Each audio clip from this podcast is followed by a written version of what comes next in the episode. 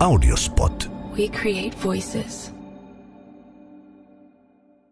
Ihmisiä, siis eläimiä. Ihmisiä, siis eläimiä. Okei. Tervetuloa Ihmisiä siis eläimiä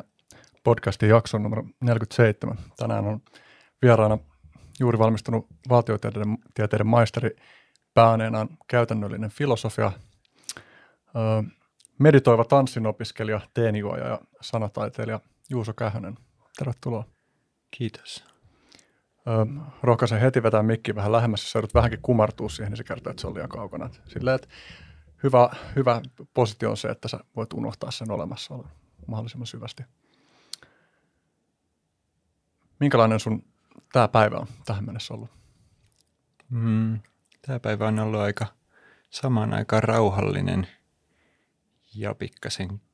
kiireinen tämän podcastiin valmistumisen kanssa. Tai olin ystävälläni ja heräsin hieman huonosti nukuttujen unien jälkeen meditoin ja sitten on tykitellyt läpi mun gradua saadakseni vähän tota, tuoreempaan muistiin, mitä mä oon siinä mennyt sanomaan. Joo, joo kyseistä gradu tullaan varmaan käsittelemään tänään huomattavankin paljon. Mm. Ehkä mä kerron niin kuulijoille taustaksi, että, että niin kuin mulla on ollut pitkään ajatuksena, että olisi kiva saada Juuso vieraaksi, koska on ollut tosi hyviä keskusteluja ja sä oot ö, jotenkin käsitellyt mielenkiintoisia aiheita mielenkiintoisista näkökulmista. Ö, on kuullut myös ainakin yhden sun pitävän, pitämän esitelmän ja, ja me ollaan niin kuin vuosien varrella aina välillä niin kuin päädytty kommunikoimaan ja, ja on oikeastaan aina ollut semmoinen olo, että, että tota, olisi kiva tehdä sitä enemmän. Nythän meidän piti päästä keväällä lähteä yhdessä tuonne tota, Hollantiin konferenssiin, mutta sitten tämä poikkeustilanne vesitti sen suunnitelman ja sitä ei koskaan tapahtunut. Vähän harmittaa, että näin ei käynyt, mutta mukavaa, että olet nyt kuitenkin täällä. Mm. Joo, kiitos. Joo, se olisi ollut kyllä mahtava reissu. Joo, niin se oli tosiaan, mä haluan vielä jakaa kuulijoille, että meillä oli ajatuksena mennä tota, niin kuin vesi- ja maateitse sinne, niin se olisi ollut semmoinen retki, että sinne niin kuin paikalle päätymisen niin kuin aikana olisi ehtinyt niin kuin varmasti syntyy monia mielenkiintoisia keskusteluja ja, ja silleen, ehkä myös niin kuin mahdollisuuksia syvemmälle tutustumiselle, mutta ehkä mm. se mahis tulee vielä mm, tulevina aikoina, mikäli ei olla astuttu ikuisen karanteenin maailmaan. Mm. Jos lähtisi liikkeelle tuosta graduteemasta, eli tosiaan sä hiljattain sait valmiiksi gradus, niin ehkä voisi aloittaa siitä, että jos sä tiiviisti kertoisit, että mikä oli sun gradun aihe? Um, joo, mun gradu koski psykedeelien tuottamia arvojen muutoksia. Ja mä siinä, se on niin kuin filosofian gradu, eli ei ollut mitään tavallaan kokeellista tutkimusta tai niin kuin kyselylomakkeiden käyttämistä tai muuta, vaan enemmän. Mä siinä niin kuin syntetisoin tavallaan aineistoon liittyen psykedeeleihin ja sitten keskustelutin niitä niin kuin erilaisten filosofisten ajatusten kanssa ja rakensin tämmöistä viitekehystä, millä näitä pystyy ymmärtämään näitä arvojen muutoksia, etenkin sitä, että miten ne on suhteessa itseyden kokemukseen. Ja sille, että miten, niin kuin, miten me suuntaudutaan maailmaan ja mille asioille me annetaan tärkeyttä tai mitkä asiat me koetaan tärkeinä – Joo, tää, ehkä tämmöinen yhden virkkeen summaus. Joo, no tuossa on aika monta elementtiä, joita määrittelemällä voisi lähteä liikkeelle, mutta jos lähtisi vaikka ihan arvoista, miten sä käsität, että mitä on arvot? Hmm. Mä just itse asiassa tänä aamuna mietin, että se on niin kuin todella itse asiassa haastava kysymys – kans on myönnettävää, että mä en edes niin kuin supersyvällisesti niin kuin ole perehtynyt kaikki, vaikka että filosofiassa löytyy niin kuin valtavat keskustelut arvoista. Ne ei ole ollut mun tavallaan niin kuin ydinaiheena varmasti tulevaisuudessa sukella niihin syvemmälle. Ja kans, että arvoista löytyy niin kuin tosi erilaisia näkemyksiä ehkä se, miten arkikielessä ne hahmotetaan, että ne on jotakin, mitä niin kuin ihmisillä on, että ne on jotain, että mulla on tietynlaiset arvot, joka tarkoittaa, että mä oon niin kuin kiinnostunut tietyistä asioista, pidän tiettyjä asioita arvokkaina. Uh, mutta sitten kanssa arvot voidaan, niin kun, jos mietitään niin kuin arvoja, kuten vaikka kuin kauneus, hyvyys, totuus, tämmöisiä niin hyvin abstraktilla tasolla tämmöisiä universaalia arvoja, niin kanssa ne voidaan niin kuin käsittää toisesta näkökulmasta, että ne tietyssä mielessä on niin kuin todellisuuden ominaisuuksia tai että ne on jotakin, mitä niin kuin todellisuudessa on, joka on heti taas tosi niin kuin erilainen tapa käsittää se, kuin että se on jotain niin kuin yksilön sisäistä tavallaan priorisointia – niin, niin kuin sit, muualla kuin subjektiivisessa todellisuudessa. Niin, jep, se, se, on, se olisi tavallaan niin yksi, yksi näkemys, tai että filosofiassa puhutaan niin kuin arvo-objektivismista, jos ajatellaan, että arvot on jo, joko jotenkin osa todellisuutta tai että niiden niin kuin totuus ei riipu yksilöstä tai yksilön niin kuin mieltymyksistä. Ja sitten mietin vielä niin kuin kolmatta tapaa, tai mikä tämä – tämmöinen John Verweek, kanadalainen kognitiotieteilijä, jonka luentojen, äh, luentosarjan pohjalta me ollaan pidetty, missä Henri on siis kanssa, tai ollaan molemmat. Äh, tämmöinen luentopiiri, niin siinä Verweek käsittelee muun muassa merkityksen kokemusta ja sitten tämmöistä niin kuin relevanssia – semmoisen transjektiivisuuden käsitteen kautta, joka tarkoittaa sitä, tai että jos joku asia on transjektiivinen, niin silloin se ei tavallaan ole niin kuin, tavallaan toimijassa tai subjektissa eikä maailmassa, vaan se on enemmän niin kuin joku suhde näiden kahden asian välillä. Ja sitten tota on niin kuin lähipäivinä pohtinut ja kans kävin niin ystäväni Anssin –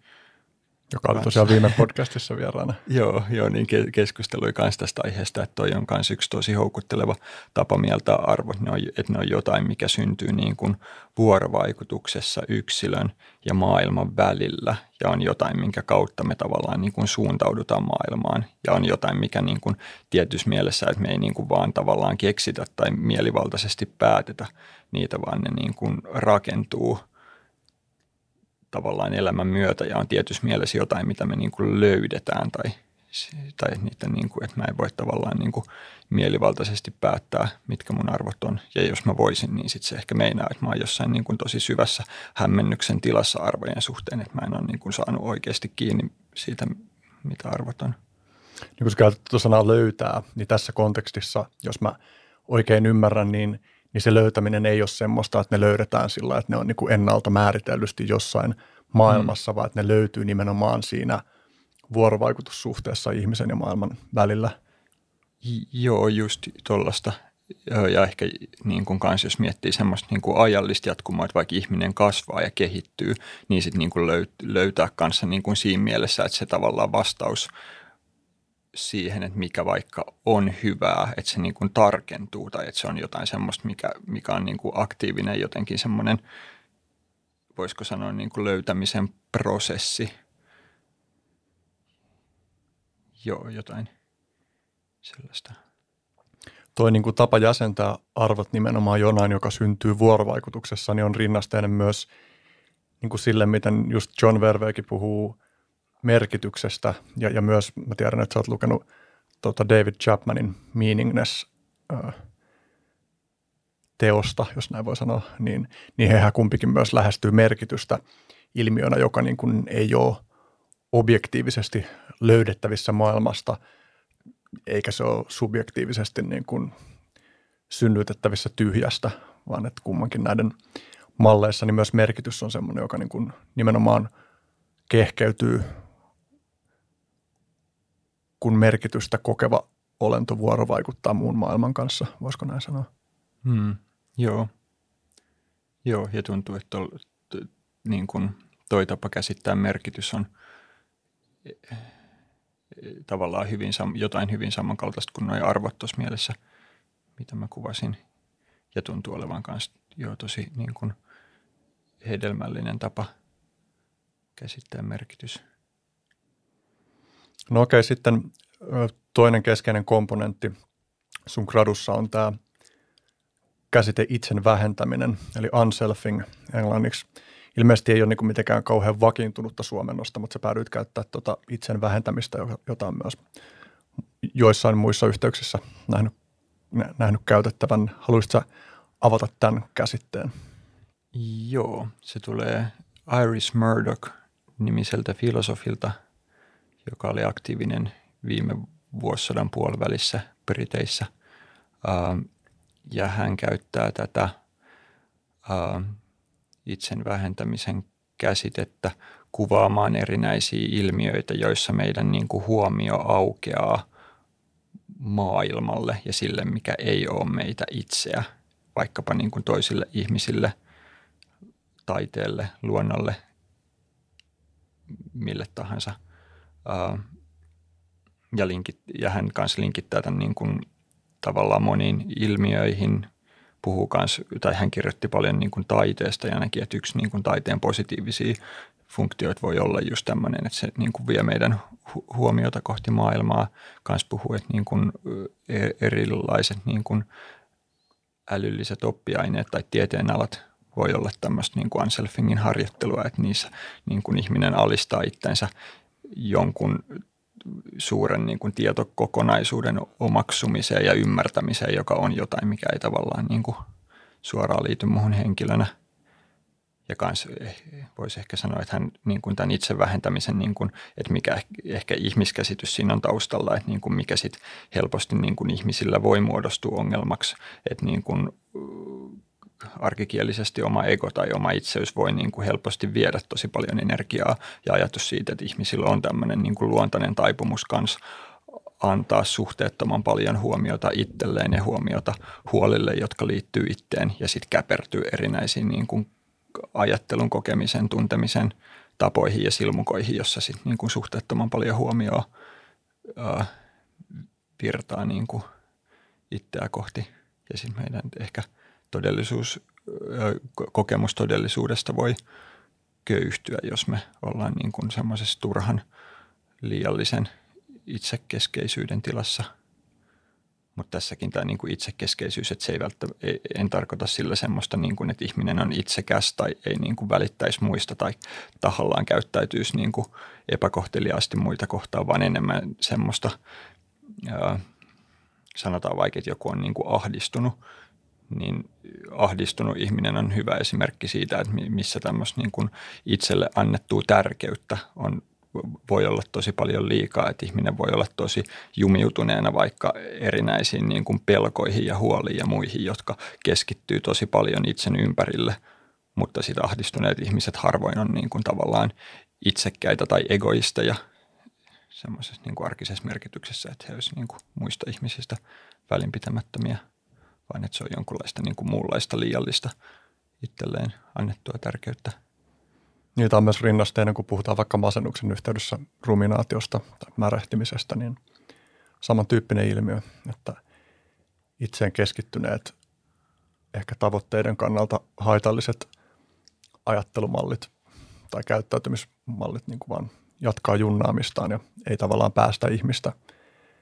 jotenkin niin kuin hahmottamaan vaikka sitä tilannettaan niin jostain muusta näkökulmasta. Hmm. Joo, masennus on kanssa tosi hyvä esimerkki. Ja voisi nähdä, että toi on niin kuin yksi piirre, joka linkittää tosi monia mielenterveyshäiriöitä, mutta myös monia niin kuin elämän ilmiöitä, jotka ei ole suoraan niin kuin mielenterveyshäiriöitä. Uh, joo, mulla vähän katkesi ajatus. Mm. Joo. Hmm. Jos se tulee takaisin, niin voidaan jatkaa siitä. Ehkä voidaan mennä siihen kolmanteen komponenttiin, eli niin kuin tätä ymmärtääkseni siis tätä justiin, no niin kuin just käytit Murdochin esimerkkinä, niin tätä itsen vähentämisen ja arvojen suhdetta, niin, niin siitä niin kuin on, tai sitä on niin kuin käsitelty enemmänkin, mutta sitten tämä näiden kytkeminen psykedeelien vaikutuksiin on sitten – voisiko sanoa, että sun gradu ikään kuin auraa uutta aluetta niin kuin näitä saman mallin sommittelemalla. Ehkä tässäkin voisi lähteä nyt määrittelystä liikkeelle, eli yritän hahmottaa, että mikä olisi sopiva tasapaino, kun osa kuulijoista varmaan niin kuin tuntee psykedeelit aiheena ja osa taas ei. Ehkä niin kuin voisi tiiviisti määritellä psykedeelit erityisesti siltä osin, kun on niin kuin, siltä osin, kun me käsitellään tässä kontekstissa niitä nyt. Uh, joo, psykedeleillä uh, viitataan joukkoon tajuntaan vaikuttavia aineita, uh, päihteitä, vaikka päihdekin on vain yksi tapa freimata ne, joka on, mutta meidän kulttuurissa yksi tyypillinen tapa. Konkreettisemmin esimerkiksi LSD, psilosybiiniä sisältävät sienet, DMT, meskaliinia sisältävät kaktukset ja tällaiset. Noin on niin kuin klassiset psykedeelit, sitten on joukko niin kuin tavallaan vähemmän tunnettuja, joista useimmat kanssa on niin kuin myöhemmin kehitetty kemiallisia aineita, jotka lukeutuu tämän saman luokan alle. Uh, niitä yhdistää se, että ne vaikuttaa etenkin niin kuin serotoniini, välittäjäaineen toimintaan aivoissa tai sitoutuu tiettyihin serotoniinireseptoreihin ja tuottaa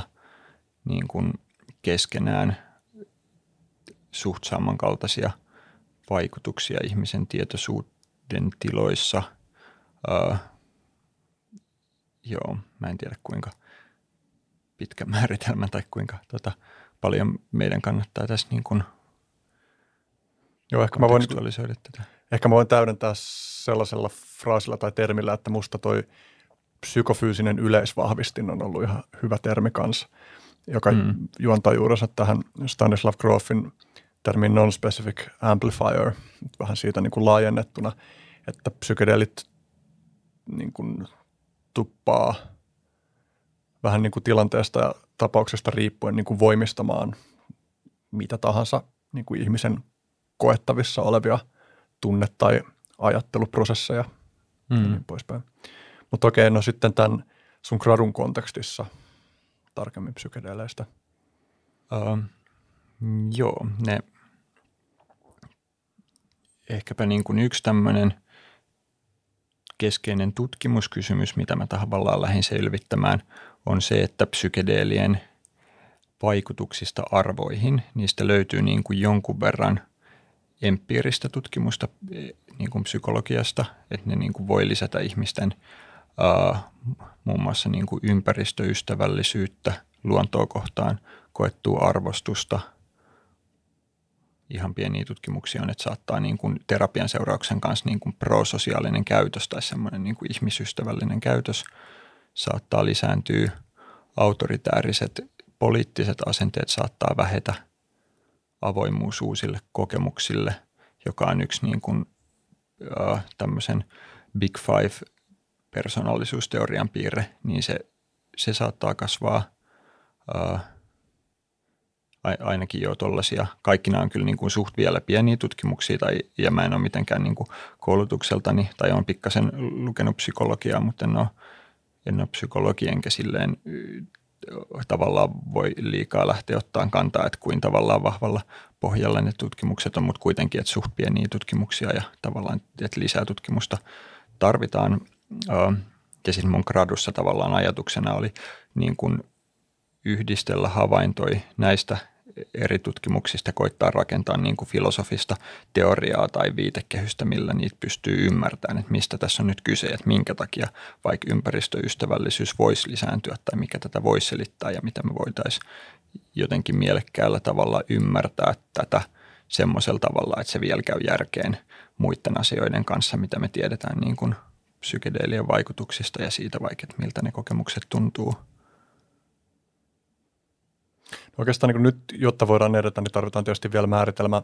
neljännelle termille, eli, eli moraaliselle kohentamiselle, koska, koska kun mä pyysin sua kuvaamaan niin kuin psykedeelejä tässä kontekstissa, niin jos me ei ole avattu tuota, niin se ei ole ehkä kauhean mielekästä. Hauskasti muuten jossain kohtaa ö, väärin luin tämän fraasin moraalinen koheltaminen, joka sekin kuulostaa ihan tutkimisen arvoiselta asialta, mutta okei, okay, mitä tällä moraalisella kohentamisella tarkoitetaan? Sillä viitataan filosofiassa ajatukseen siitä, että ihmisen moraalisia kykyjä voisi mahdollisesti erilaisilla tekniikoilla kohentaa tai parantaa. Eli siis, että meistä voitaisiin tehdä esimerkiksi se, sen kannalta, että miten me niin kuin päätellään ja ajatellaan ja mitä meidän niin kuin ajatusprosessit tämmöisissä niin kuin erilaisissa moraalisissa kysymyksissä toimii tai sen kannalta, miten me käytännössä toimitaan tai ää, miten me niin kuin maailmassa navigoidaan, niin jollain tapaa niin kuin parempia moraalisia toimijoita. Ää, ja tämäkin tietty, tai niin kuin, että varmasti löytyy paljon näkemyksiä, mitä se niin kuin käytännössä tarkoittaisi. Ää, mutta tässä niin kuin keskustelussa esimerkiksi hiljattain, niin kuin, mitä olen tuohon keskusteluun perehtynyt, niin vaikka niin kuin freimattu vaikka ilmastonmuutoksen kautta, että on aika selkeää, että tällä hetkellä ihmiskunnalla on tosi isoja niin kuin moraalisia haasteita tai niin kuin meidän käytökseen liittyviä haasteita, joista seuraa niin kuin tosi nihkeitä seuraamuksia. Sanotaan vaikka kuin ilmastonmuutos, että jos me jatketaan elämistä sillä tapaa, miten me eletään, niin sitten seuraukset ei ole mukavat. Ja sitten niin kuin olisi tosi hyvä löytää joku keino, millä voidaan vaikuttaa ihmisten käytökseen tavalla, että siitä tulee niin kuin tavallaan paremmin linjassa olevaa joidenkin, no vaikka sen kannalta, että sit niin kuin ei, ei aiheuteta jotain ison luokan ekokatastrofia. Ja sitten siihen niin kuin yksi mahdollinen vastaus on, että, että, että voidaanko me löytää sitten jotain keinoja, joilla me voitaisiin luotettavasti niin kuin nostaa ihmisten kykyä moraaliseen niin kuin harkintaan ja toimintaan? No siinä sun gradussa nostettiin heti yksi ilmeisimmistä vastaväitteistä esiin, eli niin kun, kun tämähän niin kun helposti kuulostaa siltä, että, että tässä ollaan tekemisessä niin jotenkin potentiaalisen dystooppisen tai semmoisen hakslilaisen uljasuusi maailmameiningin tai aivopesun kanssa, että ollaanko tässä nyt niin kuin etsimässä tekniikoita, joilla voidaan pakottaa ihmisiä ajattelemaan tietyllä tavalla – Mm, joo, tämä tietty on niin kuin, uh, hyvä vastaväite sille ja tietty se olisi niin kuin hyvin ongelmallista, että me, uh, ja sanottakoon vielä siis nämä eri keinot, että yksi, mihin tietty tämä mun gradu liittyy, että osa näistä tämmöisistä moraalisen kohentamisen keinoista voisi olla sitten niin kuin eri kemiallisia aineita,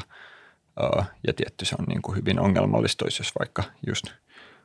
olisi joku aine, joka saisi ihmiset käyttäytyä just jollain tietyllä tavalla, jota sitten joku niin kuin auktoriteetti pitää moraalisesti toivottavana. Ja sitten tässä keskustelussa on esitetty niin kuin yksi tämmöinen niin kuin ehto, että se, miten ihmisten tämmöisiä moraalisia kykyjä kohennettaisiin, että sen pitäisi olla semmoista niin kuin tavallaan ää, ikään kuin joustavaa, että se ei tavallaan pakota mitään tiettyjä spesifiä muutoksia, joka olisi tuolla tapaa niin kuin ongelmallista, että sitten siinä tulisi tuommoinen niin kuin aivopesun ja manipuloinnin riski. Ja sitten toisekseen se voisi myös olla, niin kuin sanotaan vaikka joku empatiakyky, että jos me keksittäisiin joku keino, millä niin kuin empatiakyky vaan saa säädettyä ylöspäin, niin sitten se myös voisi olla ongelmallista, jos kaikki, kaikista ihmisistä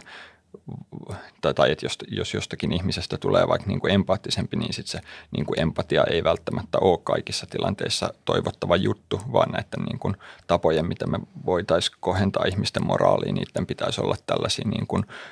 hyvin, että ne tekisi ihmisistä tavallaan hyvin niin kuin kontekstisidonnaisesti ja tämmöisiltä tavallaan tosi niin kuin korkean tason ominaisuuksiltaan parempia moraalisia toimijoita – ja tässä nyt korkean tason ominaisuudet tarkoittaa mitä? Uh, no sanotaan vaikka, että jos empatia on niin kuin matalamman tason ominaisuus, niin sitten korkeamman tason ominaisuus on se, että mä osaisin vaikka tilannekohtaisesti nähdä, että milloin mun kannattaa olla empaattinen. Ja tuommoisia tavallaan hyvin yleisiä niin kuin, ja no joku yleisesti niin kuin moraalinen harkinta ja joku tilannekohtainen harkintakyky voisi olla niin kuin hyvin yleisen tason ominaisuus esimerkiksi. Voisiko sanoa, että tuon niin moraalisen kohentamisen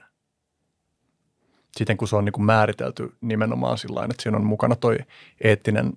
näkökulma, että miten se on mahdollista, niin kuin, miten sitä on mahdollista lähestyä,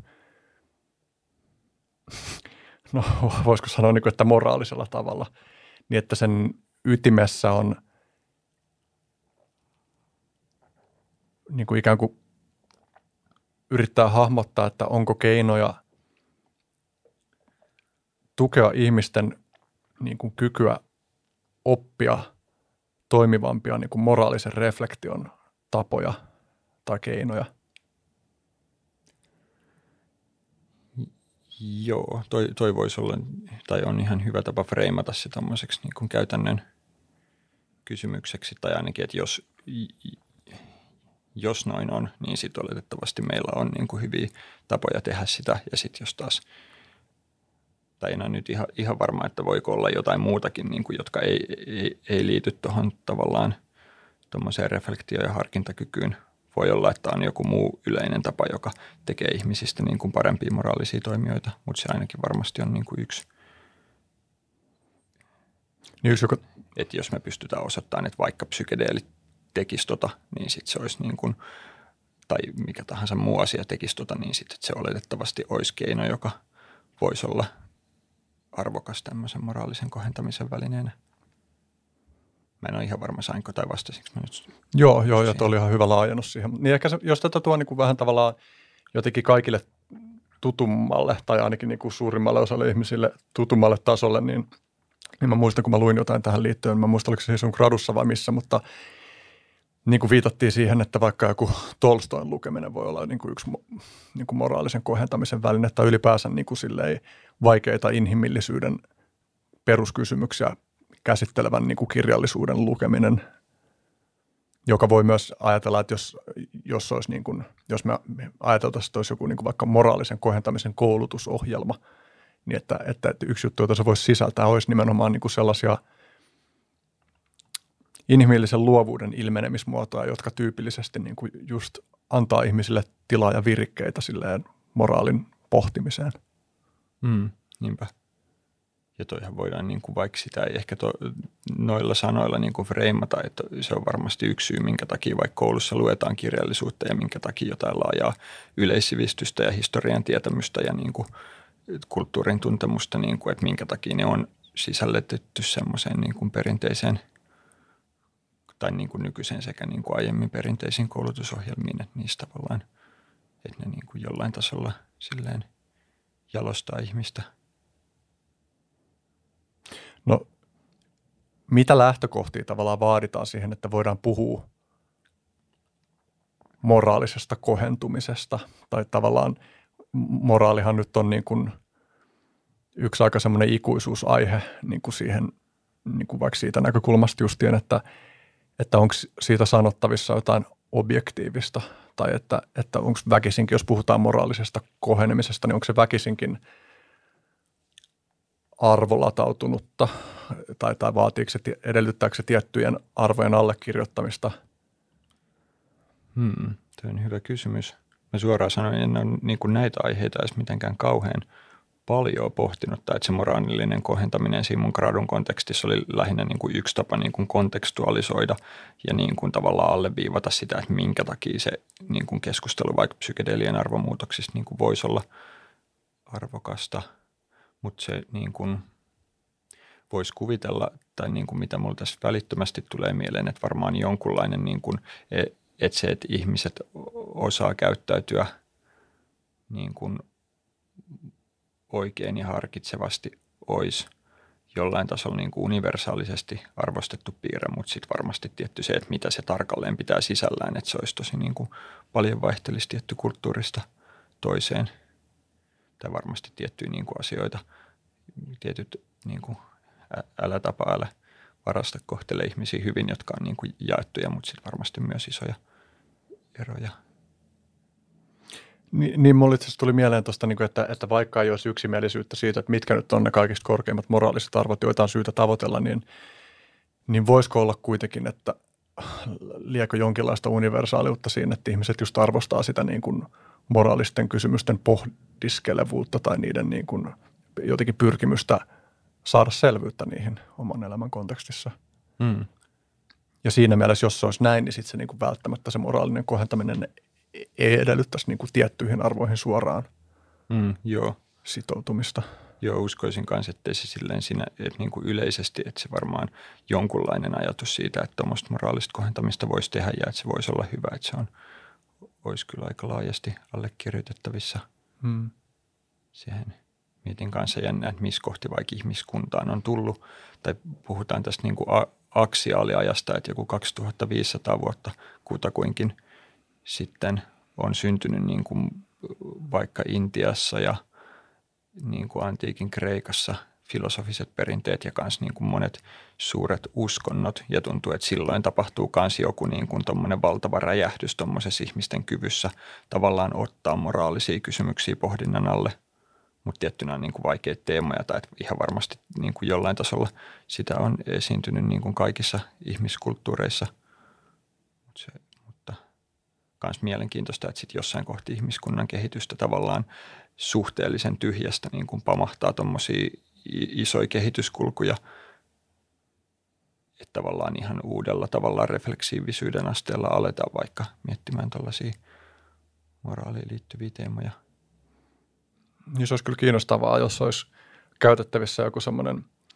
historian kulkuun kuvaava kristallipallo, että hahmottaisi, että kuinka kauan nämä aihepiirit on ollut tavallaan kytemässä niin kuin pienellä skaalalla ennen kuin on sitten niin kuin lävähtänyt tavallaan isompaa tietoisuuteen ton kautta. Niin kuin tietysti siis on vaikea sanoa, että missä määrin kyse on ollut laajempaa tietoisuuteen lävähtämisestä sikäli, että, että monet, monien noista vaikka niin kuin aksiaaliajan merkittävistä hahmoista, niin niiden, niiden merkitys on kuitenkin niin kuin hahmottunut vasta pidemmän historiallisen prosessin myötä. Mm. Niin kuin buddhat sun muut. Mm, niinpä. Jep. Tuntuu, että, jo, että sitten taas jos miettii siltä näkökulmalta, että sitä varmasti paljon juttuja on ollut kytämässä ja varmasti kans, että kulttuuri on niin kuin, uh, että jossain kohti populaatiomäärät kasvanut ja kans tullut enemmän vaikka vuorovaikutusta eri kulttuurien välille ja kehittynyt ehkä kans kieli ja käsitteistö niin pitkälle, että on tavallaan pystytty alkaan tavallaan – tai on syntynyt tavallaan tapoja, millä voidaan tavallaan kielessä puhua ja reflektoida paremmin. Ja vaikkapa just, että tavallaan syntyy tietoisuus siitä, että vaikka vastaukset siihen, mikä on vaikka hyvää, niin vaihtelee tosi paljon eri kulttuurien välillä ja sitten se mahdollistaa jonkunlaisen niin kuin, tavallaan, joo, nämä menee, joo, jatketaan. Mm. No, no jos miettii, että jotta voisi hahmottaa, tai, tai musta olisi hyödyllistä ehkä kontekstualisoida myös psykedeelejä laajemmin sillä että, että puhuttaisiin vähän niin kuin yleisemmin muuntuneista tajunnantiloista, joita psykedeelit niin kuin keskeisesti tuottaa, mutta, mutta psykedeelit ei ole missään mielessä ainoa muuntuneiden tajunnantilojen tuottamisen väylä, niin Ehkä voisi lähteä tässäkin määrittelystä, että miten sä käsität, että mitä tarkoitetaan. Muut, kun mä mietin, että muuttuneet tajunnantilat, on vaikea sanoa, että missä määrin itse joku kuplan sisällä, mutta musta on niin kuin alkanut vaikuttaa siltä, että sitä on alettu niin kuin vähitellen pitää jotenkin vakavasti, ot, vakavammin otettavana niin kuin tutkimuksen aiheena. Hmm. Että, että se, musta tuntuu, että se on aika pitkään ollut vähän semmoinen niin kuin, että se on leimattu semmoiseksi niin kuin hörhöaiheeksi, jolle ei ole mitään erityistä niin kuin relevanssia tavallaan ikään kuin tavallisille ihmisille tai kunniallisille tieteenaloille tai tollain, mutta mm. viime aikoina tämä on ehkä alkanut muuttua silleen, että on alettu hahmottaa, että ehkä niillä, niiden ymmärtämisellä on oikeasti tarjota jotain niin kuin sekä niin kuin vaikka ihmismielen toimintamekanismien ymmärtämisen näkökulmasta, että sitten vaikka mielenterveyshoidon näkökulmasta mm. ja, ja, ja niin kuin, ehkä jopa niin kuin hyvän, hyvän elämän näkökulmasta. Mm. Tulee mieleen tämä Cheng Mihalui, noinko se nimi lausutaan, ja, ja flow-tilat, jotka on kuitenkin niin kuin monien ihmisten elämässä aika, mm. aika tärkeä asia. Mutta niin, mi, mitä on muuntuneet tajunnantilat? Um, niin varmaan mikä tahansa niin kuin tajunnan tila, joka jollain tavalla poikkeaa jostakin, mikä käsitetään normaaliksi. Tietty toi on tosi abstrakti määritelmä. Mietin itse asiassa tätä kysymystä just aamulla ja että se on kyllä, en suoraan sanoen osaa niin kuin heittää mitään supernasevaa määritelmää, mutta tuntuu, että se on tosi niin kuin kontekstisidonnaista tai että jos miettii hyvin niin kuin arkisella tasolla, että, että niin kuin tietoisuuden tila jatku, jatkuvasti vaihtelee ja sitten jotenkin, että missä kohti sitten vedetään joku niin kuin raja, että milloin tämä niin kuin muutos johonkin baselineen tai perustilaan nähden on niin iso, että sitä on syytä kutsua muuntuneeksi tajunnan tilaksi, tai että on, onko vaikka niin kuin tunteet, tai että sanotaan, että mä vihastun tai että on kova viha vallassa, niin se on selkeästi niin kuin erilainen kokemus kuin se, että mä, kuin se tila, missä mä niin kuin keskimäärin on niin kuin läpipäivien. Sitten vaikka yöllä, kun menee nukkumaan, niin se on, sel, se on jo vielä selkeämmin, että me niin kuin mennään uneen ja uni on jonkunlainen muuntunut tajunnan tila suhteessa niin kuin päivätajuntaan, mutta sitten yhä niin kuin vaikka unet ja voimakkaat tunteet, että ne on niin kuin kuitenkin molemmat sitten taas semmoisen tietyssä mielessä aika normaali vaihtelun piirissä, että ihmiset kokee niitä silleen suht päivittäin. Ja sitten taas ehkä mitä niin kuin, mihin muuntuneilla tajunnan tiloilla ehkä yleisemmin viitataan sitten vaikka eri niin kuin päihteiden tai tietynlaisten niin kuin tekniikoiden, vaikka joku niin kuin rummuttelu tai jotkut muut transsitekniikat, niin niiden aikaansaamiin tiloihin, jotka on vielä niin kuin ehkä voimakkaammin muuttuneita – ja näitähän eri niin kuin sanoja tai visionääriset kokemukset, mystiset tilat, huippukokemukset, flow-tilat, eri niin kuin termejä löytyy paljon ja muuntuneet, niin, ja muuntuneet tiloja on niin kuin hyvin suuri joukko tai niin kuin, ja kans erilaisia meditaatiotiloja tai tiloja, joissa tavallaan mieli niin kuin rauhoittuu ja kokemusta tavallaan fabrikoituu tai rakentuu vähemmän, joiden niin kuin ehkä – voisi miettiä semmoista, että ihminen voi niin kuin asteittain rentoutua ja sitten jossain kohti se niin kuin rentoutumisen prosessi alkaa mennä selkeämmin muuntuneeksi. Se voi tulla sitten niin kuin sen tavallaan jatkumon loppupäässä tiloja, missä alkaa vaikka joku niin kuin kokemus itsestä, kokemuspaikasta ja tilasta saattaa alkaa niin kuin horjua tai että voi syntyä tämmöisiä syvämeditaatiotiloja vaikka meditoidessa – ja sitten jos mietitään vastakkaista, että kun ihmisen tavallaan hermosto kiihtyy, sanotaan vaikka tanssi intensiivisesti, niin sitten siinä niin kuin eka voi syntyä niin kuin vaikka flow-tiloja ja erinäisiä niin kuin luovia tiloja vaikka tanssin aikana. Mutta sitten jos on vaikka vielä niin kuin jatketaan tosi pitkään ja se liike on se niin kuin myös vaikka jollain tapaa niin kuin itseään toistavaa, niin sitten ihminen voi alkaa upota erilaisiin niin kuin transsitiloihin – ja myös tämmöisestä niin kuin hermoston tosi kiihtyneestä aktiviteetista kanssa on niin kuin psykoottiset tila, tilat tai niin kuin erinäisissä psykoottisissa tiloissa voi olla tämmöinen tilanne.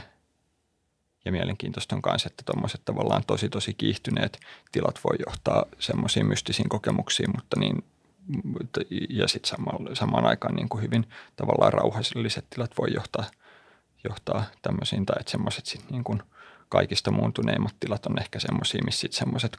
tavallaan arkisessa kokemuksessa vallitsevat tavallaan perusparametrit alkaa niin kuin rakoilla, kuten vaikka joku, just joku itseyden kokemus ja kokemustilasta ja ajasta ja paikasta ja tälleen. Niin mä itse mielen, että, että just aika niin kuin keskeinen juttu muuntuneiden tajunnan tilojen, mitä sillä tarkoitetaan, niin sen hahmottamiseen – on niin kuin se, että, että se mikä näyttäytyy keskeisenä, mihin kiinnittää huomiota, niin kuin voi muuttua aika voimakkaasti. Että mm. Se, mitä pitää tärkeänä tai se, mihin vaan niin kuin ihan vaan havainnot kohdistuu tai merkittävät muutokset jossain niin kuin tunneelämän kokonaisuuksissa, ehkä myös niin kuin poikkeuksellinen tapa hahmottaa niin kuin normeja ja tabuja – Mä mietin tuossa niin yhtenä esimerkkinä jostain semmoisesta kollektiivisesta muuntuneesta tajunnantilasta, niin jos Suomi voittaa kultaa lätkä, mm. lätkän MM-kisoissa. No siinä tietysti niin kuin yhtenä keskeisenä tekijänä on myös se, että jengi dokaa paljon silloin, mutta siinä tapahtuu niin kuin jotain muutakin kuin vaan se, että jengi dokaa paljon. Siinä tapahtuu joku, niin kuin, ja siinä on myös tällainen mm. niin kuin rituaalinen elementti, joka, jota varmaan niin kuin, tuota rituaalipuolta päästään käsittelemään mm. myöhemmin kanssa lisää, mutta että se niin kuin, että se on niin kuin poikkeustila, joka niin kuin sekä niin kuin rituaalin päihteiden että niin kuin monien muiden tekijöiden kautta niin kuin tuottaa ihmisille niin kuin tilan, jossa hyvin normaalista poikkeava käyttäytyminen on niin kuin sosiaalisesti sallittua ja jossa myös niin kuin se, mikä on tärkeää, niin hahmottuu hyvin eri tavalla kuin sit näillä niin kuin samoilla ihmisillä niin kuin siinä jokapäiväisessä arjessa. Mm. Joo. Joo, toi on myös tosi mielenkiintoinen määritelmä toi, että se mikä koetaan tärkeänä muuttuu, joka taas on niin kuin, joo, voisin uskoa, että muuntuneille tai muuntuneet tietoisuuden tilat, ne on niin tavallaan laaja joukkotiloja, että kanssa niiden jäsentäminen voidaan tehdä tosi monilla tavoilla, mutta toi on mielenkiintoinen. Ja kans toi niin kuin lätkäkulta esimerkki, että siinä mielenkiintoista myös toi niin kuin vuorovaikutus ihmisten välillä ja tuntuu, että se on myös yksi, niin kuin, että ei tietenkään kaikissa muuntuneissa tiloissa, mutta myös monissa, että siinä on niin kuin tosi mielenkiintoista ihmisten välistä dynamiikkaa, että ihmiset niin kuin yhdessä tavalla astuu jonkunlaiseen poikkeustilaan. Puhutaan just, tai tässä voidaan myöhemmin ehkä rituaalien jos puhutaan rituaaleista, niin puhu lisää, mutta niin kuin vaikka liminaalitilan käsite on tämmöinen niin kuin, tavallaan, että ylitetään jonkunlainen metaforinen kynnys ja sitten ollaan yhdessä tämmöisessä niin kuin jaetussa poikkeustilassa. Joo. Mietin kanssa tuohon tai mit, äh, niin kuin muuntuneihin tiloihin yleisesti, tai että ne niin kuin varmasti on ollut aika äh, ja tälläkin hetkellä on niin kuin suhteellisen äh, marginaalissa tai marginaalinen aihe, vaikka niin kuin varmasti totta, että lähivuosina ja lähi vuosikymmeninä, että, että on paljon enemmän vaikka flow ja johonkin ihmetyksen kokemuksiin ja nyt taas niin kuin psykedeelikokemuksiin niin kuin liittyvää tutkimusta, joka alkaa olla jo tosi valtavirtaista ja tosi arvostettua. Uh, mutta myös mietin, että mielenkiintoista peilata sit niin kuin pidemmällä historiallisella niin kuin, uh, vaihteluvälillä, jossa tuntuu, että myös se, että miten eri kulttuurit suhtautuu tajunnan, muuntuneisiin tajunnan tiloihin ja myös miten niin kuin länsimaissa niihin on suhtautunut, että se on mennyt jossain määrin ikään kuin semmoisessa aaltoliikkeessä, vaikka joku, että on ollut niin kuin valistuksen aika, jolloin on tosi paljon semmoinen niin kuin rationaalinen uh, puoli ihmisestä korostunut ja ehkä on haluttu ottaa etäisyyttä niin kuin aiempiin niin kuin uskonnollisiin käsityksiin, mutta sitten taas vasta reaktiona nousee niin kuin romantiikan suuntaus ja paljon vaikka niin kuin myyttien fiilistelyä, unien fiilistelyä, ää, kans niin kuin päihteistä ammentavaa, ammentavaa kokemusmaailmaa ja ajattelua ja vaikka ta- taiteissa näkyy tällainen – ja kans vaikka joku reilu sata vuotta sitten on ollut iso buumi, missä vaikka joku teosofia on ollut valtavan suosittu ja monet muut tämmöiset niin kuin sen ajan vaihtohenki, vaihtoehtohenkisyydet. Uh, ja kans tietty 60-luvulla on ollut niin kuin tosi iso buumi tämmöisistä teemoista, mutta jokseenkin ehkä, ehkä sit myös se, että on ollut sit niin kuin tieteell, tieteellinen kulttuuri ja semmoinen tavallaan skeptisempi – tavallaan kulttuuri,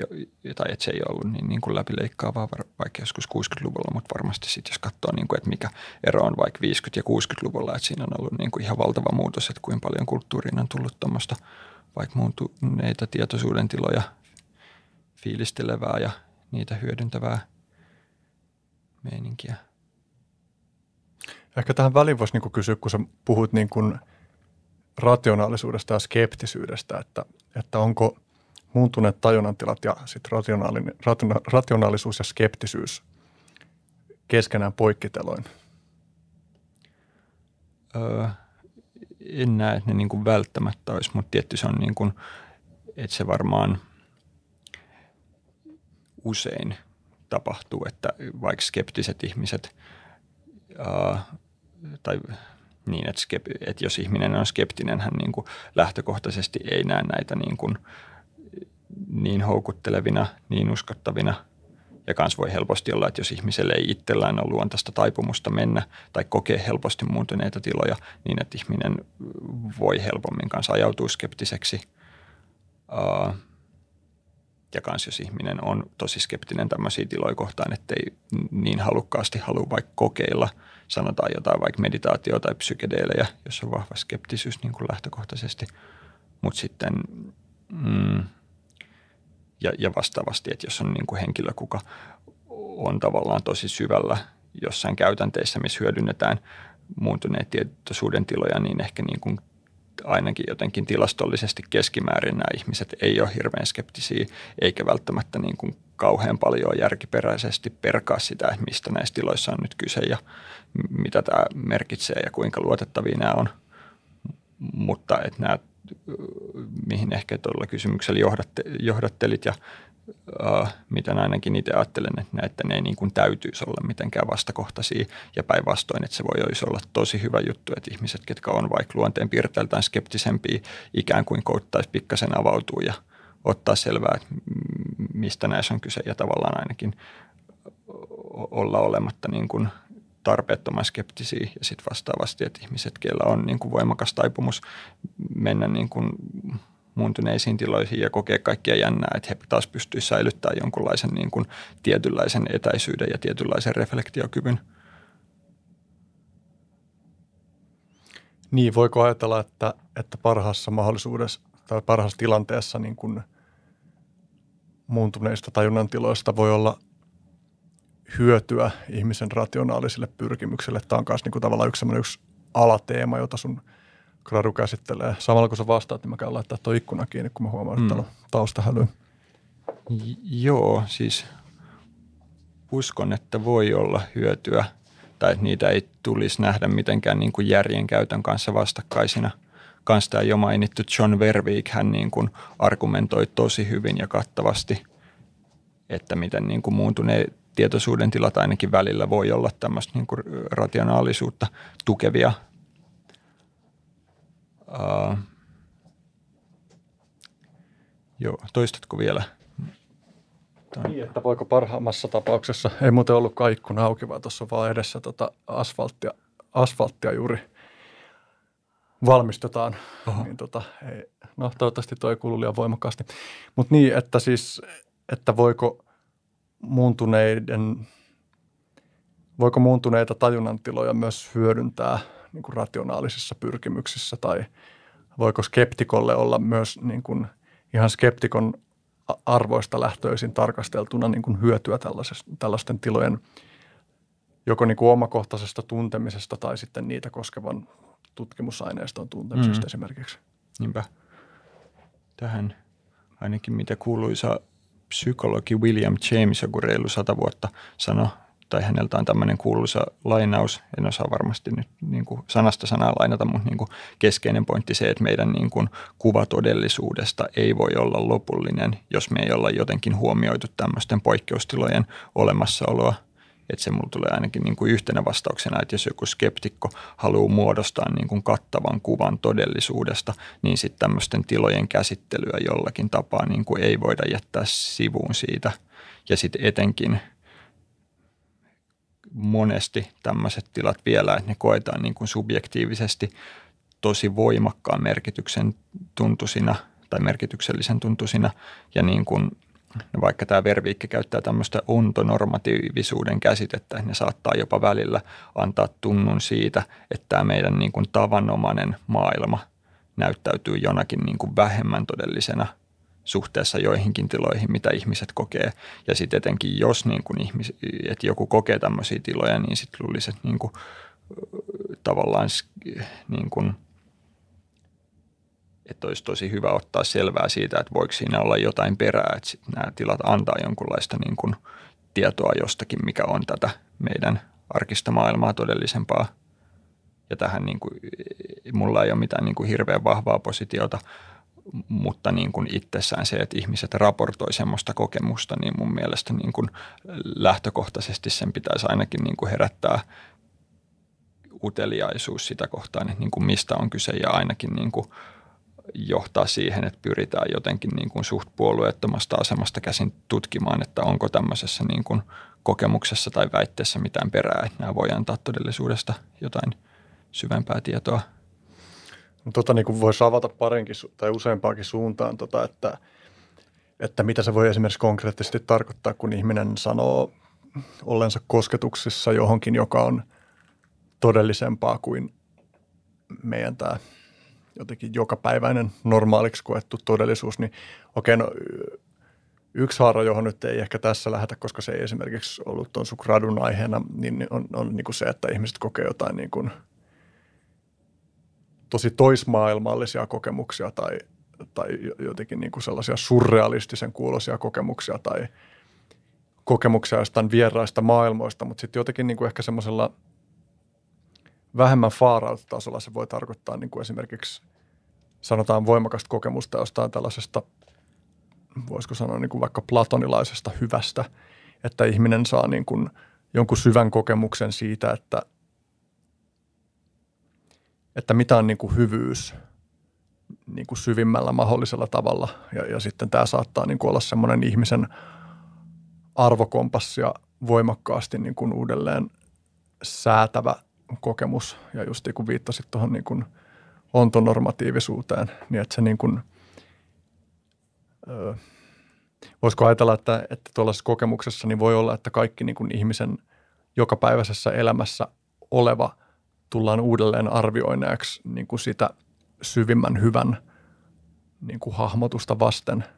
Ja, ja sitten keskeiseksi kysymykseksi tällaisen kokemuksen myötä nousee, niin kuin, että miten mä voisin tästä eteenpäin elää mun elämää tavalla, joka olisi mahdollisimman hyvin linjassa sen niin kuin moraalisen hyvän kanssa, jota mä, hmm. josta mä oon saanut syvemmän kosketuksen. Ja useinhan kyseessä niin kuin ei ole sille faktuaalisesti jotain uutta tietoa tarjoavat kokemukset, hmm. vaan pikemminkin, että se joku niin kuin kokemustason tai tunnetason tai muu, muun tuollaisen tason niin kuin suhde siihen asiaan syvenee tai selkeytyy. Tai. Hmm. Joo, toi on tota, tosi hyvä esimerkki, että jos henkilö saa jossain muuttuneessa tilassa vaikka kosketuksen, tuommoisen voimakkaan kokemuksellisen kosketuksen siihen, mitä hyvä on, joka jotenkin niin kuin uudelleen jäsentää tämän henkilön käsityksiä ja asettaa jotenkin niin kuin uudelleen arvion alaseksi henkisen, niin, henkilön niin kuin arkiset käsitykset siitä, mitä hyvä on – ja palatakseni tuohon niin kuin rationaalisuuteen, niin sitten just se, että mitä niin kuin rationaalisuudella tarkoitetaan, ja etenkin jos se rationaalisuus tarkoitetaan niin kuin laajasti, että se ei pelkästään ole sitä, että me pyritään muodostamaan joku niin kuin mahdollisimman paikkaansa pitävä kasa väitelauseita maailmasta, vaan enemmän, että jos se rationaalisuuden käsittää, että se on niin kuin kokonaisvaltaista pyrkimystä toimia niin kuin jotenkin – johdonmukaisesti toimia tavalla, jossa on niin kuin vaikka mahdollisimman vähemmän niin kuin harhaa, mahdollisimman vähän itsepetosta, niin sitten tämmöiset kokemukset voi varmasti, tai etsit niiden arvo niin kuin rationaalisuudelle, että jos rationaalisuus itsessään käsitetään laajasti, niin niiden arvo on niin kuin merkittävästi suurempi kuin jos rationaalisuus käsitetään vaan sinä, että meidän pitää saada niin kuin mahdollisimman tavallaan kattava luettelo maailmaa koskevista faktoista. Ja mietin toi, tässä ehkä hyvä tuoda myös niin kuin, uh, miten meidän niin kuin kokemus maailmasta tai että miten sitä voi vähän niin kuin jaotella ja miten meillä just on semmoisen niin kuin faktuaalisen tiedon lisäksi niin kuin tosi monia muita tasoja, miten me ollaan kosketuksissa todellisuuteen ja mitä sä aikaisemmin puhuit niin kuin tärkeyden tunnusta ja annoit sen määritelmän, että niin kuin muuntuneet tilat vaikuttaa siihen, että mikä koetaan tärkeänä. Ja tämä on myös niin kuin teema, mikä on mun niin kuin gradun kannalta keskeinen, niin sitten tavallaan tuosta tosta näkövinkkelistä – niin voidaan ajatella, että ne niin kuin ainakin osa muuntuneista, muuntuneista tietoisuuden tiloista voi väliaikaisesti niin kuin tosi voimakkaasti uudelleen jäsentää sitä, mikä koetaan tärkeänä ja mikä koetaan arvokkaana. Tietty se voi, niin kuin, että nämä kaikki jäsennysten muutokset ei välttämättä ole niin semmoisia, mistä henkilö tai mitkä on niin kuin tosia tai mitkä välttämättä näyttäytyy mitenkään pätevinä niin kuin jälkikäteen, mutta sekin, että jos niin kuin osa niistä on päteviä ja jos meillä on joku tapa niin kuin jälkikäteen – vertailla sitä, että onko nämä uudet perspektiivit ja sitten meidän arkinen tapa kokea, että miten ne suhteutuu toisiinsa, niin sitten mun mielestä voitaisiin niin kuin hyvin argumentoida, että se henkilö, että se voi olla tosi niin kuin arvokas juttu käydä tiloissa, joissa tavallaan se niin kuin tavallinen tapa jäsentää maailma ja jäsentää se, mikä on tärkeää, että se niin kuin muuttuu – ja ei pelkästään sen tärkeyden suhteen, vaan myös laajemmin, niin kuin mitä tämä Verviikke argumentoi, että tämmöisissä niin kuin muuntuneissa, muuntuneissa tajunnan tiloissa ylipäätään meidän niin kuin kognitio kokee tämmöistä niin kuin jäsentymisten jäsentymisten purkaantumista ja uudelleen jäsentämistä, että, tämmöinen niin kuin strukturoinnin ja uudelleen strukturoinnin – prosessi tai tav- tavallaan niin kuin jäsennysten purkamisen ja uudelleen rakentamisen prosessi, mikä niin kuin, uh, voi johtaa esimerkiksi oivalluksiin. Ja kanssa niin flow-tilojen suhteen puhuu tästä tilasta, että niin kuin flow-tiloissa sitä tapahtuu, jos on mikä tahansa vaikka taito tai joku, että mä soitan jotain soitinta tai mä vaikka vuorikiipeilen, niin sitten jos mä oon flow-tilassa, niin mä oon tilassa, jos mä pystyn niin kuin salaman nopeasti rikkomaan ja uudelleen rakentamaan jäsennyksiä siitä ympäristöstä, joka johtaa siihen, että mun niin kuin suorituskyky kasvaa tai että mä oon paremmin kontaktissa siihen mun ympäristöön – johon liittyy kanssa se, että sit niin kuin tämmöisissä tiloissa voi olla, että ne sitten semmoiset tietyt niin kuin meidän kognition piirteet, jotka liittyy, mistä oli aikaisemmin puhetta, niin kuin ekosentrisyys ja tavallaan itseyden kokemus ja semmoiset arkiset niin kuin itseyteen liittyvät elementit, että meillä vaikka jatkuvasti pyörii tosi paljon semmoista ajattelua, mikä suuntautuu niin kuin menneeseen ja tulevaan, että mitä mä, mitä mä ostan kaupasta tänään, mitä mä aion tehdä, tehdä huomenna, miten meni eilen joku kohtaaminen mun vanhempien tai minkä kenen tahansa kanssa, tai että on paljon tämmöistä tavallaan niin kuin pyöritystä mikä kohdistuu itseen ja joka ei välttämättä niin kuin lisää meidän kontaktia niin kuin siihen todellisuuteen, joka on meidän ympärillä, niin sitten voi ajatella, että monissa muuntuneissa tiloissa ehkä semmoinen niin kuin välitön kontakti todellisuuteen voi parantua, kun tämmöiset tietyt niin kuin vaikka ajatuskuviot, jotka liittyy itseen niin kuin hetkellisesti vaimenee. No tuossa Ehdotan muuten, että laitat ihan pikkusen alas, tai niin kuin ta, ei alaspäin, vaan tai mitä sen sanotaan, kallistat, ei tarvitse niin taittaa alaspäin sitä koko kehikkoa, mutta että sä kohdistat vähän enemmän suuta kohti sitä. Suuta kohti. Mikrofonia. Niin, tota, niin sä tuot siinä niin kuin gradussakin esille sitä, että, että, että pointtina ei ole niin väittää, että kaikki muuntuneet tajunnan tilat tuottaisi tätä, tai kaikki psykedeelien tuottamat tilat olisi tällaisia, että ihminen olisi jotenkin paremmassa kontaktissa niin kuin todellisuuteen, vaan että se on niin kuin yksi mahdollisuus, jota ne voi avata. Ja, ja niin kuin, että olennaista just on se, että, että meidän tapa hahmottaa maailmaa perustuu paljon meidän niin kuin kehystyksiin. Ja, ja nämä niin kuin muuntuneet tai epätyypilliset tajunnantilat voi niin kuin tarjota mahdollisuuden – hahmottaa niiden, ikään kuin ne kehystykset voi tulla ikään kuin selkeämmin näkyviksi meille ja me hahmotetaan sitä kautta niiden, niiden vaikutus siihen, että mitä me pidetään niin kuin olennaisena tai todellisena. Mm. Tässä on niin kuin tavallaan nyt tosi monta suuntaa, johon voisi lähteä. Y- yksi, jota mä mietin, niin, niin kuin noiden, että kun puhutaan niin kuin vaikka just siitä, että onko rationaalis, rationaalista hyödyntää tuollaisia – tiloja, niin, niin tota, sä gradussaskin viittasit siihen ja, ja Verveikko on myös luentosarjassaan viitannut tähän LA Pauliin ja, ja siihen, mä en muista mikä se termi on, mutta voisiko kuvata niin kuin transformatiivisten kokemuksen, kokemusten paradoksina tai, tai niin kuin, että on vaikea tietää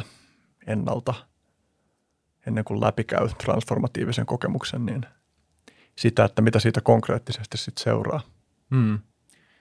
Joo. Joo, tämä LA Paul käyttää vampyyriksi muuttumista tämmöisenä esimerkkinä. Ää, että jos sä vaikka tarjoisit mulle tilaisuuden muuttua vampyyriksi, nyt en ole kyllä varma muistanko täysin tätä esimerkkiä, mutta kuitenkin niin kuin ajatuksena, että siinä niin kuin prosessissa, kun mä muutun vampyyriksi, että se väitetysti tulee antamaan mulle jotakin tosi hienoa, mutta sitten siinä niin kuin samalla mun kaikki niin kuin prioriteetit ja mun niin kuin arvostukset menee niin kuin tosi perustavanlaatuisesti uusiksi. Niin sitten, että mi- miten mä voin tavallaan mun nykyisestä – näkökulmasta arvioida sitä, että onko se vaikka vampyyriksi muuttuminen, että onko se niin kuin hyvä juttu mulle, jos ne niin kuin tavallaan, että siinä vaiheessa kun mä oon muuttunut vampyyriksi, niin se mitä mä arvostan ja minkä mä näen tärkeänä, että se voi olla niin kuin hyvin perustavanlaatuisesti erilaista, niin sitten siinä tulee tämmöinen tavallaan niin kuin yhteismitattomuus ja tämmöinen katkos näiden perspektiivien välille. Ja arkisempi esimerkki voisi olla vaikka joku lapsen saaminen, että, niin kuin, että jos mulla ei ole lasta, niin mun arvostukset oletettavasti on aika erilaisia. Ja sitten jos mä saan lapsen, niin se muuttaa mua ihmisenä ja sitten se muuttaa sitä, miten, miten mä näen maailman ja miten mä hahmotan sen, että mikä on tärkeää. Ja sitten siinä voi vastaavalla tapaa syntyä tuommoinen niin katkos. Että se, ja sitten se ongelma on, että miten mä voin nyt arvioida sitä, että olisiko mun hyvä hankkia lapsi, jos se koko niin kuin arviointikriteeristö on sidottu mun nykyiseen perspektiiviin. Ja tietty tämä teema on sitten noille muuntuneille tietoisuuden tiloille hyvin ö, relevantti. Että jos mä vaikka koen niin kuin, sanotaan vaikka, että otan psykedeille ja koen jonkun voimakkaan uskonnollisen konversiokokemuksen ja muuta vaikka niin kuin luostariin asumaan tämän niin kuin kokemuksen seurauksena, joka ei ole ehkä mitä niin kuin useimmiten käy, mutta mitä niin kuin varmasti joskus on käynyt. Ja psykedeelit vaikka lisäsi just vaikka niin kuin buddhalais, tai tietty tätä on vaikea, niin kuin, että mikä se tarkka yhteys on, mutta niin kuin mun mielestä on uskottavaa, että psykedeelit on lisännyt vaikka Jenkeissä tosi vahvasti itämaisiin perinteisiin, kuten buddhalaisuuteen niin kuin kohdistuvaa kiinnostusta. Mutta niin, että sit, jos mulle kävisi tämmöinen muutos, että mä niin kuin tämmöisen voimakkaan kokemuksen seurauksena toteaisin, että nyt tämä mun nykyinen tapa, miten mä elän elämää, että mä oon vaan niin kuin ollut jotenkin – arvostanut ihan vääriä asioita ja mun maailmankuva muuttuisi voimakkaasti ja mun niin kuin, tavallaan arvot muuttuu, niin sitten siinä niin, tää, tullaan tähän samaan ongelmaan, että se sitten niin kuin, on tavallaan, että siinä tapahtuu tämmöinen katkos, joka tekee sit siitä hyvin vaikean kysymyksen, että ke, kenen tavallaan arviointikriteereitä meidän tulisi käyttää siinä, että mikä näistä tavallaan tilo, tavoista olla tai tiloista on sitten niin kuin hyvä, jos ne niin kuin kriteerit sille, että mikä on hyvää tavallaan muuttuu siinä muutosprosessin mukana. Niin aika niin kuin eeppinen esimerkki tästä meidän populaarikulttuurissa on tietysti The Matrix-elokuvassa punaisen ja sinisen pillerin tarjoaminen Neolle, joka ei mitenkään pysty tietää sitä ennalta, että minkälaista se tulee olemaan se niin kuin elämän kokemus siellä, mikäli päätetään valita nähdä sen harhan, harhan läpi. Hmm.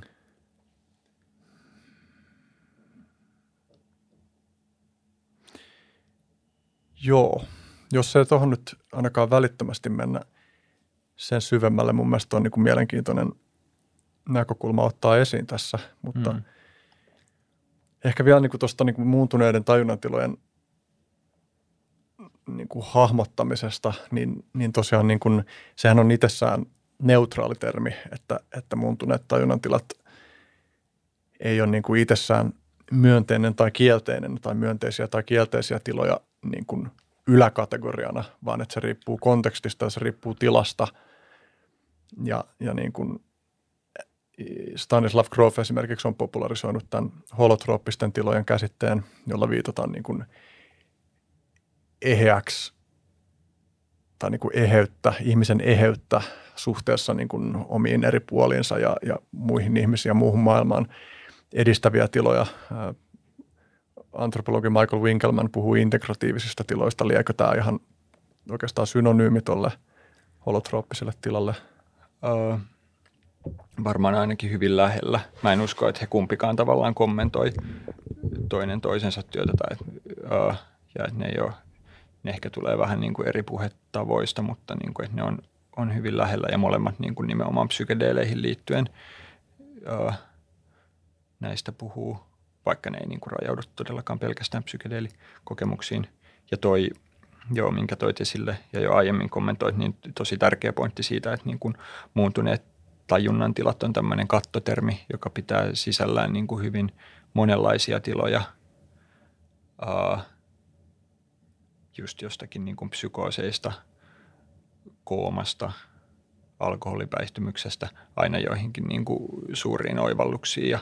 uskonnollisiin kääntymyskokemuksiin ja tosi tosi eheyttäviin psykedelimatkoihin ja niin edelleen. Ja se on jo hyvä pitää mielessä, että se niin kuin on neutraali termi ja että kaikki tilat ei ollenkaan ole tavallaan yhtä hyödyllisiä ja varmasti on monia muuntuneita tietoisuuden tiloja, jotka voi olla ihan tosi traumatisoivia ja tosi ikäviä. Jopa niin kuin voisi miettiä, että niin kuin vaikka traum, traumaattinen kokemuskin voitaisiin hahmottaa niin kuin yhtä, yhdenlaisena niin kuin muuntuneena tietoisuuden tilana – ja mietin kanssa, että samankin kokemuksen sisältä vaikka, että psykedeelit voi, niin kuin, että vaikka se niin kuin tietyssä mielessä, että psykedeelikokemukset muodostaa yhden kategorian, niin vaikka just, että psykedeelikokemuksia voi, on niin kuin hirveän monenlaisia ja että niistäkään, että se ei ole vielä mitenkään niin kuin selvää, että ne kaikki, kaikki psykedeelikokemuksetkaan on niin kuin tavallaan yhtä hyödyllisiä, vaikka ne niin kuin olisi ehkä taipuvaisempia oikeissa olosuhteissa tuottamaan niin kuin kokemuksia, jotka jollain tasolla vaikka ei heyttää ihmistä – niin musta tuntuu, että se on aina vähän niin kuin tapauskohtaista ja pitäisi aina tavallaan tapauskohtaisesti arvioida, että minkälainen niin kuin tila on kyseessä. Että niistä on vaikea, vaikea sanoa niin kuin yleistävästi mitään. Niin oikeastaan voidaan sanoa, että on selvää, että, että kaikki niistä kokemuksista ei missään tapauksessa ole eheyttäviä eikä, eikä hyödyllisiä. Joo, no se, jep, se on aivan, aivan selvää. Mutta just, että jos pitäisi antaa minkälainen luonnehdinta, joka kuvaisi vaikka kaikki psykedeelikokemuksia – Niitä on niin kuin klassisen vaikea mm. määriteltävä. Mulla oli vielä tähän ja mietin kanssa niitä noin niin kuin integratiivisia ja holoterooppisia tiloja.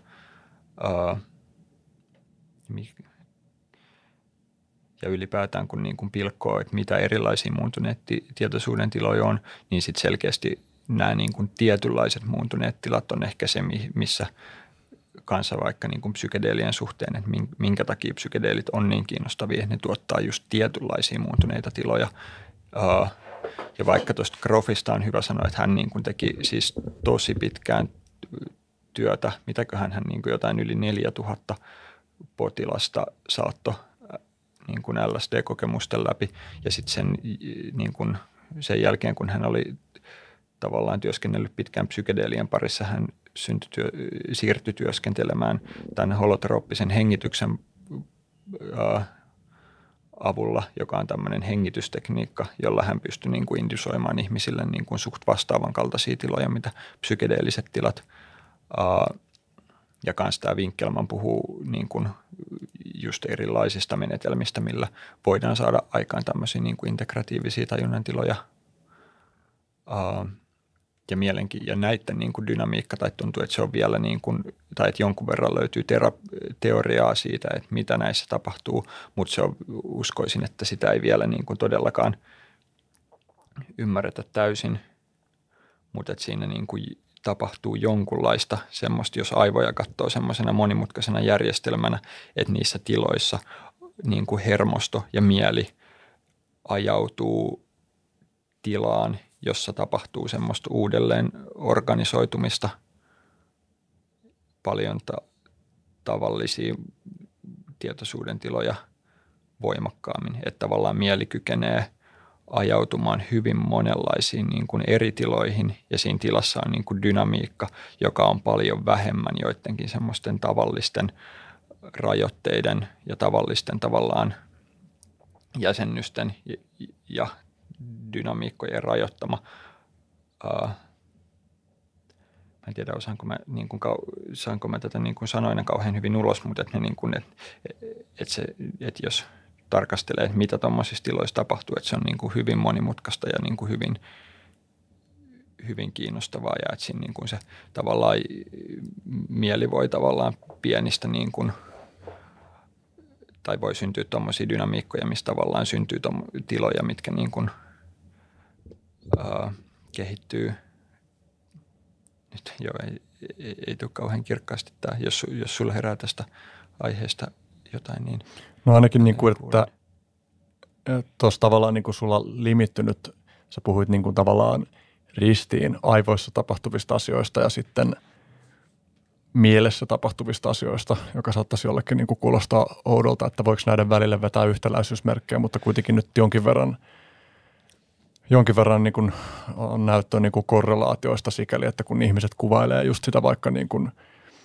mielen tasolla asioiden välisten yhteys, yhteyksien niin kuin uudelleen järjestäytymistä, niin samanaikaisesti niin kuin aivokuvantamistekniikoilla on saatu niin kuin ihan varten otettavia niin kuin viitteitä siitä, että, että niin kuin aivoalueiden väliset, väliset kytkökset ja niin kuin hermosolujen väliset kytkökset vastaavasti niin kuin uudelleen organisoituu. Että näiden kahden tason välillä näyttää olevan niin kuin selkeät korrelaatio, että sikäli näistä voi, voi puhua niin kuin tietyin, mikä on suomeksi kaveat, vara, varauksin. Mm, joo. Niin kuin, että, Joo, Niin. joo, se tietty jep on niin kuin, joo, tämä on hyvä, hy- hyvä huomio ja tietynlainen myös ehkä oletus, että mieli ja mielen tapahtumat ja aivotapahtumat niin kuin jollain tasolla korreloi ja kaikki ei välttämättä olisi tästä niin kuin samaa mieltä. Tuohon äskeiseen vielä tuli mieleen niin kuin vaikka metastabiilisuuden käsite, jota tämä Carhart Harris ja hänen niin kuin tutkimustiiminsä on käyttänyt kuvaamaan tämmöistä niin kuin monien psykedeelikokemusten dynamiikkaa. Ja nämä menee kanssa, nämä menee vähän mun niin kuin tavallaan ydintietämyksen ulkopuolelle, mutta niin kuin ajatuksena se, että niin kuin hermostossa kautta mielessä lähtee ilmenemään tämmöisiä dynamiikkoja, jotka luonnehtii niin kuin yleisesti, jos tutkitaan niin kuin erilaisia järjestelmiä, mitkä on tämmöisiä tavallaan pisteitä, missä erilaiset kompleksit järjestelmät kykenee niin kuin uudelleen järjestäytymään, niin sitten nämä psykedeelitilat, niin kuin, että niissä on monia piirteitä, jotka viittaisi siihen, että se et, et, et, et psykedeelitilat voisi olla just tämmöisiä niin kuin tiloja. Uh, puhutaan myös tämmöisestä niin kuin kriittisestä vyöhykkeestä, että on tavallaan ei, ei ole liikaa kaaosta eikä liikaa järjestystä, vaan että se järjestelmä on jossain niin kuin kaauksen ja järjestyksen välimailla tavalla, joka on niin kuin omiaan synnyttämään uudenlaisia järjestyksiä siihen järjestelmään. on liekö kritikaalisuus? Joo, a, joo, kriti- joo, kritikaalinen voi olla parempi. Joo. Joo. Uh, Ja niin, ja tätä voi kontekstualisoida siis siihen, että jos ajattelee justiin, että, että vaikka niin psykedeelien terapeuttisen potentiaalin yksi ydinasia näyttäisi olevan se, että ne nimenomaan voi niin kuin auttaa uudelleen jäsentämään. Niin kuin, mä niin kuin tuon tämän tähän väliin, jotta niin kuin olisi helpompi tavallaan kuulijoiden hahmottaa sitä, että miten, miten tämä niin kuin mm. kytkeytyy niin kuin arki, arkitodellisuuden tasoon, niin justiin, että ne niin kuin, tuollaiset tilat voi niin kuin mahdollistaa siitä jostain vaikka iskostuneesta ajattelu- tai käyttäytymismallista pois päästämisen. Mm, joo, Mutta joo, jatka joo, vaan. todellakin. Jep, tai terapeuttisesti tosi niin kuin arvokas, että et jos terapiassa se, mitä me haetaan, että ihmiset niin kuin kykenisi jotenkin niin kuin muuttumaan joko käytöstaipumuksiltaan tai siltä, miten he niin kuin kokee ja jäsentää maailman jotenkin semmoiseen suuntaan, että se niin kuin olisi eheyttävä. Ö, Ja sitten mietin kanssa, että toi on tosi hyödyllinen, jos haluaa ymmärtää, mitkä tämmöiset niin rajut tavallaan maailmankuvalliset muutokset ää, ja muut muutos, muutos, vaikka nämä niin kuin arvojen muutokset, mitä niin kuin välillä psykedeelikokemusten niin kuin aikana ja jälkeen tapahtuu, niin sitten noi on, niin tuntuu tosi hyödyllisiltä ajatuksilta ja tuntuu tarpeelliselta, että meillä on joku niin kuin kieli ja jotkut teoriat, millä pystytään ymmärtämään sitä, että mistä siinä on kyse, että tavallaan voidaan käydä läpi tämmöisiä niin kuin äkkinäisiä muutosprosesseja. Ja vaikka tai niin kuin psykedeleissä aika usein niin kuin törmää niin kuin väitteisiin, että joku psykedeelikokemus voi vastata vuosien terapiaa. Ja sitten jos niin kuin tämmöistä niin kuin haluaa jotenkin suopeasti ymmärtää tämmöistä niin kuin väitettä, että mitä se voisi tarkoittaa, niin sitten se tavallaan hyvin paljon helpottaa, että, että niin kuin se, että me pystytään jotenkin ymmärtämään sitä, että, että onko mahdollista, että, että tosiaan niin kuin ihmisen kaltainen monimutkainen otus niin kuin voisi käydä hyvin lyhyessä ajassa jonkunlaista niin kuin tosi monimutkaista uudelleenjärjestäytymistä. Ja sitten nämä niin kuin vaikka Harrisin teoriat ja uh, muitakin löytyy, jotka sitten niin kuin voi, voi auttaa, auttaa tämän ymmärtämisestä, että mistä se niin kuin yleisesti ottaen on kyse. Hmm. homman kanssa tämä niin kuin gradu-projekti ylipäätään oli, tai ja psykedeelit ylipäätään on super mielenkiintoinen aihe. Nämä niin kuin sitoo niin hirveän monia tavallaan eri aloja yhteen, joka samalla on niin kuin äärimmäisen kiinnostavaa, mutta samalla tekee sen, että vaikka niin kuin mä koen, että jatkuvasti tavallaan jonglööraa – monilla tavallaan käsitejärjestelmillä ja teemoilla, mistä niin kuin mistään ei tiedä tavallaan aivan niin kuin supersyvällisesti, mutta sitten jotka kaikki tuntuu olevan niin kuin jotenkin oleellisia niiden ilmiöiden ymmärtämiseksi, mistä on kiinnostunut. Joo, kuulostaa tutulta. Mulla ei ole tavallaan niin kuin ehkä yhtään sellaista erikoisalaa, mutta, mutta jos niin kuin vaikka tuo psykedeliteema on sellainen, että siihen liittyvää, vaikka nyt jos miettii ihan tutkimuspaprujen lukemista, niin sitä niin kuin huomaa, että lukee yhdestä kulmasta, niin sitten hahmottuu tärkeäksi perehtyä johonkin toiseen kulmaan, joka tarjoaa keske, keskeisen palikan sen aiemman näkökulman tajuumisen, ja sitten taas sama toistuu siellä seuraava, seuraavan palikan kohdalla. Ja, ja tässä niin kuin mielessä tietysti on niin kuin hyvin ymmärrettävää, että sitten vaikka John Verweg kognitiotieteilijänä on niin kuin just puhunut siitä kognitiotieteen merkityksestä niin kuin sillan rakentajana useiden eri tieteenalojen välillä, joita on niin kuin neurotiede ja psykologia ja antropologia ja kielitiede. Ja, ja niin kuin Vervekehän puhuu siitä synoptisesta integraatiosta. Jos mä olen oikein painanut tämän mieleen, niin hänen pointtinsa siinä on just, että kognitiotiede, niin kuin, että, että se synoptinen integraatio on niin kuin sitä, että – rakennetaan sellaisia siltoja näiden eri tieteenalojen välille, jotka niin kuin ei yritä väittää, että nämä kaikki tieteenalat olisi niin kuin sama asia, vaan niin kuin säilyttää niiden erityispiirteet ja sitten samanaikaisesti tekee niin kuin tilaa niille keskustella keskenään ja auttaa hahmottaa jotain kokonaiskuvaa. Hmm. Joo, joo, mä oon ymmärtänyt, tai ymmärsin sen samoin. Ja tuntuu, että on kyllä tosi tärkeää tuommoinen sillan rakennustyö – Hmm. Tai vaikka just psyke, psykedeelit ja nämä ilmiöt, mitä tässä ollaan puhuttu, on niin kuin ihan älyttömän monimutkaisia. Jos palaisi tuohon niin kuin, takaisin taas siihen niin kuin graduteeman ytimeen. Eli se keskeinen väite siinä gradussa on, niin kuin kytkeytyy siihen ajatukseen siitä, että psykedeelit niin kuin tämän, nimenomaan tämän unselfing, itsen, itsen vähentämisen prosessin kautta voi auttaa ihmistä havaitsemaan tarkemmin tai paremmin arvoja. Joo. Joo, tämä on siinä jep keskeinen, keskeinen väite, minkä mä teen. Uh, Joo, mietin, mistä edes aloittaisin tämän. Öö, no yksi liittyy tuohon justiinsa, että mi- miten niin kuin meidän huomio suuntautuu maailmaan. Öö,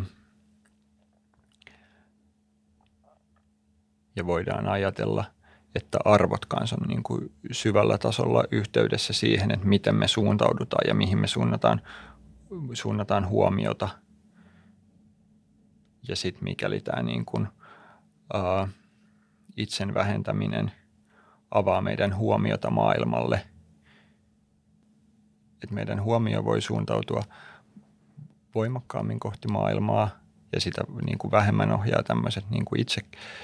itseen keskittyvät jäsennykset, niin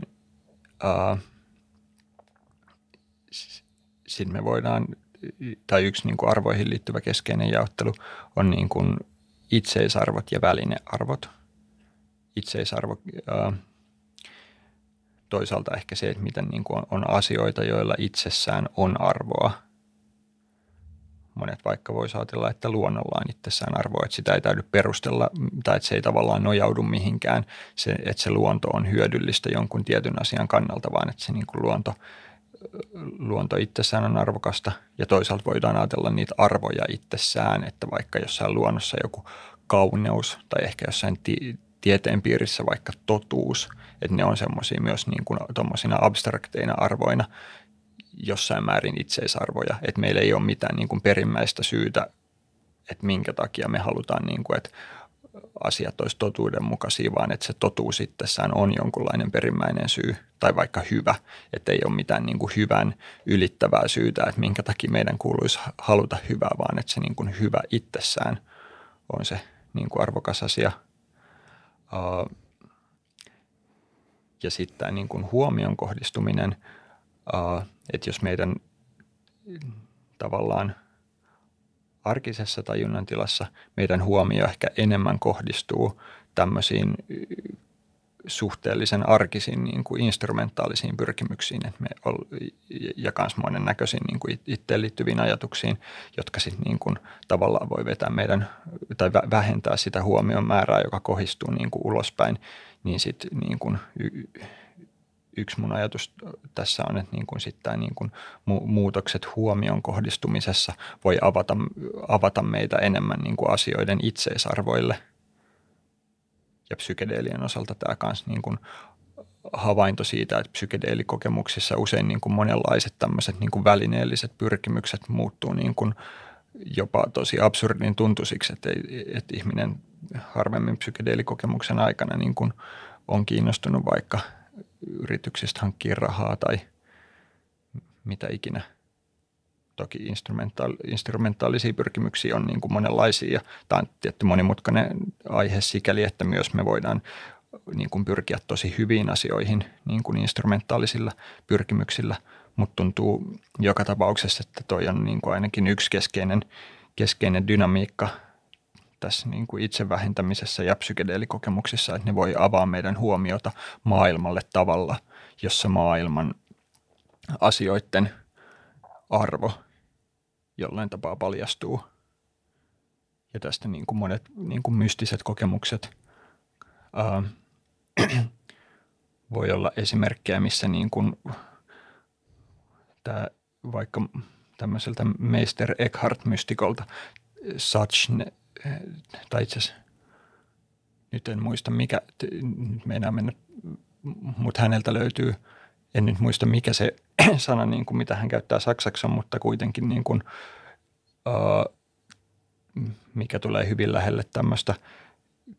kans buddhalaista käsitettä. Uh, molemmat niin kuin tavallaan asioiden sellaisuudeksi voitaisiin kääntää – ja sitten niin kuin ikään kuin tämmöinen olemisen tapa, jossa me enemmän ollaan suuntautuneita vaan niin kuin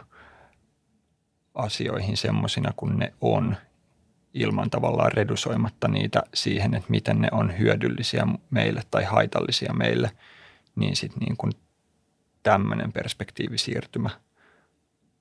voi olla niin kuin yksi tuommoisia niin arvostuksia ja arvottamisia syvästi muuttava tekijä, että meidän tavallaan tapa jäsentää maailmaa muuttuu enemmän semmoiseksi, että me pystytään löytämään tavallaan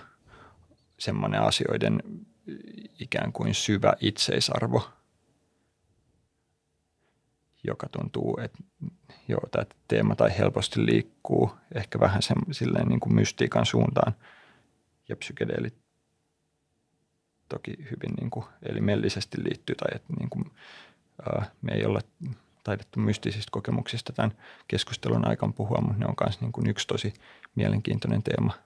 No ehkä pitäisi nyt ennen kuin mennään yhtään syvemmälle siihen, niin määritellä mystinen kokemus, koska ja ehkä sen kautta voi ymmärtää sitten, että mihin kaikkeen mystiikka voi sanana viitata, mutta niin kuin mystinen kokemus kuulostaa varmaan niin kuin ihmiselle, joka ei ole sen kummemmin perehtynyt siihen, että mitä sillä – mitä sillä termillä tarkoitetaan, niin saattaa kuulostaa vaan niin kuin just joltain semmoiselta huuruilulta tai hallusinaatiojutulta tai jotain, mutta jos nyt miettii vaikka tätä niin kuin, että, että psykedeelitutkimuksen kontekstissa on mm, Roland Griffiths mm, Johns Hopkinsin yliopistosta kumppaneineen tutkinut niin kuin psilosybiinin kykyä tuottaa tuottaa mystisiä kokemuksia, niin heillä on niin kuin kysymyspatteristo, johon vastaamalla arvioidaan sitä, että että oliko kokemus mystinen vai ei, niin silloin ihan tietyt kriteerit, että miten mystinen kokemus määritellään. Ja, ja sitten niin kuin vaikka sitten sen, sen tyyppisestä kokemuksesta voi tehdä kaikenlaisia maailmankuvallisia johtopäätöksiä, niin tämä ei ole kuitenkaan ikään kuin välttämätöntä, että on myös mahdollista kuvata sitä mystistä kokemusta niin kuin ottamatta kantaa siihen, että, että mitä se kertoo todellisuudesta. Mutta ehkä tässä nyt voisi avata sitä, että minkä tyyppisiä kokemuksellisia ulottuvuuksia liittyy mystisiin kokemuksiin. Joo. Tämä on ö, jälleen yksi aihe, minkä mikään niin kuin syvä asiantuntija mä en ole, mutta niin kuin näitä kriteereitä, ö, ne on niin kuin muutamat tavallaan joskus 60-luvulla kirjoitelleet niin kuin mystiikan tutkijat, ainakin tämmöinen Stace on yksi nimi, joka esiintyy paljon, ö, keneltä niin kuin monet vaikka niin kuin nykyiset psykedeelitutkijat nappaa näitä piirteitä – tähänkin koko niin kuin mystiikkaan liittyy tosi paljon keskustelua uskontotieteissä ja muualla. Ja myös se, että mystiset kokemukset on yksi yhtenäinen ryhmäkokemuksia tai että on jotkut essentiaaliset piirteet, mitä kaikki mystiset kokemukset käy,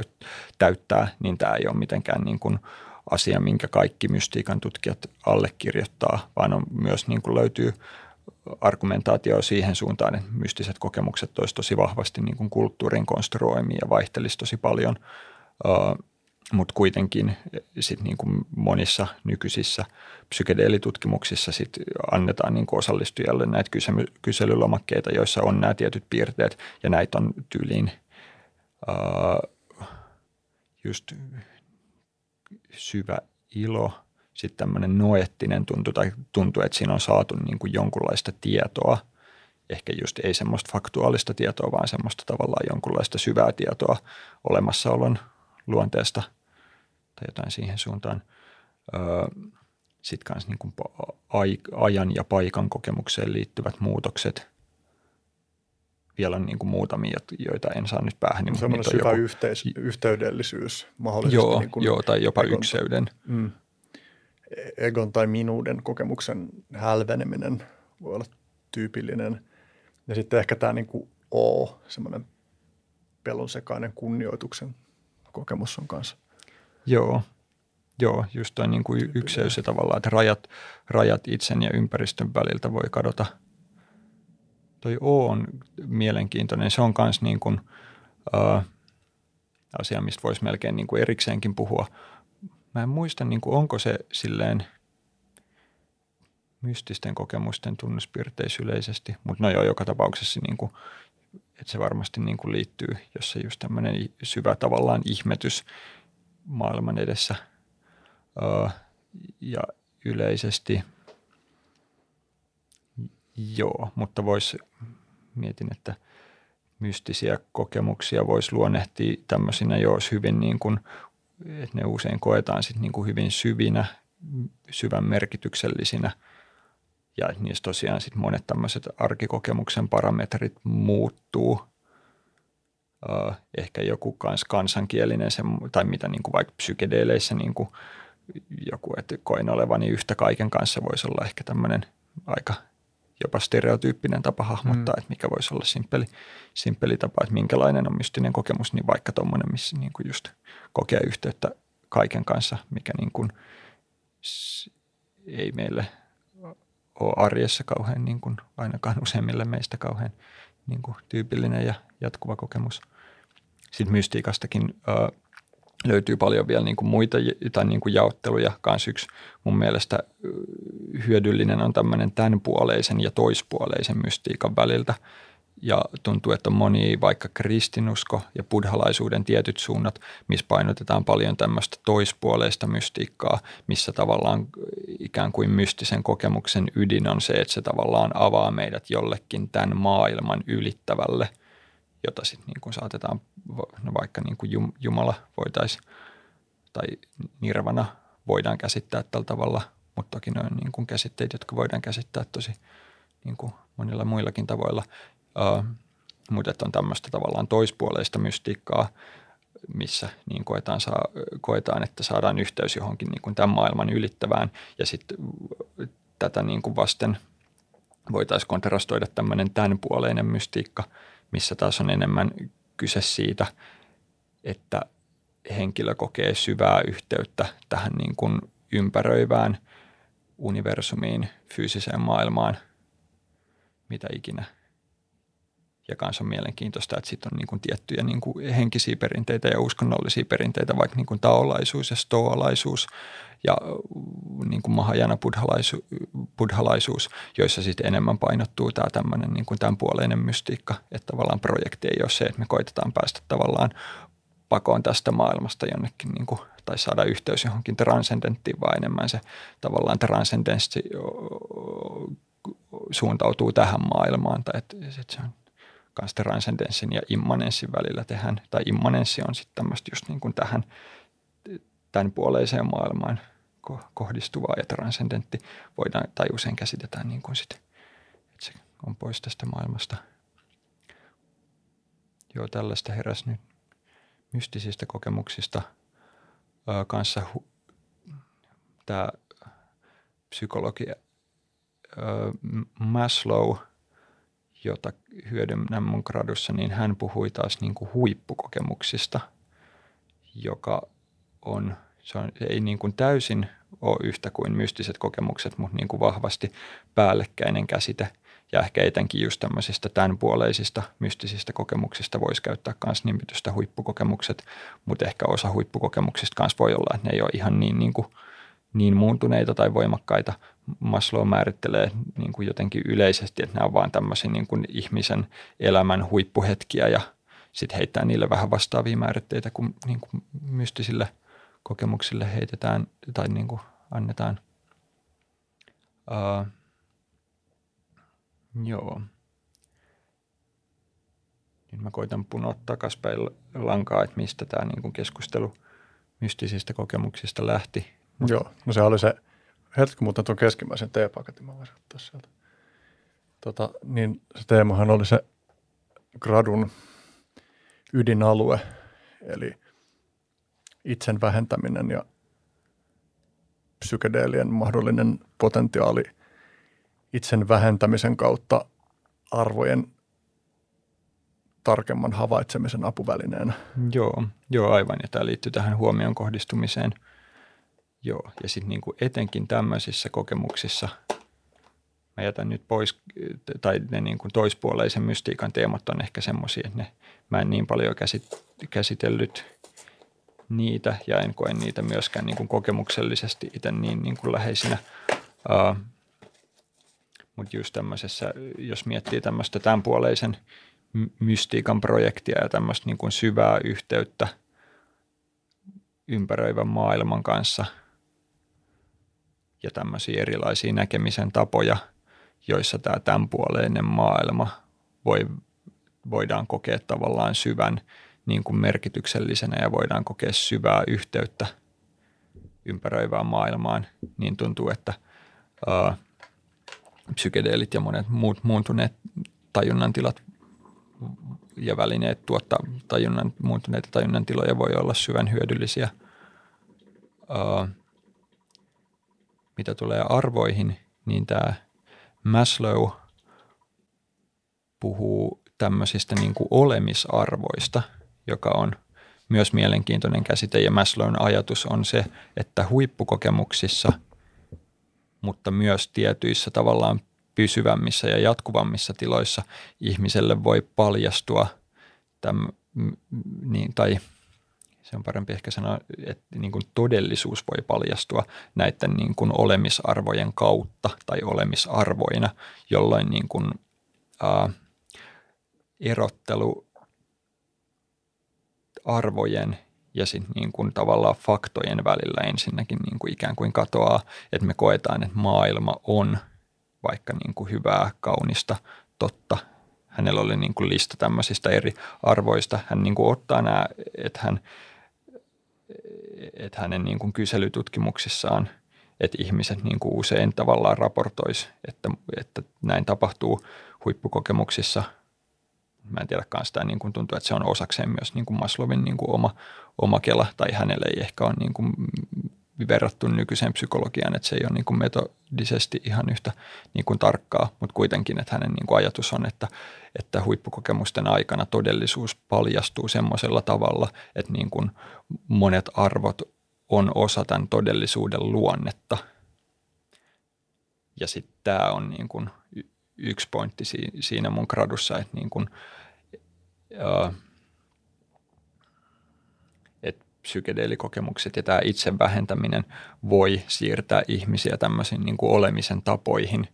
jossa myös niin kuin arvot saatetaan kokea osana todellisuutta ja semmoinen tavallaan konventionaalinen erottelu niin kuin arvojen ja tosiasioiden välillä saattaa niin kuin tavallaan luhistua. Eli kun sanot, että osana todellisuutta, niin tarkoittaako se sitä, että arvot hahmotetaan –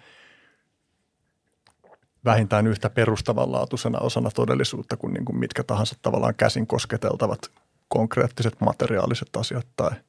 tai, tai tyypillisemmin faktaksi mielletyt jutut? Joo, toi on hyvä kysymys. Ja toi kieltämättä, vaikka miten Maslow puhui siitä, että se on niin kuin hieman epäselvää, että mitä se niin kuin ihan tarkalleen tarkoittaa, että me koetaan joku vaikka todellisuus niin kuin – totena tai kauniina tai hyvänä, tai että ne ei selkeästi, että ne ei ole mitään niin kuin lisäasioita, jotka jotenkin putkahtaa todellisuuteen jostain, vaan ne on jotain, joka niin kuin syvällä tapaa luonnehtii sitä koettua todellisuutta. Että ne on enemmänkin jonkunlainen niin kuin perspektiivin siirtymä, että ikään kuin se todellisuus säilyy, tai näin mä sen niin kuin tulkitsen, että se todellisuus sinänsä säilyy samana, mutta sitten se tavallaan perspektiivi, mikä siihen on – niin ikään kuin paljastaa sen todellisuuden eri näkökulmasta, josta jotenkin sitten koetaan, että niin kuin nämä eri arvot onkin, että ne ei ole, että vaikka joku niin kuin hyvyys käsitteenä luonnehtii myös sitä niin kuin todellisuutta jollakin hyvin syvällä tapaa. Ja tätä voisi niin kuin ehkä myös jotenkin siitä näkökulmasta, ää, mietin sen niin kuin instrumentaalisuuden – käsitettä ja sitä, että miten meidän niin kuin, äh, hahmottaminen usein on tosi vahvasti sidottu meidän niin kuin persoonallisiin tavallaan äh, haluihin, tarpeisiin, aversioihin. Maslow käytti nimitystä niin kuin deficit cognition, tämmöinen niin kuin puutekognitio si- siitä, että me niin kuin usein ollaan tämmöisessä niin kuin tilassa, missä me arvioidaan maailmaa tosi paljon meidän niin kuin tyydyttämättömistä puutteista ja, tai tyydyttämättömistä tarpeista ja muista tämmöisistä niin kuin tavallaan puute näkökulmasta käsin, jolloin sitten mä niin kuin suuntaudun todellisuuteen siitä näkökulmasta, että miten todellisuus voisi tavallaan täyttää jotakin mun tavallaan tarpeita, joka tietty on tosi niin kuin luonnollista, tai jos miettii myös evolutiivisesti, että sitähän tavallaan, että se on täysin niin kuin väistämätöntä mille tahansa elävälle organismille, että meillä jatkuvasti on tämmöinen arviointi, ja että se on tosi niin kuin, uh, hyvä asia tai, tai neutraali asia – mutta sitten niin kun mielenkiintoista on, että sitten tämmöinen, kun mä tavallaan suuntaudun tähän todellisuuteen, niin sitten se just, että se vaikuttaa siihen, että mitä mä näen tavallaan tärkeänä ja miten mä tavallaan suhteudun ja orientoidun ympäröivään maailmaan. Ja sitten niin kuin Maslowin ajatus oli, että näissä niin kuin huippukokemuksissa sit voidaan siirtyä tämmöiseen niin kuin olemiskognition tilaan, missä sit niin kuin ei enää arvioidakaan sitä niin kuin ympäristöä tämmöisistä tavallaan puutteista, omista puutteista ja vajavaisuuksista ja siitä, että miten tämä ympäristö voisi täyttää jotakin, niin kuin, jotakin mitä mä tarviin, vaan enemmän, että siihen ympäristöön suuntaudutaan uh, si, semmoisesta niin näkökulmasta, että tavallaan itse ollaan osa sitä samaa niin kuin valtavaa ole, olemisen prosessia ja sitten se niin kuin, tavallaan asiat näyttäytyy enemmän tämmöisen niin kuin itseisarvoisen, itseisarvoisen tärkeänä Niitähän on myös rinnasteinen tälle Erik Frommin jaottelulle having modista ja being modista. Olisiko nyt sitten hankkimismoodi ja olemismoodi? Joo. Joo, se on myös toinen, toinen tosi vastaava erottelu. Hmm. Ja monilta muilta ajattelijoilta löytyy myös niin vastaavia, vastaavia käsitteitä vaikka Spinozalta tämä subspeci aeternaattis tai tämmöinen ikuisuuden näkökulma, jossa on mun nähdäkseni niin kuin sama, sama pointti, että niin kuin välillä todellisuus voidaan kokea tämmöisestä ikään kuin ikuisuuden näkökulmasta, jolloin just se meidän niin kuin henkilökohtainen perspektiivi ei samalla tapaa niin kuin väritä sitä. Ja niin, ja sitten nämä tosiaan menee sitten niin kuin astetta tavallaan niin kuin, tai voidaan kokea tämmöisenä, niin kuin, tai voidaan ajatella, että ne on sitten tietyllä tapaa mystisiä tapoja hahmottaa maailma myös. No yksi kysymys tietysti, jota sä käsittelet myös siinä sun gradussa, on se, että jos nyt palauttautan nimenomaan spesifisesti siihen psykedeelien katalysoimien kokemusten tasolle, niin no voisiko se nyt sitten sanallistaa vaikka näin, että onko kuitenkin kyse niin kuin siitä, että tuottamalla aivoihin toimintahäiriöitä niin kuin tuotetaan harhoja, jotka tuottaa tällaisia kokemuksia, joiden minkäänlainen niin kuin totuutta etsivän ihmisen arkimaailman kantava arvo on, on vähäinen. Eli onko kyse silkasta – Entä jos kyse onkin niin kuin silkasta harhasta ja hallusinaatiosta? Mm, se on toki hyvä, tai tuommoinen vastaväite, joka varmaan aika usein niin kuin voidaan esittää. Ja sikäli niin kuin asia, jota on tosi hyvä pohtia, koska se, että jos taas olisi niin, että psykedeelien tuottamat hyödyt perustuu siihen, että ne tuottaa meille harhoja, jotka on jollain tavalla niin kuin mukavia tai hyödyllisiä – okei, sekin ehkä niin kuin voi, voi jonkun arvion mukaan, että se niin kuin voisi olla ihan hyvä juttu, mutta se ei ainakaan ehkä ole niin, kuin, niin tavallaan itsestään selvästi hyvä juttu tai niin vakuuttavaa kuin, että jos ne tuottaisi meille jotain tavallaan ikään kuin näkökulmia toteen, todellisuuteen, jotka on myös jotenkin niin kuin episteemisesti tai tiedollisesti tavallaan paikkansa pitäviä tai skarppeja. Tuohon ehkä suhteessa niin kuin – näihin arvoihin ja olemismodeihin. Että sitten se mun mielestä oleellinen kysymys on, että mitä niin kuin vaikka harha tarkoittaa. Ja sitten tuntuu, että tämmöisistä niin perspektiivisiirtymistä, että niissä ikään kuin, että jos harha on joku, että mä niin kuin näen jotakin, jota todellisuudessa, todellisuudessa ei ole –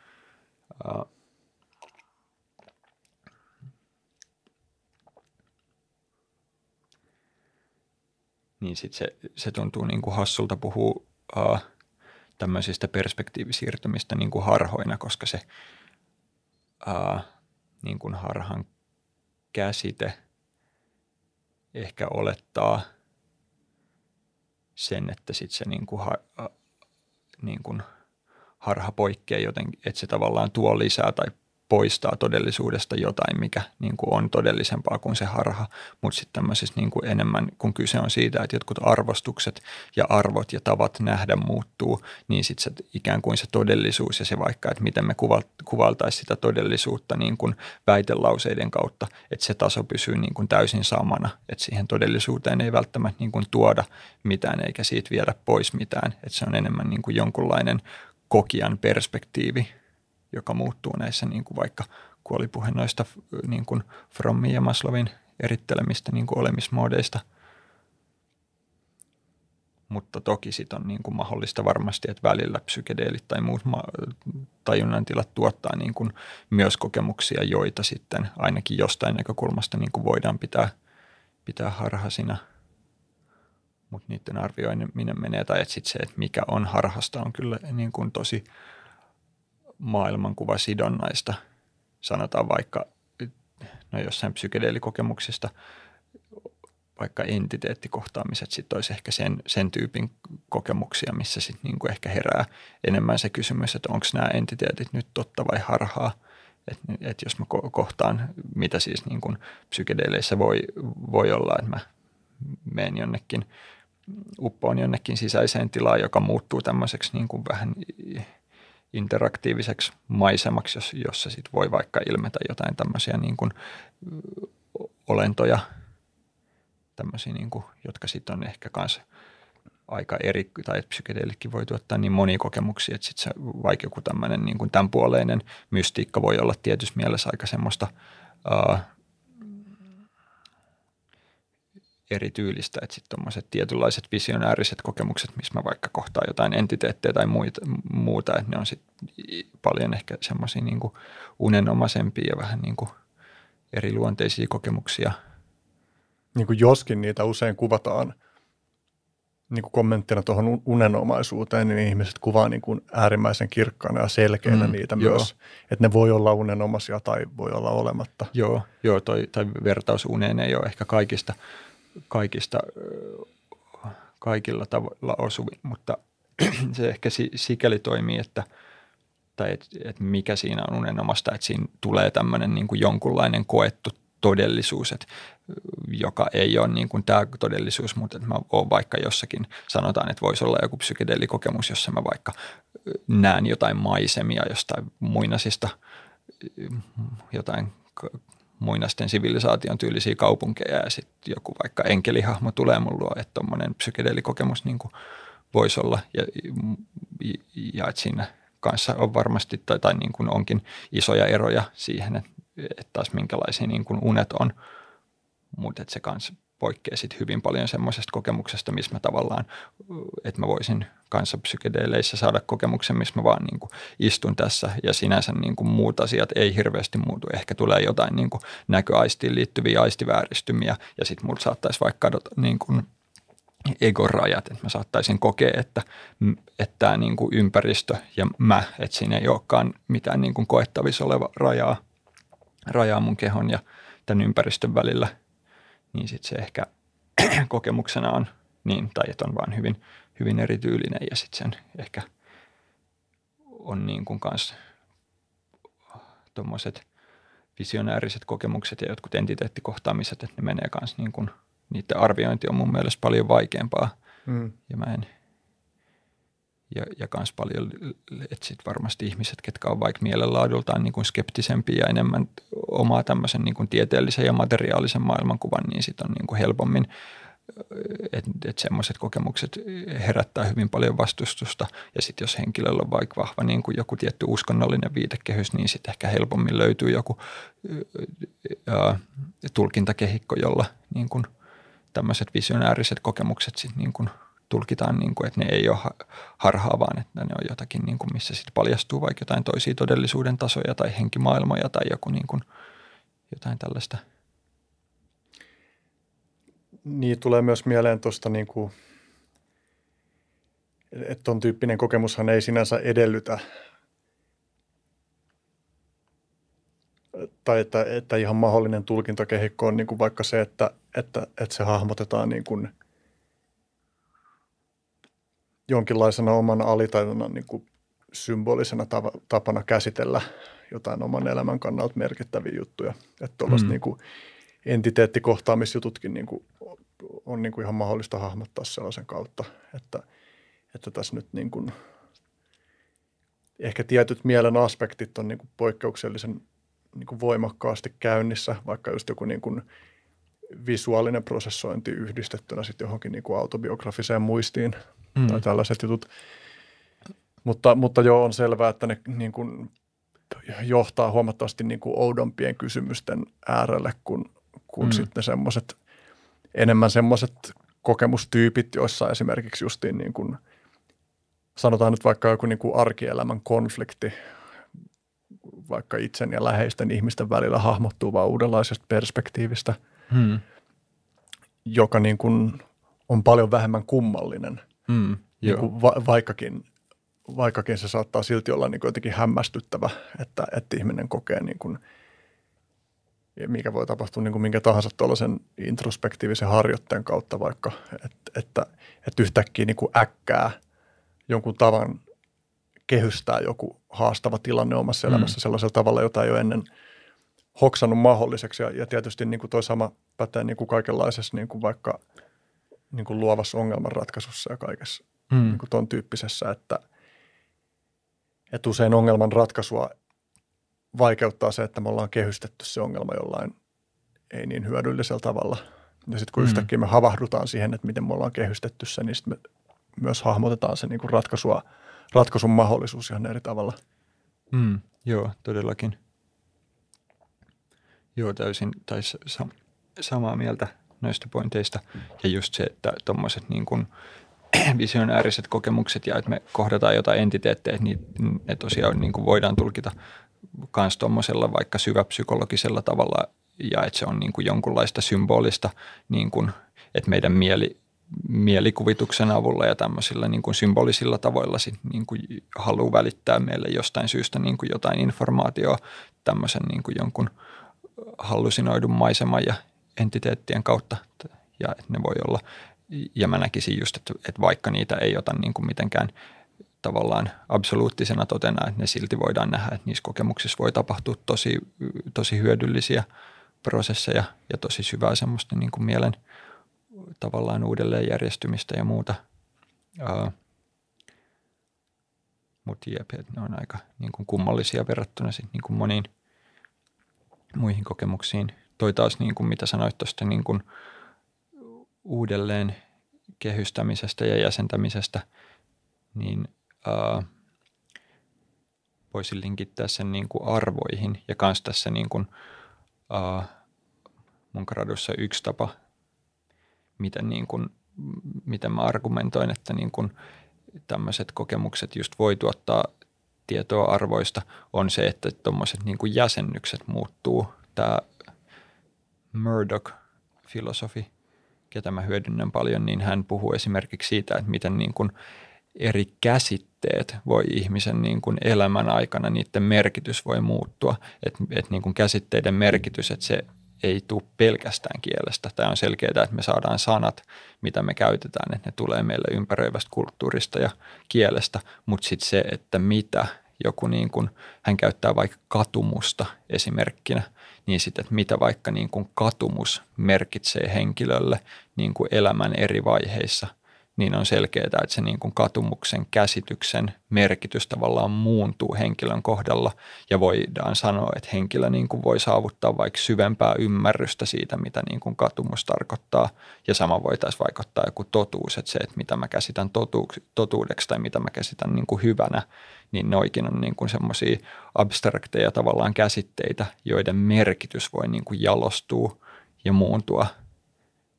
sitä mukaan, kun meidän niin kuin kokemus syvenee ja meidän elämän kokemus karttuu. Ja sitten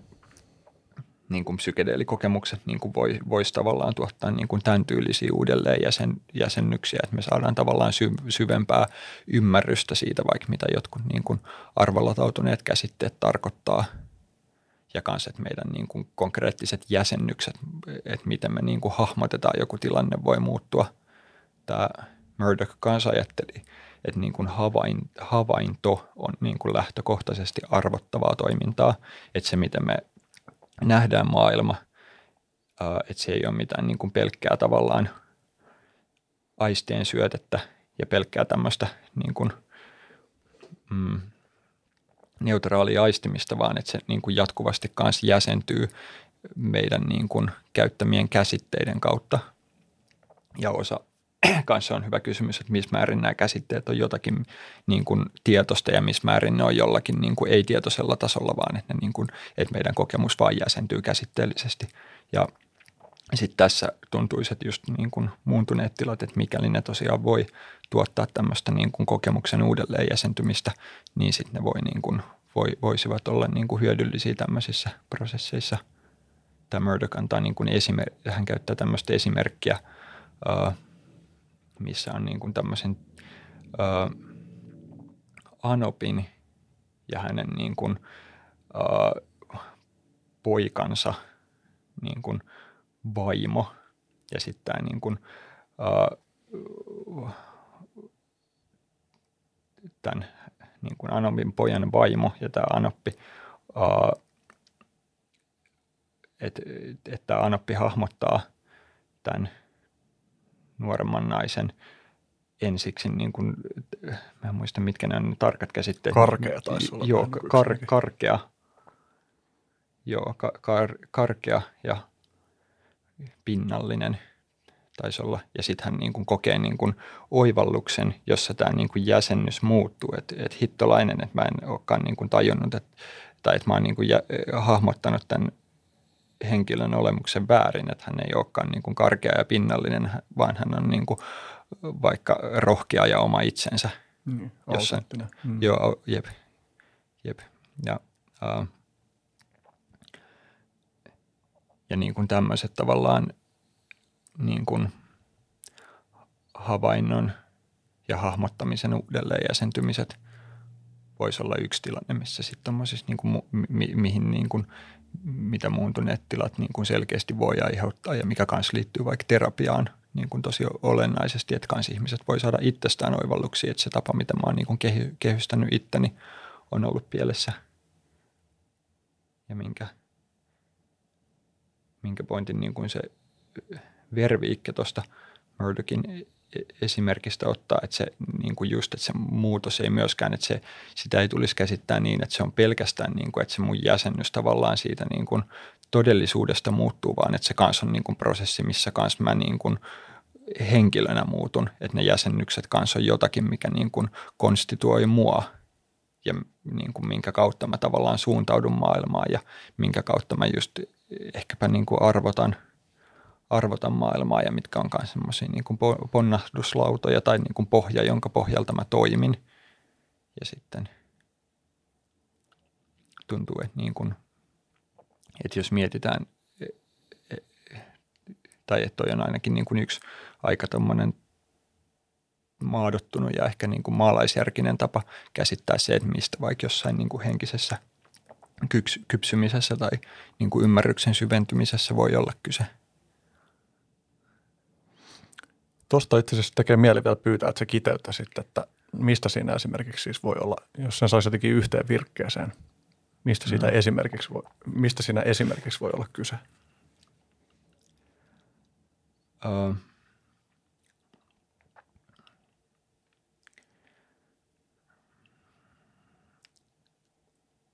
Kokeillaan. Mä en tiedä, tuntuu, että mulla, tai en tiedä saanko – puettua. Tai tuntuu, että välillä tavallaan, vaikka mä oonkin näistä ilmiöistä kirjoitellut, että niin kuin ääneen puhuminen voi olla vähän niin kuin hapuilua tai silleen, että ei aina, niin kuin, aina ei saa kiinni. Ja, mutta jonkunlaisesta uh,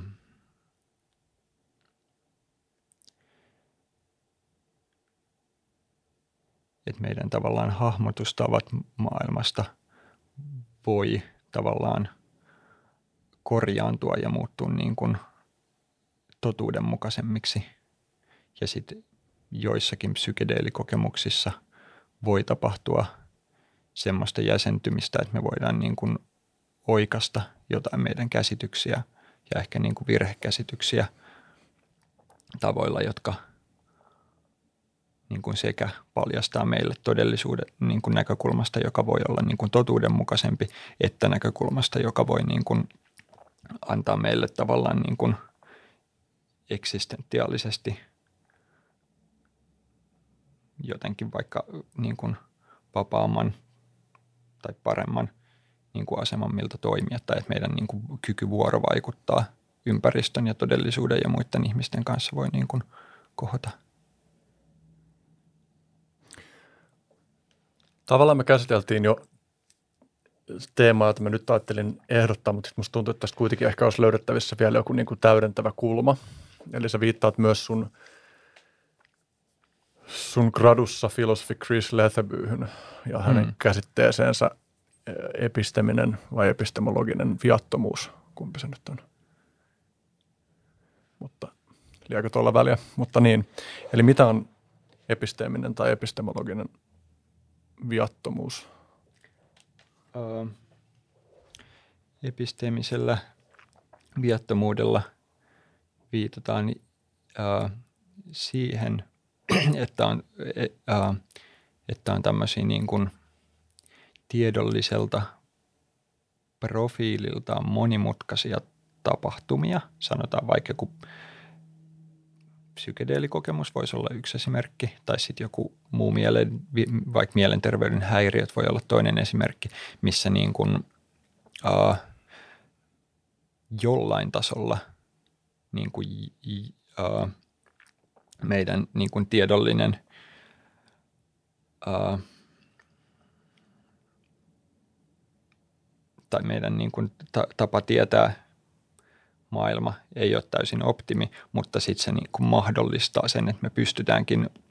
vuorovaikuttaa todellisuuden kanssa paremmin tai että me saadaan sitten jonkun toisen kaltaista tietoa, joka niin kuin parantaa meidän tavallaan tiedollista asemaa. Tämä oli ehkä vähän epäselvä tämmöinen yleinen luonnehdinta, jos antaa konkreettisen esimerkin, niin Letheby soveltaa tätä niin kuin psykedeelikokemuksiin siten, että hänen mukaansa niin kuin psykedeelikokemuksissa voi olla tämmöisiä tiettyjä aineksia, jotka on tämmöisestä tiedollisesta näkökulmasta vähän niin kuin kyseenalaisia. Sanotaan vaikka noin niin kuin entiteet, entiteettikohtaamiset ja muut voisi olla niin kuin yksi esimerkki, että se on vähän niin kuin, että ne on alttiita sille kritiikille, että, että me saatetaan, että siinä on riski, että jo, että me koetaan jotakin, mikä ei ole täysin linjassa niin kuin todellisuuden kanssa. Tai vaikka jos otetaan niin kuin näkökulma, että nämä entiteetit ei ole todellisia, toki jotkut voi ajatella, että ne on todellisia, ehkä ne onkin, mutta niin kuin, että esimerkiksi, että, jos ajatellaan, että entiteettikohtaaminen ei ole todellinen, niin sitten se psykedeelikokemus altistaa meidät tämmöiselle tavallaan niin kuin harhalle, mutta sitten se harha voi olla astuinkivi sille – että me saadaan vaikka joku oivallus, joka niin kuin oikeasti syventää meidän kontaktia todellisuuteen tai parantaa meidän tiedollista asemaa, että huolimatta tietyistä episteemisistä haitoista, niin niillä kokemuksilla voi olla episteemisiä hyötyjä, jotka ylittää nämä episteemiset haitat. Joo, toi, toi taitaa olla se niin kuin skarppi määritelmä, että, niin kuin, että, että, että joku tila on episteemisesti viaton, mikäli sen, episteem, mikäli sen tilan tuottamat episteemiset hyödyt ylittää sen tilan tuottamat episteemiset haitat. Ja myös ne episteemiset hyödyt voi olla myös semmoisia konkreettisia, että miten se tila voi vaikka niin kuin mahdollistaa meidän, niin kuin, ei, ei pelkästään tavallaan tiedon semmoisessa niin kuin väitelauseiden ja propositionaalisessa mielessä, vaan myös semmoisen niin kuin elävän vuorovaikutuksen maailman kanssa. Tota käsitettä on niin kuin psykiatrian filosofiassa käytetty kuvaa vaikka tiettyjä harhoja, joissa ihmisellä on joku niin kuin aivan selkeä harhakäsitys, mutta sitten se harhakäsitys niin kuin mahdollistaa sen, että sen ihmisen niin kuin psyyke ja maailma pysyy kasassa, että se, että se harha palvelee semmoista hyödyllistä funktiota, että ilman sitä harhaa saattaa olla, että se henkilö vaikka, että, niin kuin, että todellisuus, todellisuus ei olisi siedettävissä, mutta sitten koska hänellä on tämmöinen tietty niin kuin harha – niin sitten se niin kuin mahdollistaa sen, että se henkilö pystyy niin kuin tavallaan eh, jatkamaan elämäänsä ja olemaan vaikka niin kuin musertumatta jonkun niin kuin eh, valtavan eksistentiaalisen ahdistuksen keskellä tai mitä ikinä. Mm. Niin voisiko semmoinen arkinen esimerkki olla niin kuin se, että joku ihminen, joka on vaikka pahasti riippuvainen jostain päihteestä, kokee jossain tällaisessa muuntuneessa tajunnantilassa, että joku – mikä nyt voisi olla joku tosi absurdi, joku niin kuin mammuttijumala ilmestyy hänelle ja, ja käskee häntä lopettaa kamavedon ja käskee häntä vaikka niin kuin hakemaan kouluun. Ja sitten tästä konkreettisesti seuraa se, että hän tekee sen ja, ja sitten tämän myötä myös saa jotenkin niin kuin totuudellisemman kulman niin kuin omaan itsensä ja omaan elämäntilanteeseensa. Mm. Niin voidaan ajatella, että se niin kuin mammuttijumala on – jonkinlainen harha tai mitä ikinä se nyt sitten onkaan. Ja sitten samanaikaisesti kuitenkin se voi niinku tuottaa myönteisiä vaikutuksia tälle ihmiselle ja, ja noin myös noin kohtaamiskokemukset voi olla niin voimakkaita, että ihmiselle jää niinku vaikka toi ajatus mammuttijumalasta on niin hyvin absurdi, niin se kokemus voi olla niin voimakas, että se saattaa jättää jälkeensä semmoisen, että ihminen ei ikinä tule täysin vakuuttuneeksi siitä, että se oikeasti niin kuin, että se oli jollain tavalla harha. Mm. Ja sitten silti se niin kuin vaikutus on Joo. Niin kuin myönteinen. Joo, toi voisi olla hyvä esimerkki. Ja tota, käsitettä voidaan myös soveltaa niin kuin, tai niin kuin moniin ilmiöihin ja monilla tasoilla myös mietin, että joku niin kuin ykseyden kokemuskin voitaisiin, niin kuin, että jos, jos on joku, ää, että jonkun mielestä vaikka ykseyden kokemus voitaisiin käsittää, että se, että se on jonkunlainen harha, että, että sikäli, että me, meillä niin kuin, jos me ajatellaan, että vaikka meidän itseys, itseyden kokemus ja itseys on todellinen, tässäkin on tietty, niin kuin, että meidän ei välttämättä täydy olla sitä mieltä, mutta, niin kuin, mutta mikäli henkilö ajattelee näin, niin sitten vaikka niin kuin ykseyden kokemus voisi olla tämmöinen niin kuin jonkunlainen, että se, että se ei välttämättä niin kuin suoraan pidä paikkaansa, että kaikki on yhtä, mutta sitten sillä voi olla niin kuin hyödyllisiä seurauksia, että se henkilön suhde todellisuuteen muuttuu vaikka niin kuin, uh, jollain tapaa paremmaksi tai vaikka henkilö niin kuin pääsee yli jostain niin kuin musertavasta erillisyyden tunteesta tai mistä ikinä, jos ottaa niin kuin toisenlaisen esimerkin, mutta niin kuin – mammuttiumalakeissi on ehkä niin kuin, joo, tai, tai esimerkki, jossa sit se olisi just tavallaan niin kuin mikä se selkeämmin on vielä semmoinen tila, minkä varmaan monet arvioisi harhaksi. Niin mä mietin, mä niin kuin juttelin, oikeastaan viime vuonna juttelin yhden tota, friendin kanssa niin kuin siitä näkökulmasta, että, että musta vaikuttaa siltä, että, että monille – uskovaisille ihmisille uskonto tarjoaa sellaisia niin kuin myönteisiä, vaikka niin voisi sanoa, että ankkureita elämässä, joita näiden ihmisten ei välttämättä, en siis kun sanon näiden, niin en tarkoita kaikkia uskovaisia ihmisiä, vaan nimenomaan näitä yksittäisiä tiettyjä ihmisiä, niin joita niin kuin, niiden voisi olla vaikea tavoittaa niin kuin muilla keinoin. Ja sitten vaikka mä olisin tämän mun kaverin kanssa niin kuin jotenkin ontologisesti samoilla linjoilla tai maailmankuvallisesti samoilla linjoilla, että mä en tavallaan pitäisi uskottavana sen jotain niin kuin uskonnollisen ihmisen maailmankuvasta syntyviä väitelauseita jostain todellisuuden luonteesta, niin mä saatan silti uskoa, että, että se tuottaa sille ihmiselle hyviä asioita, se niin kuin uskontokokonaisuus. Niin kuin menemättä nyt syvemmälle siihen, mm. että, että uskonto on paljon muutakin kuin väitelauseita – mm. esimerkiksi niin kuin rituaaleja ja sosiaalisia yhteisöjä ja tollain. Ja se mun kaverin oli jotenkin tosi vaikea niellä sitä ajatusta, tai niin kuin, että hän, hän ei niin kuin pitänyt uskottavana sitä, että, että näille ihmisille ei olisi jotenkin niin kuin hänen näkökulmastaan niin kuin totuuden kautta tavoitettavissa näitä ihan samoja juttuja. Mm. Mutta, mutta mä itse ehkä ajattelisin sillä että, että, että vaikka niin kuin just jotkut uskonnolliset narratiivit tai mytologiat voi olla semmoisia – niin kuin heuristiikkoja, että ne voi olla semmoisia niin kuin tiivistelmiä jostain tietynlaisesta niin kuin elämän viisaudesta tai niin kuin hyvien arvojen mukaisesta elämästä tai jostain, mm, joka auttaa ihmisiä niin kuin suunnistaa elämässä. Eri ihmisillä on kuitenkin eri määriä, vaikka niin kuin kiinnostustakaan niin kuin loputtomasti ruotii jotain tuollaisia niin kuin syviä elämän kysymyksiä. Ja, ja eri, elämän vaiheessa siihen on myös niin kuin eri määriä kapasiteettia. Niin mun on niin kuin tavallaan helppo nähdä sillä lailla, että, että sellaisetkin uskomukset, joihin mä en itse uskon, niin voi olla niin kuin tuossa mielessä paljon enemmän plussan kuin miinuksen puolella. Mm. Niin kuin, ja, ja sitten tietysti eri ihmisten tulkinnoissa tuosta, että onko toi niin kuin nyt myönteistä vai ei, niin, niin painottuu tietysti sitten vaikka se, että jos joku ihminen pitää selkeästi enemmän – ongelmana kaikkea sitä niin kuin kielteistä, mikä niin kuin uskontojen mukana tulee, niin sitten toikin ilmiö voi näyttää huomattavasti kielteisempänä, tai niin kuin näyttäytyy paljon kielteisempänä niin kuin huolimatta siitä, että siinä yksittäistapauksessa tämä ihminen voisi uskoa, että, että se tuottaa hyvää tälle yhdelle ihmiselle. Sitten mä mietin, että mulla oli vielä joku yksi lisäjenga tuohon. Niin no siis niin, siis kai se, se, se on se, että, että ei ole mitenkään ilmeistä, että, että me voitaisiin päästä eroon hmm. niin kuin ton tyyppisistä heuristiikoista tai jostain justiin niin kuin mytologisista tai muuten niin kuin todellisuutta kovalla tai rajulla kädellä kompressoivista hmm. niin kuin jäsennyksistä. Joo, joo, ihan varmasti. Ja kanssa kuin Gregory Bateson ja uh, varmaan muutkin niin kuin ehdottaa, että just joku vaikka uskonto ja taide ja jotkut muut tämmöiset syvän niin kuin metaforiset tavat hahmottaa todellisuus niin kuin voi olla jopa niin kuin ainoita tapoja, mitä meillä on käytettävissä, jotka uh, tai,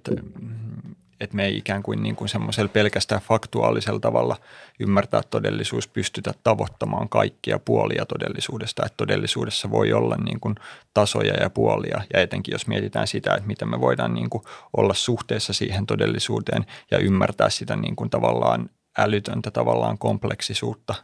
ja semmoista tiettyä niin kuin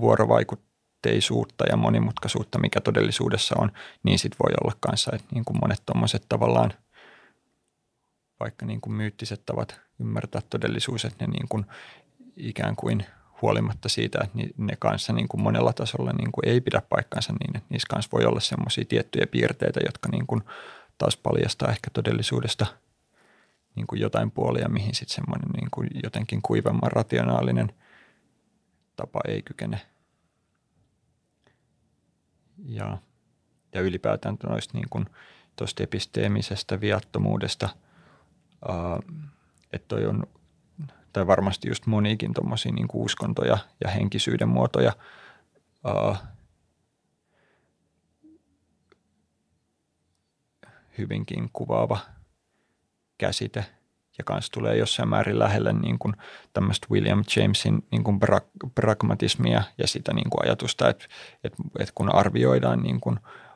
monia uskomuksia niin, että meidän ei pelkästään pidä arvioida niiden uskomuksien tavallaan tuommoista, niin kuin, että kuin, kuin tavallaan faktuaalisesti tosiaan ne on, vaan että sitä, että mikä on niiden niin kuin vaikutus elämä, el, eletylle elämälle. Ja mulle on niin kuin aivan selvää, että monet niin kuin uskonnolliset ja henkiset niin kuin uskomukset, jotka voi tavallaan olla niin kuin tiedollisella tasolla aika epäilyttäviä, niin niillä voi olla niin kuin tosi hyödyllisiä niin kuin eksistentiaalisia – seurauksia. Tai että henkilö voi niin kuin, uh, ja tiettynä niin kuin vaihtelee paljon niin kuin eri niin kuin uskonnosta ja uskomuksesta toiseen, mutta niin kuin, vaikka joku niin kuin käsitys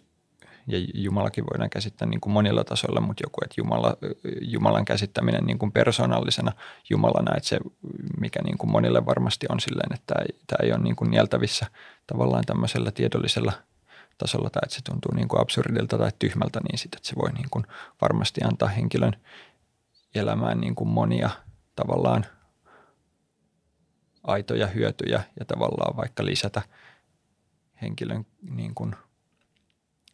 kykyä vuorovaikuttaa todellisuuden kanssa tai suuntautua todellisuuteen semmoisella tavalla, mikä on, on jotenkin hyödyllinen. Niin, no mä mietin just jotain ihmisiä, jotka on vaikka niin kuin mennyt ihan tosi paskaksi jostain mm, niin kuin kaman vetämisestä esimerkiksi, ja jotka päätyy, tulee uskoon, vaikka niin kuin ihan perinteisesti jotenkin niin kuin kristinuskon viitekehyksessä, niin, niin musta vaikuttaa siltä, että, että monille tällaisille tyypeille se –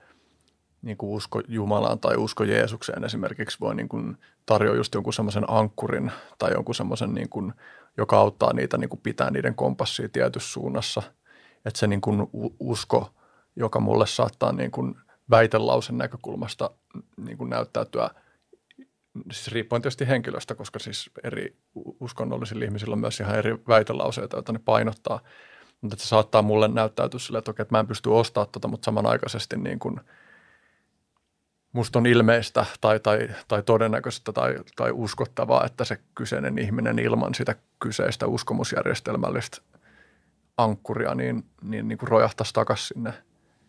niin kuin aiempaan elämäänsä, niin kuin vaikka tosi itsetuhoiseen elämään tai tollain. Mm, joo, joo, toi on tosi hyvä esimerkki. Ja sitten mä mietin myös niin kuin tällaisella arkisemmalla tasolla uskon merkitystä, että esimerkiksi semmoinen usko, että, että mä uskon, että mun parisuhde kantaa – että se kestää. Mä uskon, että mun parisuhde, niin kuin tällä niin kuin tosi klassisesti, että mä uskon, että mun parisuhde tai avioliitto ö, kantaa niin, kuin, niin myötä kuin vastamäessäkin.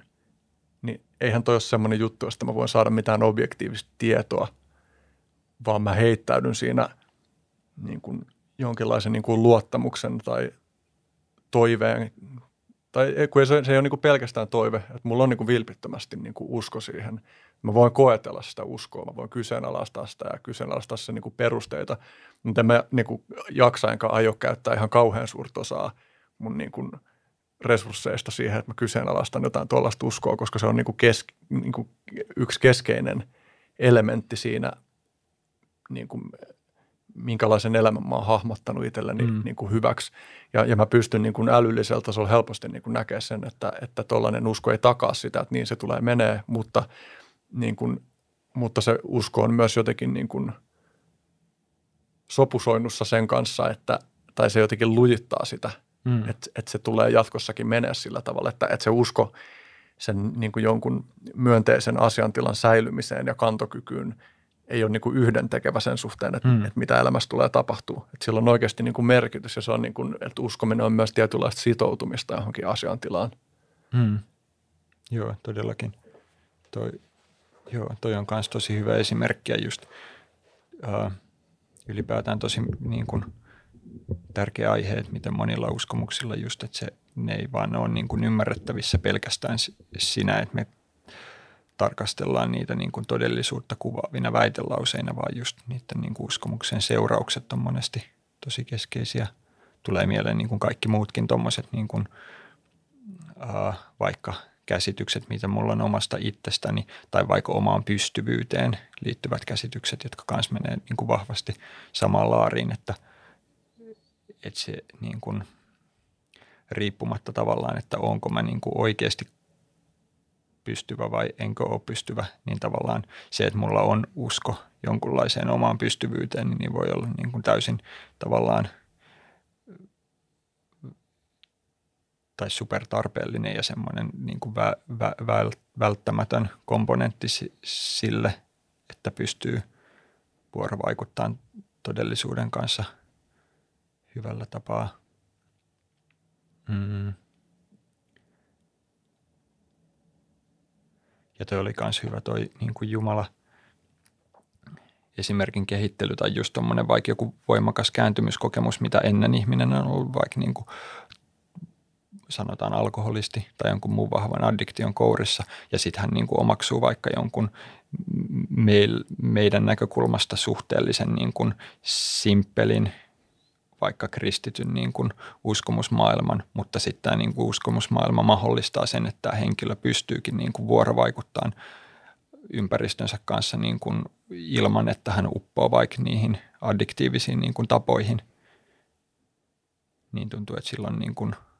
sillä on tosi paljon arvoa. Ja sitten se niin kuin episteemisen viattomuuden ajatus ehkä tuossa sitten niin kuin alleviivaisi sitä puolta, että miten sitten se, niin kuin kanssa se vuorovaikutus maailman kanssa on, niin kuin, että siinä on tiedollisia elementtejä, että vaikka se, että se henkilö ei niin kuin uppoa niihin tavallaan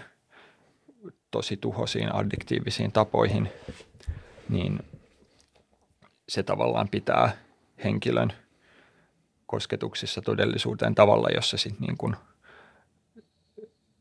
henkilö on tavallaan kyvykkäämpi kanssa saamaan niin kuin tietoa todellisuudesta, vaikka tietty sit se, että, että jos on joku tosi lukkiutunut uskomusjärjestelmä, että totta kai se kanssa niin kuin rajoittaa vuorovaikutusta todellisuuden kanssa, mutta sitten ehkä ne kuuluisi nähdä tämmöisessä vähän niin kuin trade-off-suhteessa, tai että se niin kuin kuvio on tavallaan paljon monimutkaisempi kuin pelkästään se, että on uskomuksia, jotka ei pidä paikkaansa ja that's it. Niissä niin kuin kiteytetysti just joku, että jonkun ihmisen uskomus siihen, että Jeesus kuoli ristillä – hänen syntiensä tähden mahdollistaa sen, että hän tekee elämänmuutoksen, jonka seurauksena hän saa esimerkiksi selkeämpää faktuaalista tietoa oman niin kuin päihdeaddiktionsa luonteesta. Mm. Niin, niin, on, siis toi on jännä, koska mä pystyn niin kuin myös tunnistamaan niin kuin vaikka jostain semmoisesta niin kuin oman ateismin laadusta sellaisen, niin kuin, että, että jos ajattelisi, että olisi, olisi jossain tuollaisessa niin kuin – elämän kuopassa, että vaikka niin kuin taistelisi jonkun päihdeongelman kanssa, niin jotenkin niin kuin pystyn niin, kuin niin hyvin tunnistaa semmoisen, että, että no en vittu todellakaan silti alkaisi uskoa mihinkään Jeesukseen. Mm. Että niin kuin mieluummin niin kuin jatkaisin sitä niin kuin päihdeongelman keskellä olemista. Niin kuin, en mä siis sano, että se tulisi olemaan tuolla tavalla, mm. mutta niin kuin mä pystyn kuvittelemaan sellaisen tavan niin kuin jäsentää ja hahmottaa se, että, että, että hyi vittu, että, että paljon mieluummin niin kuin otan – tämän totuuden, vaikka se tarkoittaa sitä, että mä kärsin ihan vitusti ja tuotan kärsimystä ihan vitusti ympärilleni, kuin, niin kuin ottaisin vastaan jonkun tuollaisen niin kuin uskon, joka tästä näkökulmasta näyttää vaan niin kuin sietämättömältä tai mahdottomalta tai kelvottomalta. Siis tietenkin, tietenkin tässä on ongelmana se, että, että, että missä määrin ihminen voi valita niin kuin omaksua jonkun uskomuksen, jota hänelle, hänelle ei tällä hetkellä ole. Tai tästä tulee vähän mieleen, niin kuin Daniel Schmachtenberger sanoi tuota,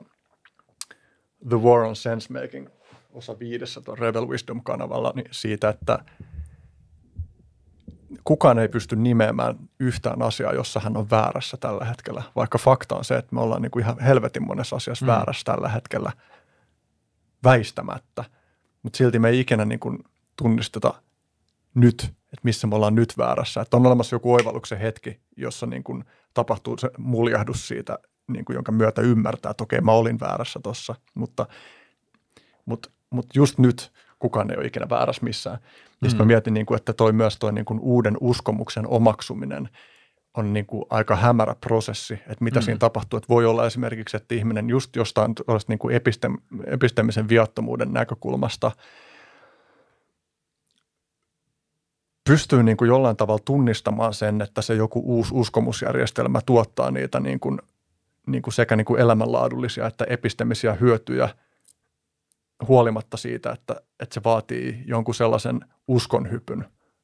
joka on vaikea tehdä. Mm. Että ihminen pystyy antaa ajatusmaailmansa päivittyy huolimatta siitä, että se näkee, että se uusi ajatusmaailma, joka on tulossa, niin sisältää paljon niin kuin hähmäisiä kohtia, pimeitä alueita, e-, epämääräisiä alueita, kyseenalaisia alueita. Mutta että se, että se tavallaan paljastuu, että se, että se mahdollistaa jonkun semmoisen – olennaisten asioiden suhteen tapahtuvan muutoksen, joka oikeuttaa ikään kuin sille ihmiselle sen uskomusjärjestelmän tai sosiaalisen piirin muutoksen tai minkä tahansa niin kuin päivittämisen. Mm. Joo. Mulla herää noista niin kuin, tai monenkin suuntaan ajatuksia, tai toi mitä sanoit tuosta niin kuin Schmachtenbergerin kelasta, toi on tosi mielenkiintoinen, tai tuntuu, että on jonkunlainen niin kuin psykologinen tavallaan väistämättömyys, että kukaan ei voi jotenkin niin kuin tietoisesti uskoa väärin uskomuksiin. Tai että se, et, ja, ja sitten siinä niin kuin helposti ehkä tapahtuu jonkunlaisia semmoisia niin silottelun ja itsen huijaamisen ja ties mitä niin kuin prosesseja, mitä meidän mieli niin kuin jotenkin tavallaan ö, luo meille niin kuin tun, tunteen siitä, että meidän niin kuin uskomusjärjestelmä on koherentti ja että se on niin kuin kanssa koherentti maailman kanssa tai että se on jotenkin niin kuin psykologinen väistämättömyys. Uh, ja tulee mieleen niin kuin esimerkkeinä tietyt niin kuin psykoosit ja sitten kans uh, mitä psykedeelien osalta on ainakin tämä Owen Flanagan puhunut tämmöisistä metafyysisistä hallusinaatioista, joissa tuntuu olevan myös niin kuin, uh, samaa dynamiikkaa, mistä me ollaan tässä puhuttu. Uh,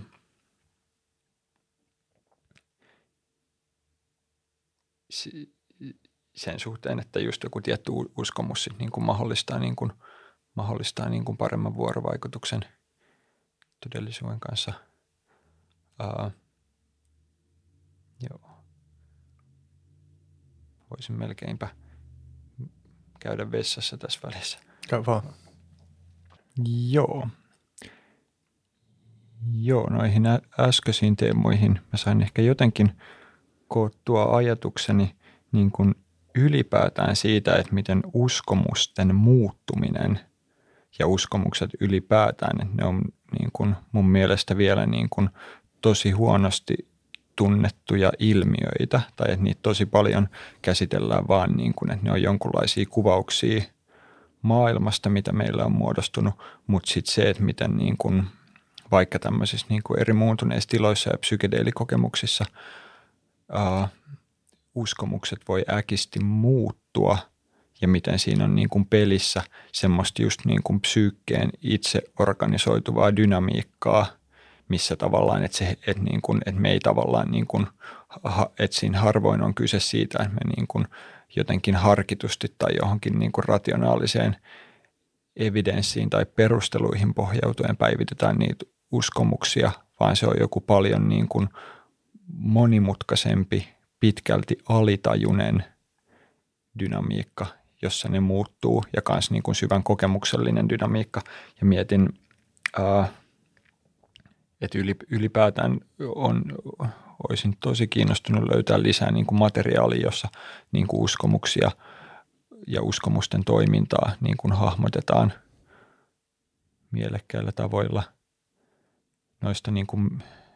niin oli nämä niin kuin metafyysiset hallusinaatiot ja sitten niin kuin psykoosit tai tietyt psykoosit, joissa on niin kuin samaa piirrettä, että tuntuu, että voi tapahtua tuommoisia arvojen muutoksia, joilla on semmoinen tavallaan syvä funktionaalisuus äh, henkilön elämälle ja kokemukselle. Luin tämmöinen Rethinking Madness-kirja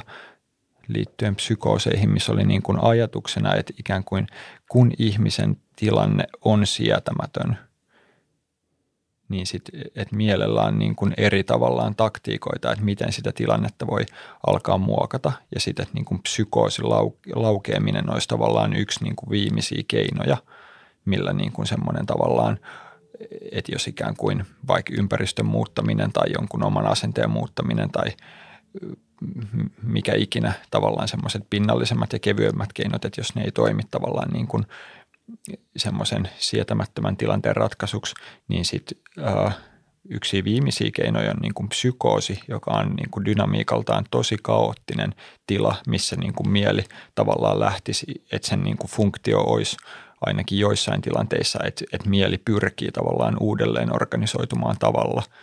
mikä niin kuin saattaisi sen koko niin kuin ihmisen ja mielen jonkunlaiseen niin kuin tavallaan tilaan, jossa, jossa sitten niin vältettäisiin se tavallaan kärsimys ja sietämättömyys, sietämätön tavallaan tilanne, mistä se on lähtenyt, mutta sitten niin matkalla ja tavallaan siinä välissä, että keinoja, jotka on vielä tavallaan semmoisen täyden psykoosin laukeamista lievempiä, niin yksi keino on, että mieli voi niin kuin radikaalilla tapaa uudelleen jäsentää uskomuksia maailmasta – ja tuntuu, että just psykedeelikokemuksissa että jossain monissa spontaaneissa hengellisissä kokemuksissa selkeästi on ton tyylinen dynamiikka, missä niin kuin, äh, tavallaan tavoilla, joita henkilö ei mitenkään rationaalisella tavalla päätä ja mitkä ei ole silleen mitenkään niin kuin suunnit, suunniteltuja, vaan ne seuraa jotakin niin kuin tosi tavallaan semmoista ikään kuin itsestään tapahtuvaa niin kuin dynaamista – uudelleen organisoitumista, niin henkilö saattaa po, niin kuin tavallaan keksiä tai oivaltaa erinäisiä niin kuin uskomuksia maailman luonteesta, joilla sitten niin kuin voi olla erinäisiä niin kuin tavallaan hyötyjä tai että ne voi ratkaista vaikka jotain niin kuin eksistentiaalisia pinteitä. Ja tämä niin kuin metafyysisten hallusinaatioiden käsite, mitä tämä Flanagan ehdottaa, se ei niin kuin – siinä ei niin kuin ajatuksena ole, että sen lähtötilanteen olisi pakko olla niin kuin sietämätön, mutta siinä on niin kuin hyvin sama dynamiikka sikäli, että, että Flanagan ajattelee, että ne just on tämmöisiä niin kuin ponnistuslautoja. Hän käyttää muistaakseni just jotain niin kuin ykseyden kokemusta yhtenä esimerkkinä, että henkilö voi kokea voimakasta ykseyttä ja sen jälkeen muodostaa niin kuin vaikka uskomuksen siitä, että niin kuin rakkaus on todellisuuden perusluonne – joka sitten niin kuin tämmöisenä niin kuin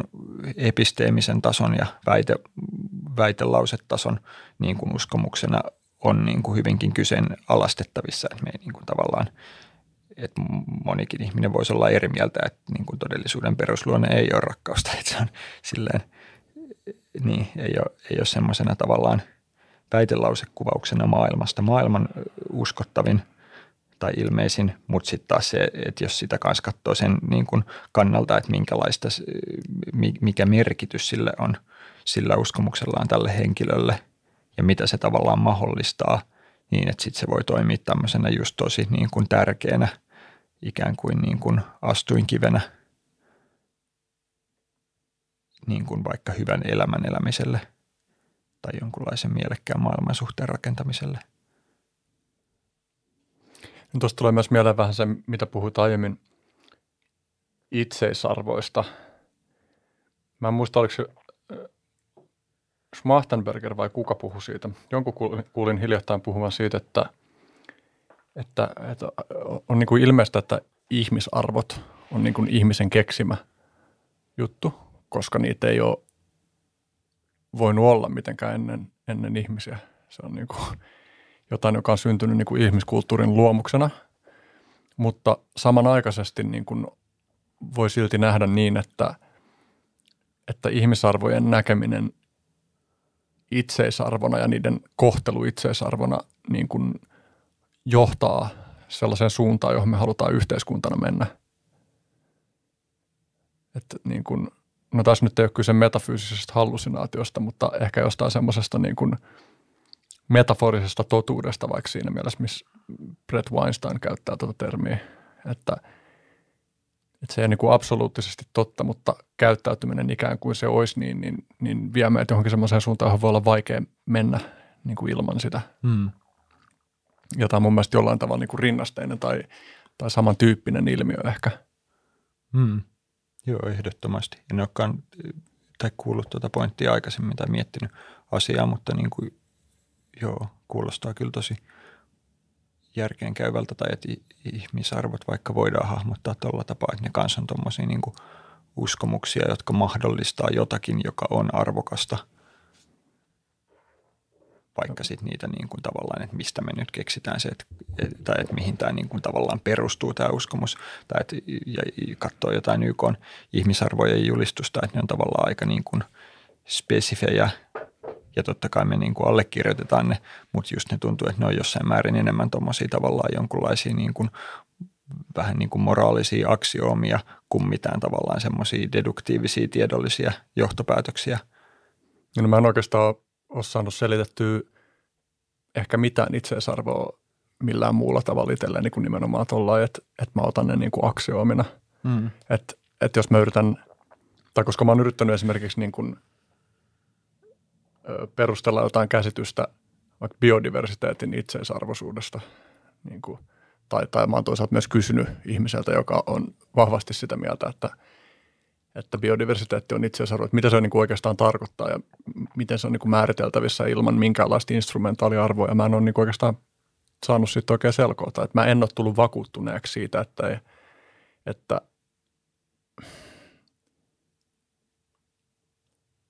että mulla ei ole ihan selvää, niin kuin mitä itseisarvo tarkoittaa, mikäli se ei tarkoita just jotain tällaista niin kuin perustavanlaatuista aksioomaa, joka ohjaa mm. meidän niin kuin arvovalintoja. Mm. Niin jotain semmoisiahan ne on.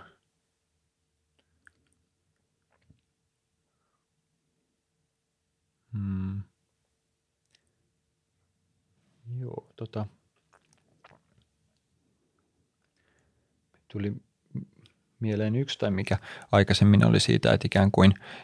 että si, sitä, että meidän uskomukset tällä hetkellä on totuudenmukaisia tai että se on jotain, mitä me ei voida niin kuin kyseenalaistaa tai että meillä ei kellään ole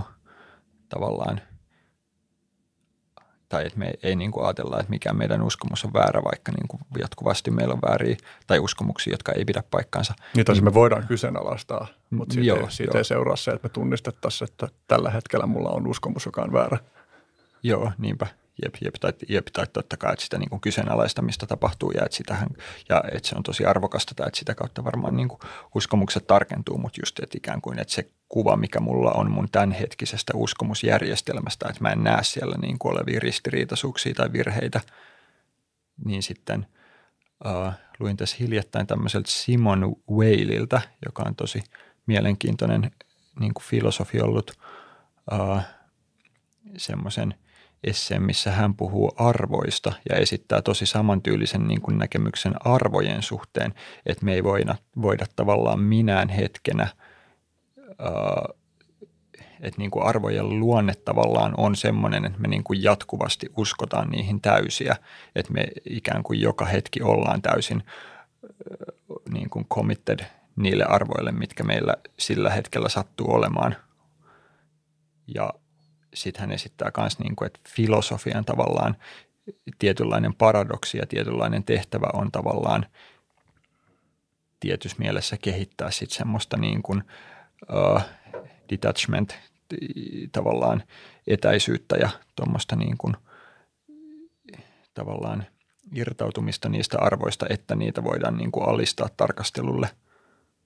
Mutta sitten siinä on semmoinen paradoksi, että me ei kuitenkin niin kuin jokaisella hetkellä meitä tavallaan niin kuin väistämättä ohjaa ne arvot, mitä meillä on ja että se on niin kuin täysmahdottomuus tavallaan niin kuin astuu ulos siitä tavallaan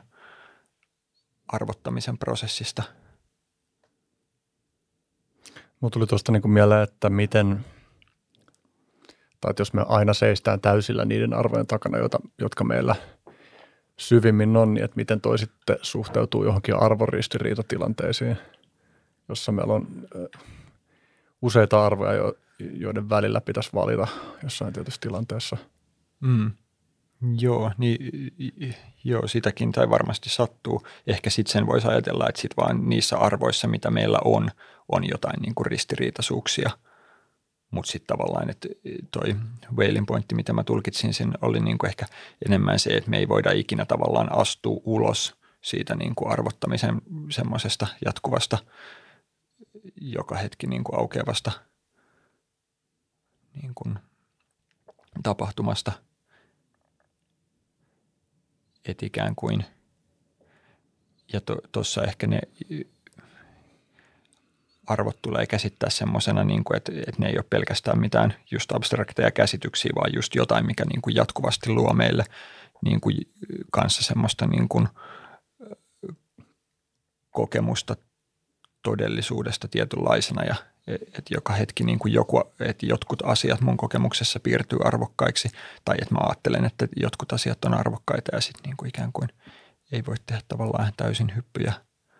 ulos semmoisesta niin kuin – perspektiivistä. Hmm. Tuo niin kuin uskomusten muuttuminen on kyllä semmoinen, että tämän keskustelun aikana tuli vaan semmoinen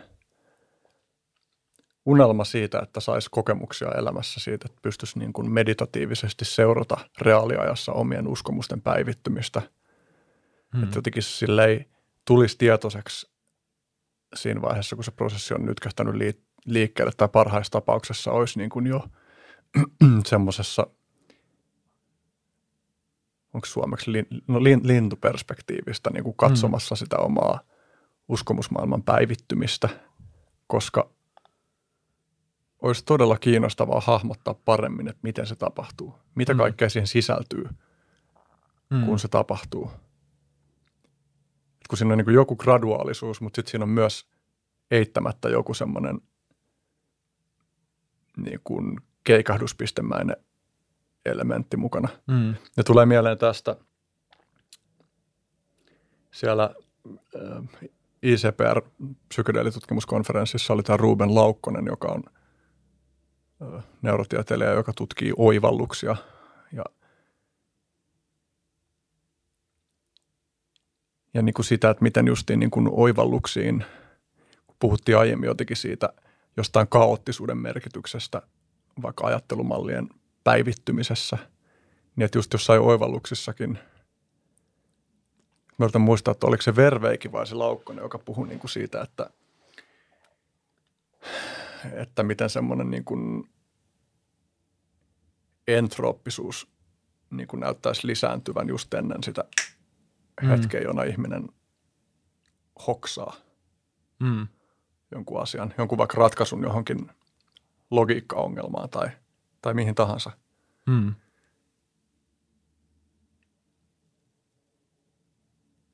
Joo. Onko siinä niin kuin joku semmoinen prosessi, että se alkuperäinen käsitys tai uskomus tai mikä ikinä se onkin, niin että sen, sitä niin kuin paikoillaan pitävät mekanismit alkaa pikkuhiljaa niin kuin löystyä, että se mekanismi muuttuu kaoottisemmaksi. Ja sitten kun se tar- tapahtuu tarpeeksi pitkälle, kytkeytyen siihen, että samanaikaisesti luodaan jotain vaihtoehtoista mallia tai kehystystä, niin sitten tapahtuu se niin kuin napsahdus pois siitä. Ja sitten se niin kuin kehystys onkin muuttunut toiseksi. Mm. Ois, tai niin kuin, olisi myös helvetin mielenkiintoista, jos olisi mahdollista hidastaa. Niin kuin painaa siis samalla tavalla kuin jostain videosta. Voi painaa niin kuin playbackin hitaammalle, niin voisi painaa niin kuin sen oman ajatteluprosessin yksityiskohtien kohdalla niin kuin hidastuksen päälle. Mm. Nähdään vaikka jollain niin kuin kymmenenkertaisella hidastuksella se. Joo. Joo, ne on kyllä to, to, todella niin kuin mielenkiintoisia teemoja ja tuntuu, että se mitä me koetaan subjektiivisesti oivalluksina, niin just on jotenkin semmoisia hetkiä, että siellä on tapahtunut jotain pohjatyötä ja graduaalia muutosta, joka on mahdollistunut sen, mahdollistanut sen, että tapahtuu semmoinen niin kuin isompi muutos. Kanssa tästä, tämä on tosi niin kuin intuitiivisesti nousee mieleen tuosta kanssa semmoinen jotenkin, jos uskomukset hahmottaa semmoisena niin kuin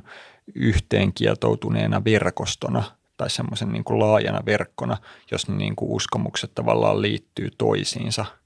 Ja sitten jotenkin, että oivallukset myös semmoisina niin kuin hetkinä, kun se verkko jotenkin niin kuin radikaalilla tavoilla – tai tietty oivalluksiakin on niin kuin eri tasoisia, mutta kuitenkin, että, niin kuin, että oivallukset on sitten hetki, jolloin sitten siellä tapahtuu jotain isoja niin kuin nytkähyksiä siellä verkossa. Ja tuosta niin kuin psykedeelitutkimuksen osalta ää, tulee mieleen, että miten niin kuin moni uskomuksia on niin kuin hahmotettu tämän tämmöisen predictive processing paradigman kautta, ja si, että ne on tämmöisiä niin kuin top-down, ylhäältä alas, tosi korkean tason tavallaan ennusteita, mitä meillä on maailmasta. Tämä pitää nyt ehkä Joo, joo tämä pitää, joo, tai se predictive processing on siis niin kuin tällä hetkellä hyvin suosittu viitekehys niin kuin kognitiotieteissä ja psykologiassa ja neurotieteissä. Ja siinä ajatellaan, että aivot on tämmöinen hierarkkisesti järjestynyt ennustuskone, jossa niin kuin, uh, se, mitä aivot tekee, että ne ei vaan niin kuin ota aistidataa maailmasta ja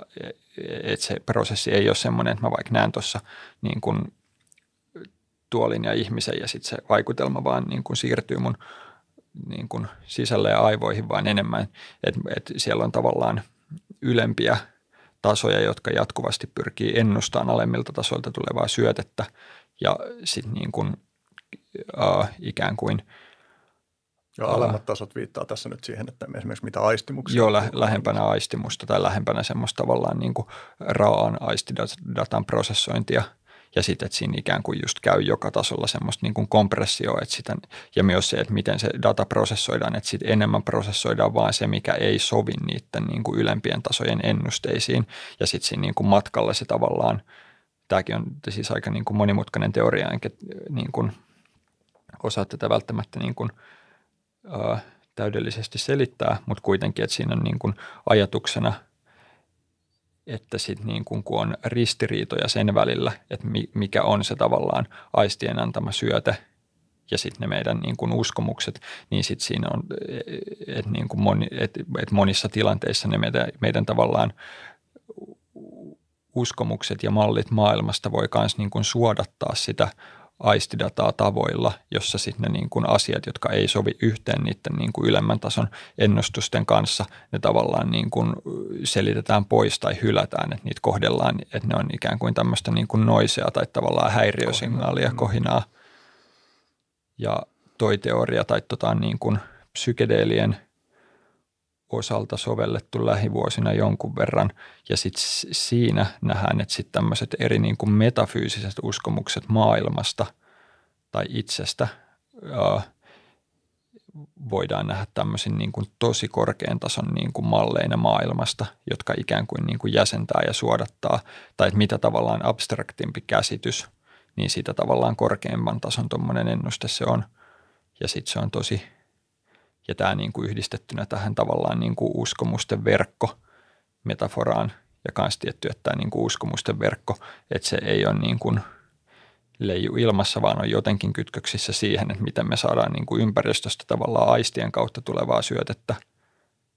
Ja myös tietty nämä arvot kuuluu tähän kuvioon, että ne ei ole niin kuin myöskään mitään vaan niin kuin abstraktin tason kuvauksia maailmasta, vaan ne on myös niin kuin – liittyy syvällä tapaa siihen, että mikä me nähdään tärkeänä, mihin me kohdistetaan huomiota, mihin me pyritään. Ja sitten niin kuin tämmöiset psykedeelitilat ja muut. Ja kans toi, että jos koetaan niin kuin subjektiivisesti tuommoista niin kuin arjessakin jotain oivalluksia ja uskomusten muutoksia, että sitten siellä niin kuin koko tässä tavallaan niin kuin järjestelmässä sitten tapahtuu tuommoisia niin kuin nytkähyksiä. Tämä nyt eksiytyi vähän kauemmas tuosta, mistä sä aloitit – mutta niin kuin koko, teema. Joo, mutta tämä koko, koko niin kuin, että mit, mitä uskomukset on ja mitä niiden muuttuminen ja päivittyminen on ja kans toi tuommoinen, miten niin kuin ihmiselle itselleen, että se usein on niin kuin tosi tavallaan huomaamatonta, miten uskomusmaailma muuttuu, paitsi sitten on tuommoisia tiettyjä selkeitä hetkiä, missä voi muuttua tosi paljon ja jotka koetaan sitten subjektiivisesti niin kuin voimakkaina vai koivalluksina tai muina, mutta sitten siitä niin kuin iso, iso osa siitä koko muutosprosessista tuntuu olevan semmoista, että se ei ole meille niin kuin kauhean läpinäkyvää tai semmoista, vai vai pitääkö se sanoa, että se, että se nimenomaan on meille niin kuin läpinäkyvää, niin, niin, että jep, en, joo, se, se on niin kuin, jep, että se ei niin kuin, että me ei pystytä sitä näkemään. Ja jotenkin toi niin kuin ennakoivan prosessoinnin mallissa, esimerkiksi siinä, miten Robin Carhart Harris papereissaan puhuu siitä, niin, niin ytimessä psykedeelien vaikutuksen suhteen on, on se, että psykedeelit näyttää niin kuin lisäävän entropiaa, öö, ja edistävän niin kuin sen todennäköisyyttä, että, että todellisuutta hahmotetaan niiden iskostuneiden ennustemallien ulkopuolelta. Joo, jep. Ja että sitten ne meidän vanhat mallinnukset, niiden tavallaan voima siitä koko niin kuin havainnon suodattamisen prosessista voi niin kuin heiketä ja voi tulla todennäköisemmäksi, että sinne syntyy niin kuin vaihtoehtoisia tavallaan tapoja mallintaa se aistisyöte. Että se niin kuin – niiden niin kuin top-down priors on se termi, mitä käytetään, eli tuommoiset niin ylhäältä alaspäin toimivat niin kuin aiemmat käsitykset, että ne niin kuin voisi psykedeelien syömisen tai nauttimisen seurauksena höltyä. Se on siinä se yksi keskeinen idea. Ja sitten tavallaan se niin kuin alhaalta ylöspäin tai aisteista tuleva syöte, että se sit sen tavallaan merkitys, sen painoarvo siinä niin kuin prosessissa, että kun me pyritään niin kuin rakentaa joku kuva todellisuudesta, niin sitten se, sen tavallaan lähempänä aistisyötettä olevien prosessointitasojen niin kuin suhteellinen painoarvo kasvaa ja niin, niin kuin vähemmän tavallaan, vaikka redusoidaan pois sitä dataa sen pohjalta, että se ei mahu meidän niin kuin vanhe, vanhoihin malleihin, joka on, tuntuu tosi kyllä, tai kiehtovalta ja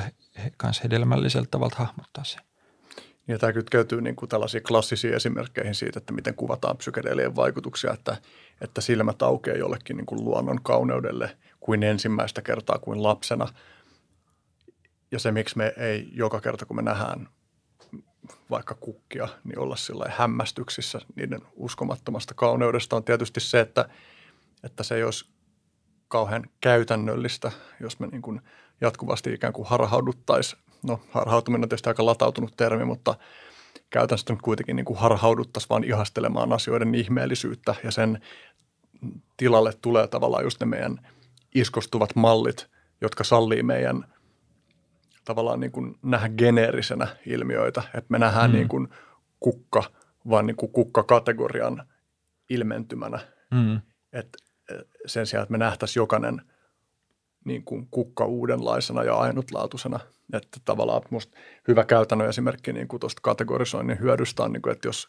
me suhtauduttaisiin vaikka jokaiseen ovenkahvaan ainutlaatuisena, niin, niin kuin voisi mm. ajatella, että se johtaa siihen, että meidän täytyisi niin kuin opetella uudelleen käyttää jokaista ovenkahvaa, kun me ei niin kuin voida luottaa siihen, että se toimii samalla tavalla olennaisissa määrin kuin kaikki muutkin ovenkahvat. Mm. Jep, jep, tai että se on niin kuin – käytännöllisesti valtavan hyödyllistä, mutta sitten ehkä helposti voi mennä ikään kuin liian pitkälle niin, että meidän sitten semmoinen kokemuksellinen niin kuin rikkaus saattaa latistua. Tai että musta tuntuu, toi, että toi kans, niin kuin mitä ehkä arkikielessä kuvataan, että ihminen elää tavallaan päässään. Että se on niin kuin semmoinen fenomenologisen tason kuvaus siitä, että mitä se on, jos on niin kuin tosi vahvan ne niin kuin ylhäältä alaspäin mallit ja just tapahtuu tota niin kuin että tavallaan asiat palautetaan kategorioihin, joista ne on vain esimerkkejä. Ja sitten taas niin kuin vaikka psykedeelit ja kans joku meditaatio tosi selkeästi voi tuoda ihmistä sit niin kuin lähemmäs sitä niin kuin välitöntä kokemusta ja tavallaan auttaa näkemään just niin kuin asiat niiden sellaisuudessaan. Ja mielenkiintoista on se, että tätäkin voi ikään kuin olla liikaa – että siinä, missä sitä niin kuin asioiden vaan kategorisena näkemistä voi olla liikaa, niin myös sitä niin kuin, että voi ajatella, että se niin kuin liiallinen kaiken ainutlaatuisuuteen keskittyminen saattaa niin kuin viedä pahimmillaan pois semmoista jotenkin jaetussa maailmassa toimimisen kykyä. Mm. Joo, todellakin. Ja tuossa kanssa niihin arvoihin liittyen se on mielenkiintoinen kysymys. Tai äh, että tavallaan yksi tapa toteuttaa tai yksi tapa olla kiinni arvoissa on se, että äh, mä tavallaan elän mun arvojen mukaista elämää ja vaikka toteutan paljon niin kuin elämässä kaikkia projekteja ja tavoitteita, jotka jotenkin edistää niitä arvoja, jotka on mulle tärkeitä, mutta sitten tavallaan toinen, sitten tommonen niin kuin Maslowin olemusarvot ja kaikki huippukokemukset ja mystiikka ja muu, että sitten se taas on niin kuin enemmän semmoista, että mä oon tavallaan vaan välittömässä kokemuksessa yhteydessä maailmaan niin, että se maailma koetaan arvokkaana ja sitten noi tuntuu olevan just niin kuin jossain määrin tavallaan toisille vastakkaisia operointimoodeja – tai se, että jos mä oon niin kuin jatkuvasti just vaan ihastelen jokaista esinettä, joka tulee mun tielle, niin sit se voi vaikeuttaa niiden arvojen edistämistä tuommoisessa niin siinä mielessä, miten niin kuin arvoja edistetään toimimalla maailmassa. Yksi kiinnostava niin kuin, kans semmoinen niin kuin jotenkin ristiriitainen tai paradoksaaliselta ehkä vaikuttava – niin kuin ilmiö tässä kaikessa on, että jos taas palaa tuohon niin kuin sun graduteemaan, siihen itsen vähentämiseen, niin sitten kuitenkin näyttää myös siltä, että, että voisiko niin kuin puhua nyt sitten seuraamisen käsitteellä, että niin kuin voimakkaistakin itsen vähenemisen tai egon poisliukenemisen kokemuksesta voi seurata niin kuin pitkällä tähtäimellä niin kuin egon paisumista tai jotain semmoisia niin kuin maanispsykoottis Jeesus-kompleksityyppisiä tiloja ihmisille. Mm. Miten sä hahmotat tuota? Öö, ehdottomasti tuommoista voi käydä. Toi on myös ilmiö, joka on niin kuin täysin niin kuin alitutkittu. Tai mä en ole suoraan sanoen onnistunut löytää juuri niin kuin mitään skarppia akateemista kamaa tuosta ilmiöstä – ja toi on myös tosi mielenkiintoinen dynamiikka. Yksi, mitä mä oon niin kuin miettinyt, mikä ehkä auttaa selittämään sitä, on niin kuin erottelu semmoisen tavallaan just egoismin ja egocentrisyyden välillä. Ja miettinyt, että etenkin jos mietitään henkilöitä, jotka on jonkunlaisessa niin kuin auktoriteetti- tai valta-asemassa, kuten vaikka monet niin kuin gurut tai sitten jotkut niin kuin psykedeeliskenessä tosi paljon tavallaan mainetta saaneet tyypit, niin sitten tavallaan voi olla, että se tavallaan niin kuin maine ja sosiaalinen asema voi aiheuttaa semmoisia niin kuin lisätä ihmisessä egoismia tosi paljon tai semmoista vaan niin kuin, ja semmoisia niin kuin käsityksiä oman itsensä erityislaatuisuudesta ja muusta, vaikka sitten samaan aikaan henkilöllä olisi myös kyky tietyllä tasolla olla tosi niin kuin ei-egocentrinen. Ja tässä se siis niin kuin ego, että niin kuin tavallaan egoismi enemmän semmoisena niin kuin käytöstaipumuksena ja sitten egocentrisyys enemmän perspektiivinä, mikä on maailmaan. Mulla ehkä tässä, tai itse asiassa pitäisi niin kuin vielä tarkemmin erotella, että tämäkin on niin kuin moninainen ilmiökenttä, tai että ehkä eri asia on semmoinen niin kuin just, että egoinflaatio, että lähtee jotkut happojeesustelut käyntiin, joka niin kuin on ilmiö, jota selkeästi tapahtuu, ja sitten ehkä eri ilmiö se, että mitä niin kuin vaikka monien niin kuin henkisten opettajien kohdalla näkee, että, on, että tulee vaikka jotain niin kuin tosi rajusti epäsopivaa käytöstä ja tosi niin kuin tavallaan itsekeskeistä käytöstä henkilöltä, joka samaan aikaan on jossain niin kuin henkisesti tavallaan tosi syvällä ja niin kuin oletettavasti myös kykenee virittyyn tosi niin kuin vahvasti semmoisiin tavallaan niin kuin – hyvin ei-egocentrisiin tapoihin nähdä maailma, että on tavallaan niin kuin, niin. Ja noi, joo, noi, noi on ehkä syytä niin kuin erotella ilmiöinä. Ja ehkä se, niin kuin se sellainen akuutimpi happo Jeesus-meininki voi olla niin kuin jotain, joka vaan niin kuin voimistuu ja sitten niin kuin menee itsekseen pois, mutta sitten tuossa toisessa taas ihminen on niin kuin sosiaalisessa roolissa, joka niin kuin,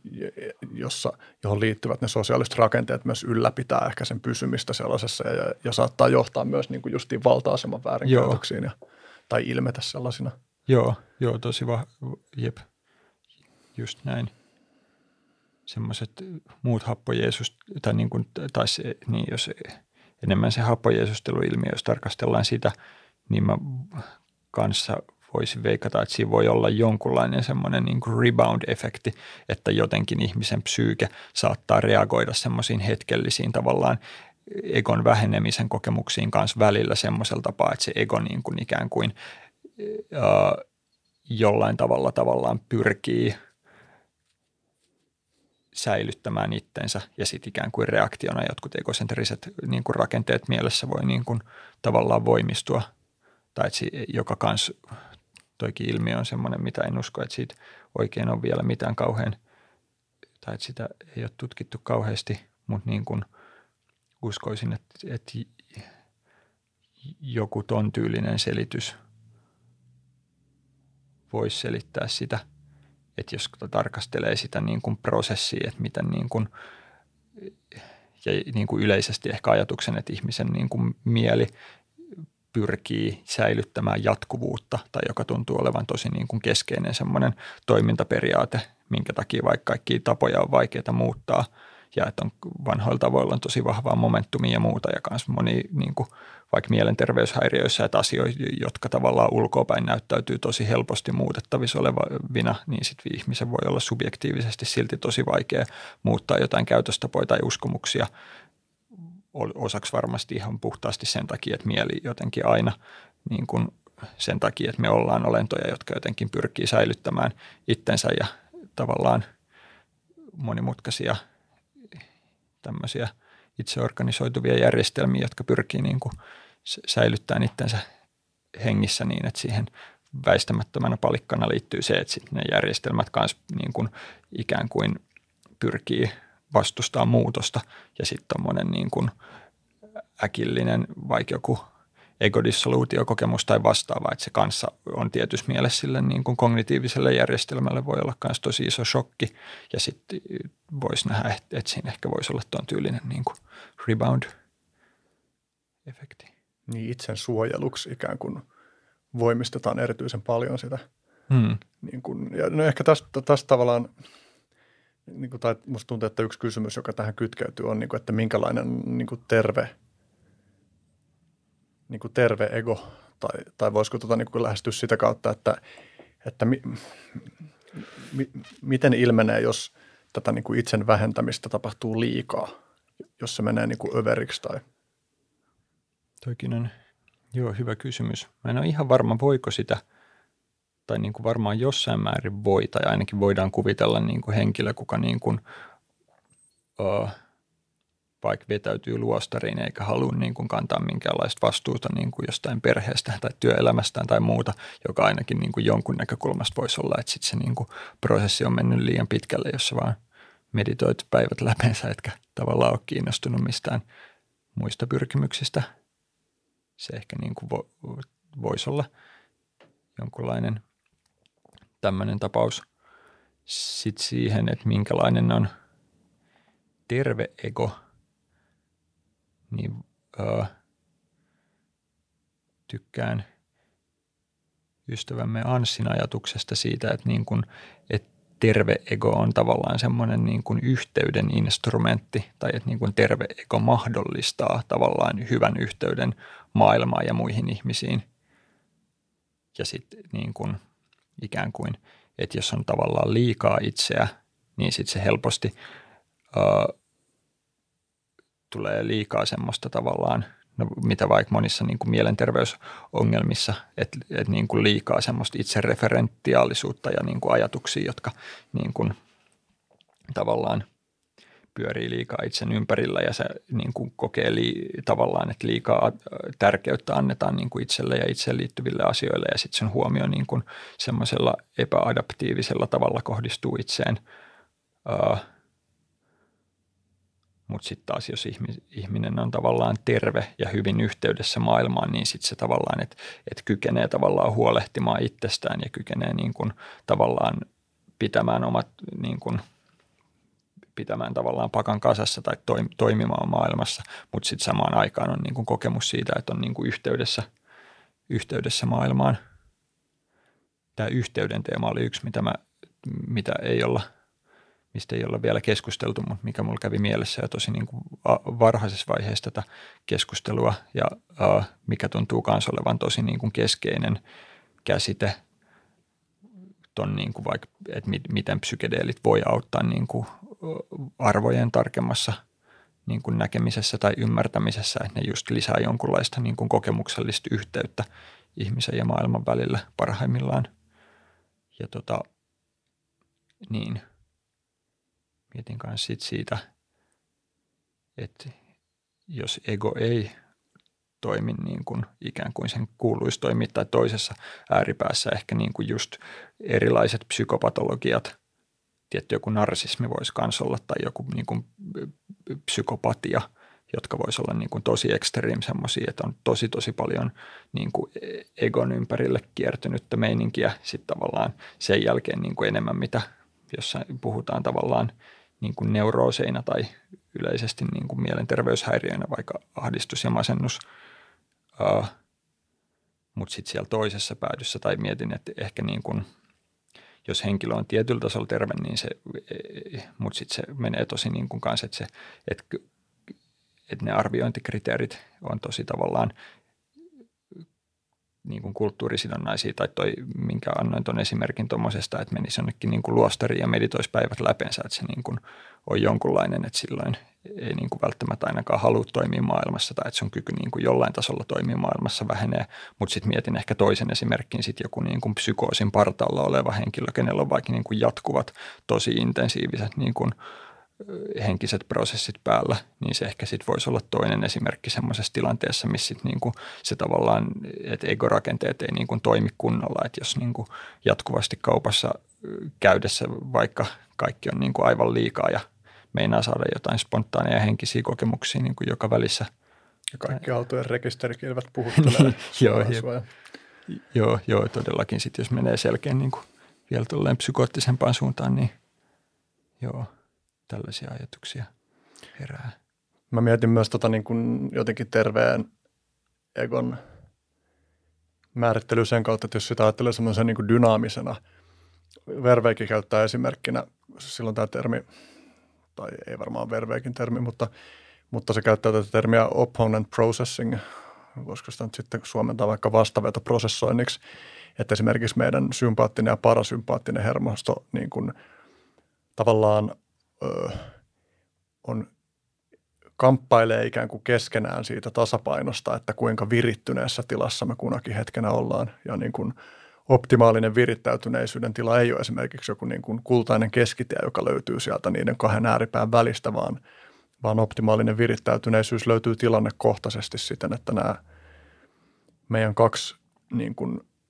toisilleen tarpeellista, mutta kuitenkin vastakkaista järjestelmää niin kuin hakee sitä sopivaa virittäytyneisyyttä, että täytyykö nyt juosta sitä tiikeriä karkuun vai täytyykö nyt mennä, tai onko nyt turvallinen tilanne mennä lepäämään vai mitä. Niin ehkä voi ajatella, että, että se niin kuin egocentrisyys esimerkiksi just siinä sun kuvaamassa ja sun gradussa määrittelemässä mielessä, niin kuin, että kuinka paljon tähän nimenomaiseen ihmisyksilöön niin kuin huomio painottuu suhteessa niin kuin muihin ympäröivän maailman asioihin, niin että se on tilannekohtaista ja, mm. ja siihen ei ole mitään niin kuin semmoista yleispätevää, mm. niin kuin, että mikä on hyvä määrä. Joo. Joo, toi on tosi hyvin sanottu ja jep. Ja vaikka just jos on joku, niin kuin sanotaan, että mun kaveripiirissä on niin kuin jotain vaikeaa sosiaalista dynamiikkaa ja se pitää selvittää, niin sitten se on ihan selkeä, että niin kuin sen selvittäminen vaatii niin kuin tietyn asteesta egocentristä perspektiiviä.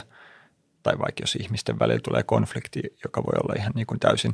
niin kuin normaalia ja tervettä ja sit, että sitä niin kuin osaksi selvitetään siinä, että mä nyt olen vahvasti oma itteni ja niin kuin, että mulla on tietyt niin kuin tarpeet ja tietyt rajat ja näin edelleen – mutta sitten just ehkä jos sitä niin kun, että jos se egocentrisyyden aste ei tavallaan niin kuin joustavasti, joustavuus on myös toinen, mikä niin kuin ylipäätään tuntuu olevan psykedeelien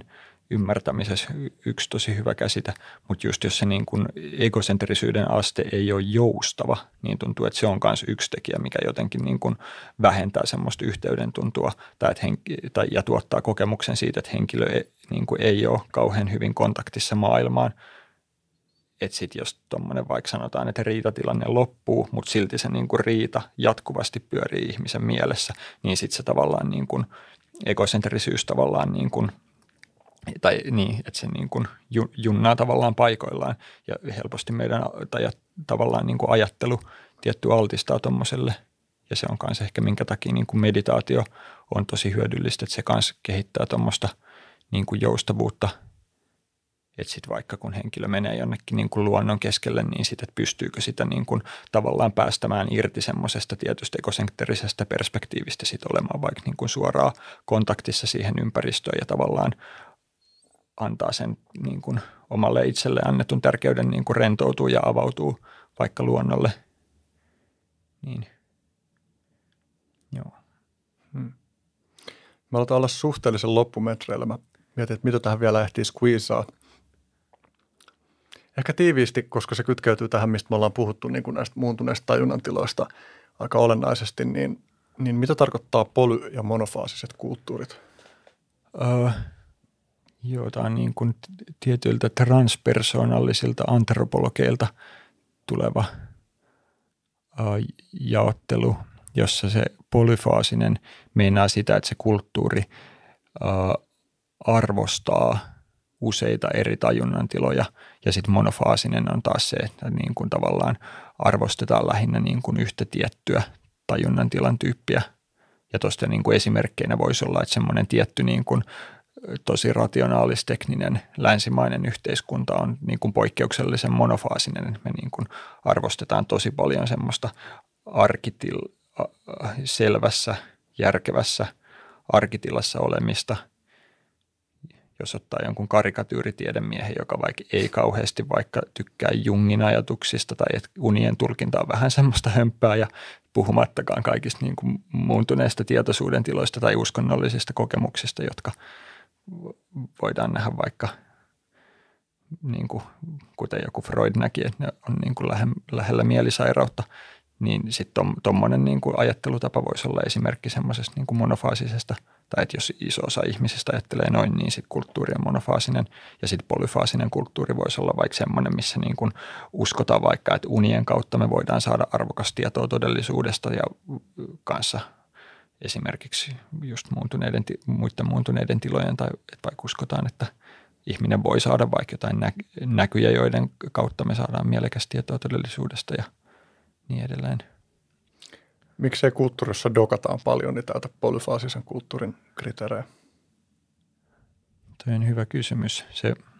voisi ajatella, että se, niin kuin, että se ei ole mitenkään mustavalkoinen öö, – en tiedä onko semmoista, ehkä noikin voisi ajatella, että se on semmoinen jonkunlainen niin kuin jatkumo, että ehkä sitten se niin kuin dokaamisen arvostaminen voisi olla niin kuin pikkasen sitä polyfaasisuuden suuntaan, mutta ehkä sitten jos se niin kuin, jos vaikka dokattaisi paljon ja uskotaan, että dokattuna saadut oivallukset on kaikista parhaita oivalluksia, niin sitten voisi ehkä ajatella, että sitten se olisi niin kuin vielä enemmän polyfaasisuuden suuntaan – mutta sitten taas kulttuuri, jossa ei dokata ollenkaan, tai, niin olisi vielä niin kuin noita molempia niin kuin vielä enemmän monofaasinen, tai ehkä sen Joo, voisi ajatella tämmöisen. Toi, toi ajatus, että niin dokaamisella saadaan kaikista suurimmat totuudet, niin se kuulostaa tavallaan vähän semmoiselta niin dokaamismonofaasiselta kulttuurilta. et, et, niin kuin, ja, ja tavallaan niin kuin yhtä lailla sitten joku semmoinen niin kuin, en mä tiedä, onko sellaisia nyt oikeasti, no, tai niin no, on, siis on vaikka ihmisiä, jotka niin kuin uskoo kritiikittömästi niin kuin kaikkea, mitä ne psykedeelipäissään kokee. Tai, tai on niin kuin sitä mieltä, että sieltä tulevat jotkut revelaatiot on niin kuin automaattisesti totta, tai että niitä ei ole syytä tutkailla kriittisesti tai tollain, niin että sekin on niin kuin omanlaistaan niin kuin monofaasisuutta. Hmm. Mutta voisiko ajatella, että sen niin kuin polyfaasisuuden ytimessä olisi niin kuin se, että ollaan valmiita niin kuin ammentamaan – niin kuin useista erilaisista kokemuksen moodeista mm. niin kuin näkökulmia jonkun todellisuuskäsityksen rakentamisen Joo. Niin kuin palikoiksi. Joo, tol, toi on hyvä muotoilu. Tai tolleen mä sen kutakuinkin ymmärrän. Uh, Joo, ja tuntuu just, että tosi monissa kulttuureissa se menee tolleen, ja vaikka jossain antiikin Kreikassakin oli niin kuin, että on hirveän paljon arvostettu niin kuin unia ja vaikka unista saatavaa tietoa, tai että se on ollut niin kuin osa tosi monia niin kuin vaikka uskonnollisia käytänteitä. Mutta sitten, tai monimutkaisen historiallisen kehityskulun seurauksena sitten on niin kuin päädytty tilanteeseen, missä ainakin niin kuin nykyisissä länsimaissa niin kuin suhteellisen vähän on tuommoista polyfaasisuutta, vaikka tietty sekin on niin kuin monimutkaista ja ettei meidän kulttuuri ole mikään niin kuin yhtenäinen, että on valtava kasa eri alakulttuureita ja eri niin kuin uskonnollisia liikkeitä ja muita, joissa sitten taas tilanne voi olla tosi erilainen, mutta jos ajatellaan semmoista niin kuin keski, keskivertosta niin kuin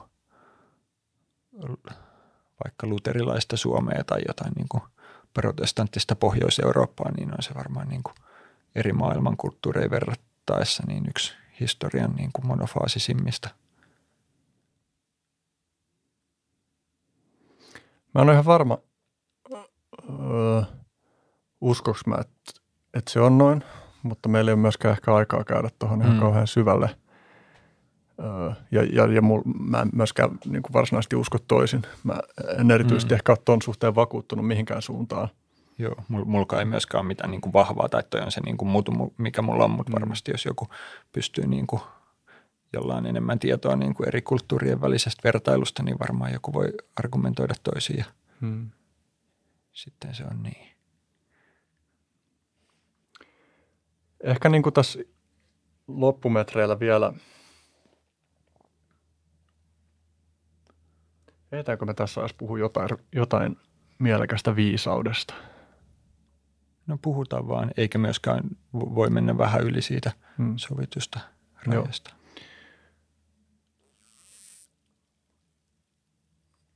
Koska me ei olla niin suoraan nyt puhuttu tässä viisaudesta, mutta viisauskin on niin asia, joka niin kytkeytyy aika moniin teemoihin, joita me ollaan tässä käsitelty. Miten sä käsität viisauden? Uh, Filosofina tai muuten? muutamallakin niin kuin eri tavalla. Varmaan niin kuin yksi ää, ajatus selkeästi on tavallaan, mikä tulee enemmän niin kuin verviikkeltä ja että se on tuommoinen niin kuin jatkuva tavallaan prosessi, missä me jotenkin päästään niin kuin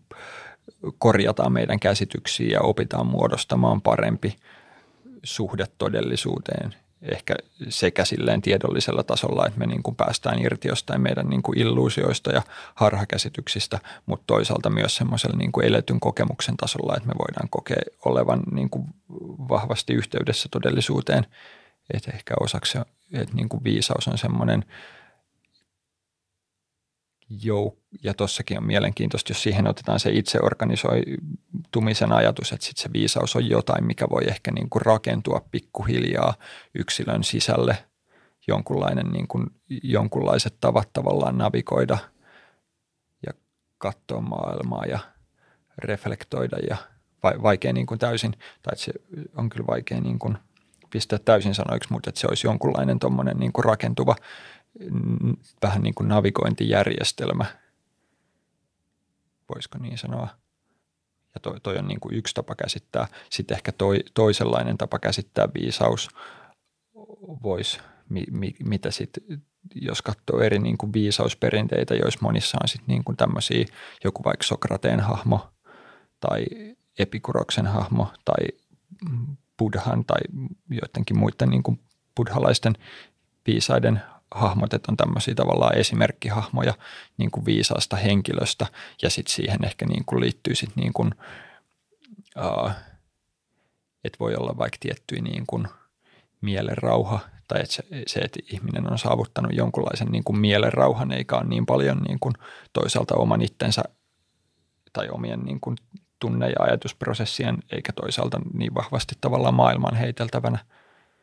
Uh, ja ehkä toisaalta, että on vaikka buddhalaisuudessa tosi keskeinen on se ajatus niin kuin dukhasta ja että ihminen on selättänyt niin kuin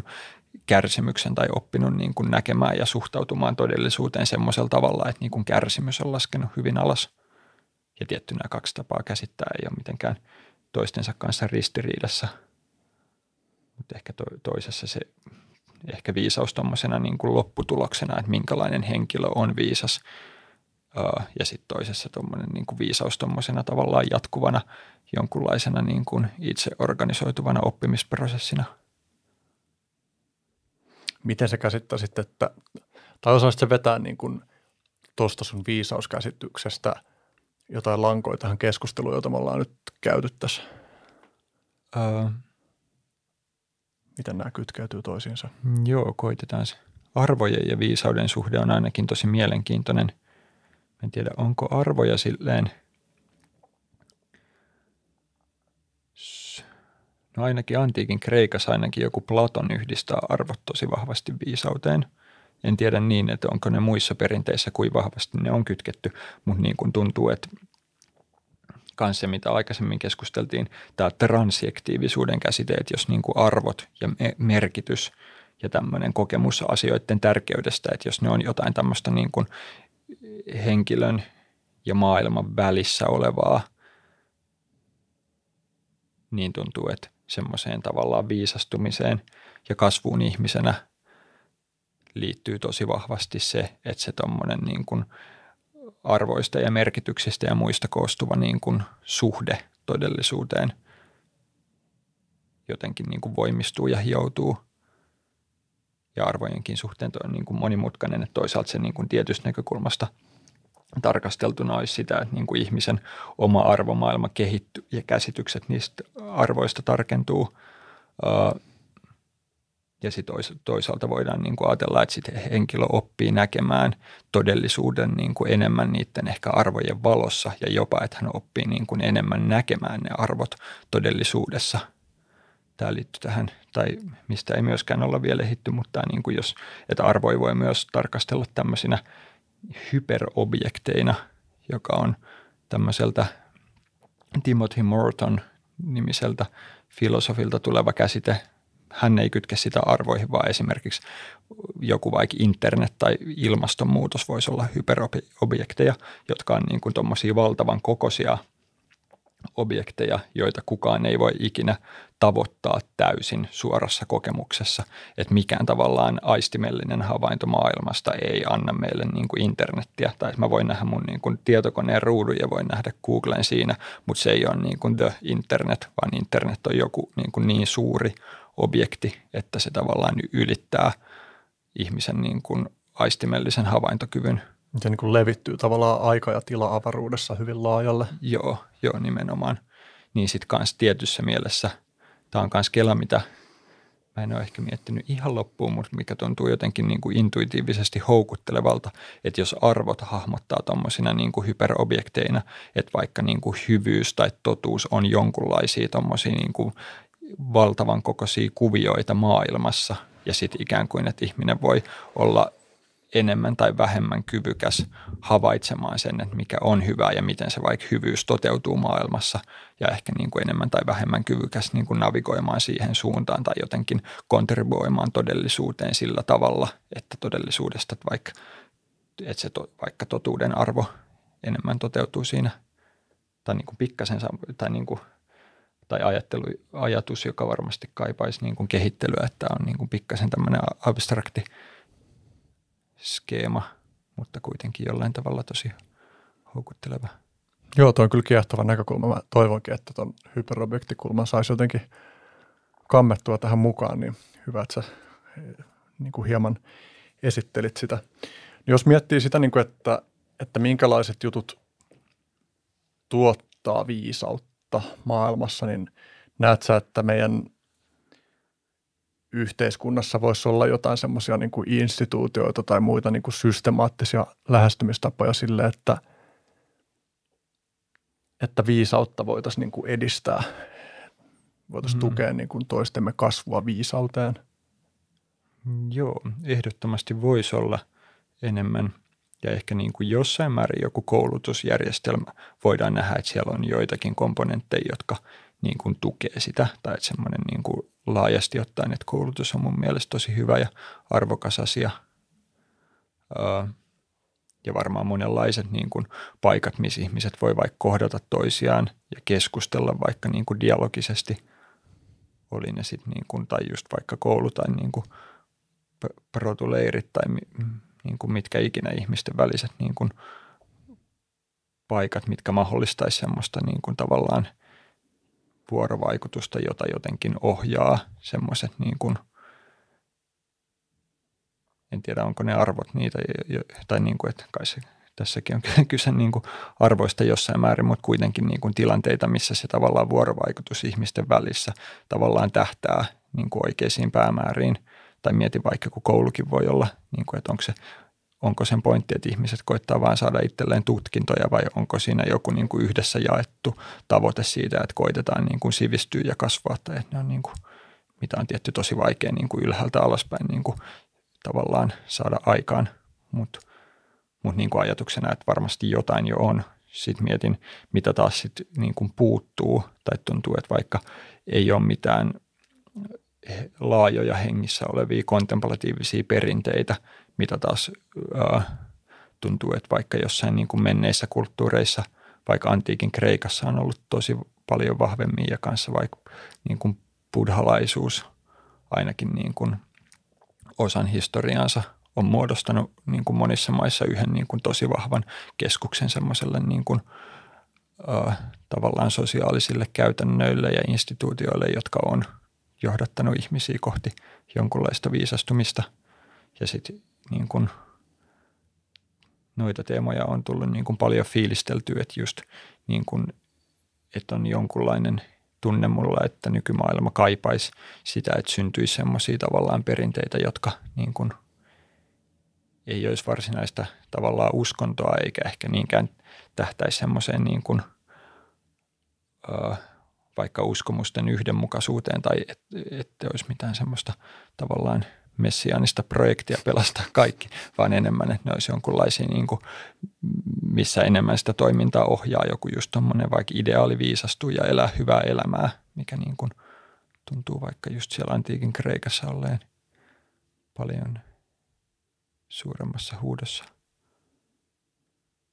Mutta joo, kon- konkreettisesti niin kun, no vaikka jotain, miten tällä hetkellä on syntymässä semmoista, voisiko puhua ehkä post buddhalaista tai semmoista vaikka tietynlaista niin kuin buddhalaisen perinteen niin kuin inspiroimaa meininkiä, joka niin kuin uudistaa sitä perinnettä länsimaihin sopivaksi. Ehkä tietyt kanssa psykedeelien ympärillä tapahtuvat jutut on niin kuin – tosi hyviä. Varmasti paljon, niin kuin, että ihmisillä on semmoista niin kuin mielenkiintoa, mutta sitten ehkä just semmoiset niin kuin isot tavallaan sosiaaliset niin kuin liikkeet tai semmoiset merkittävät sosiaaliset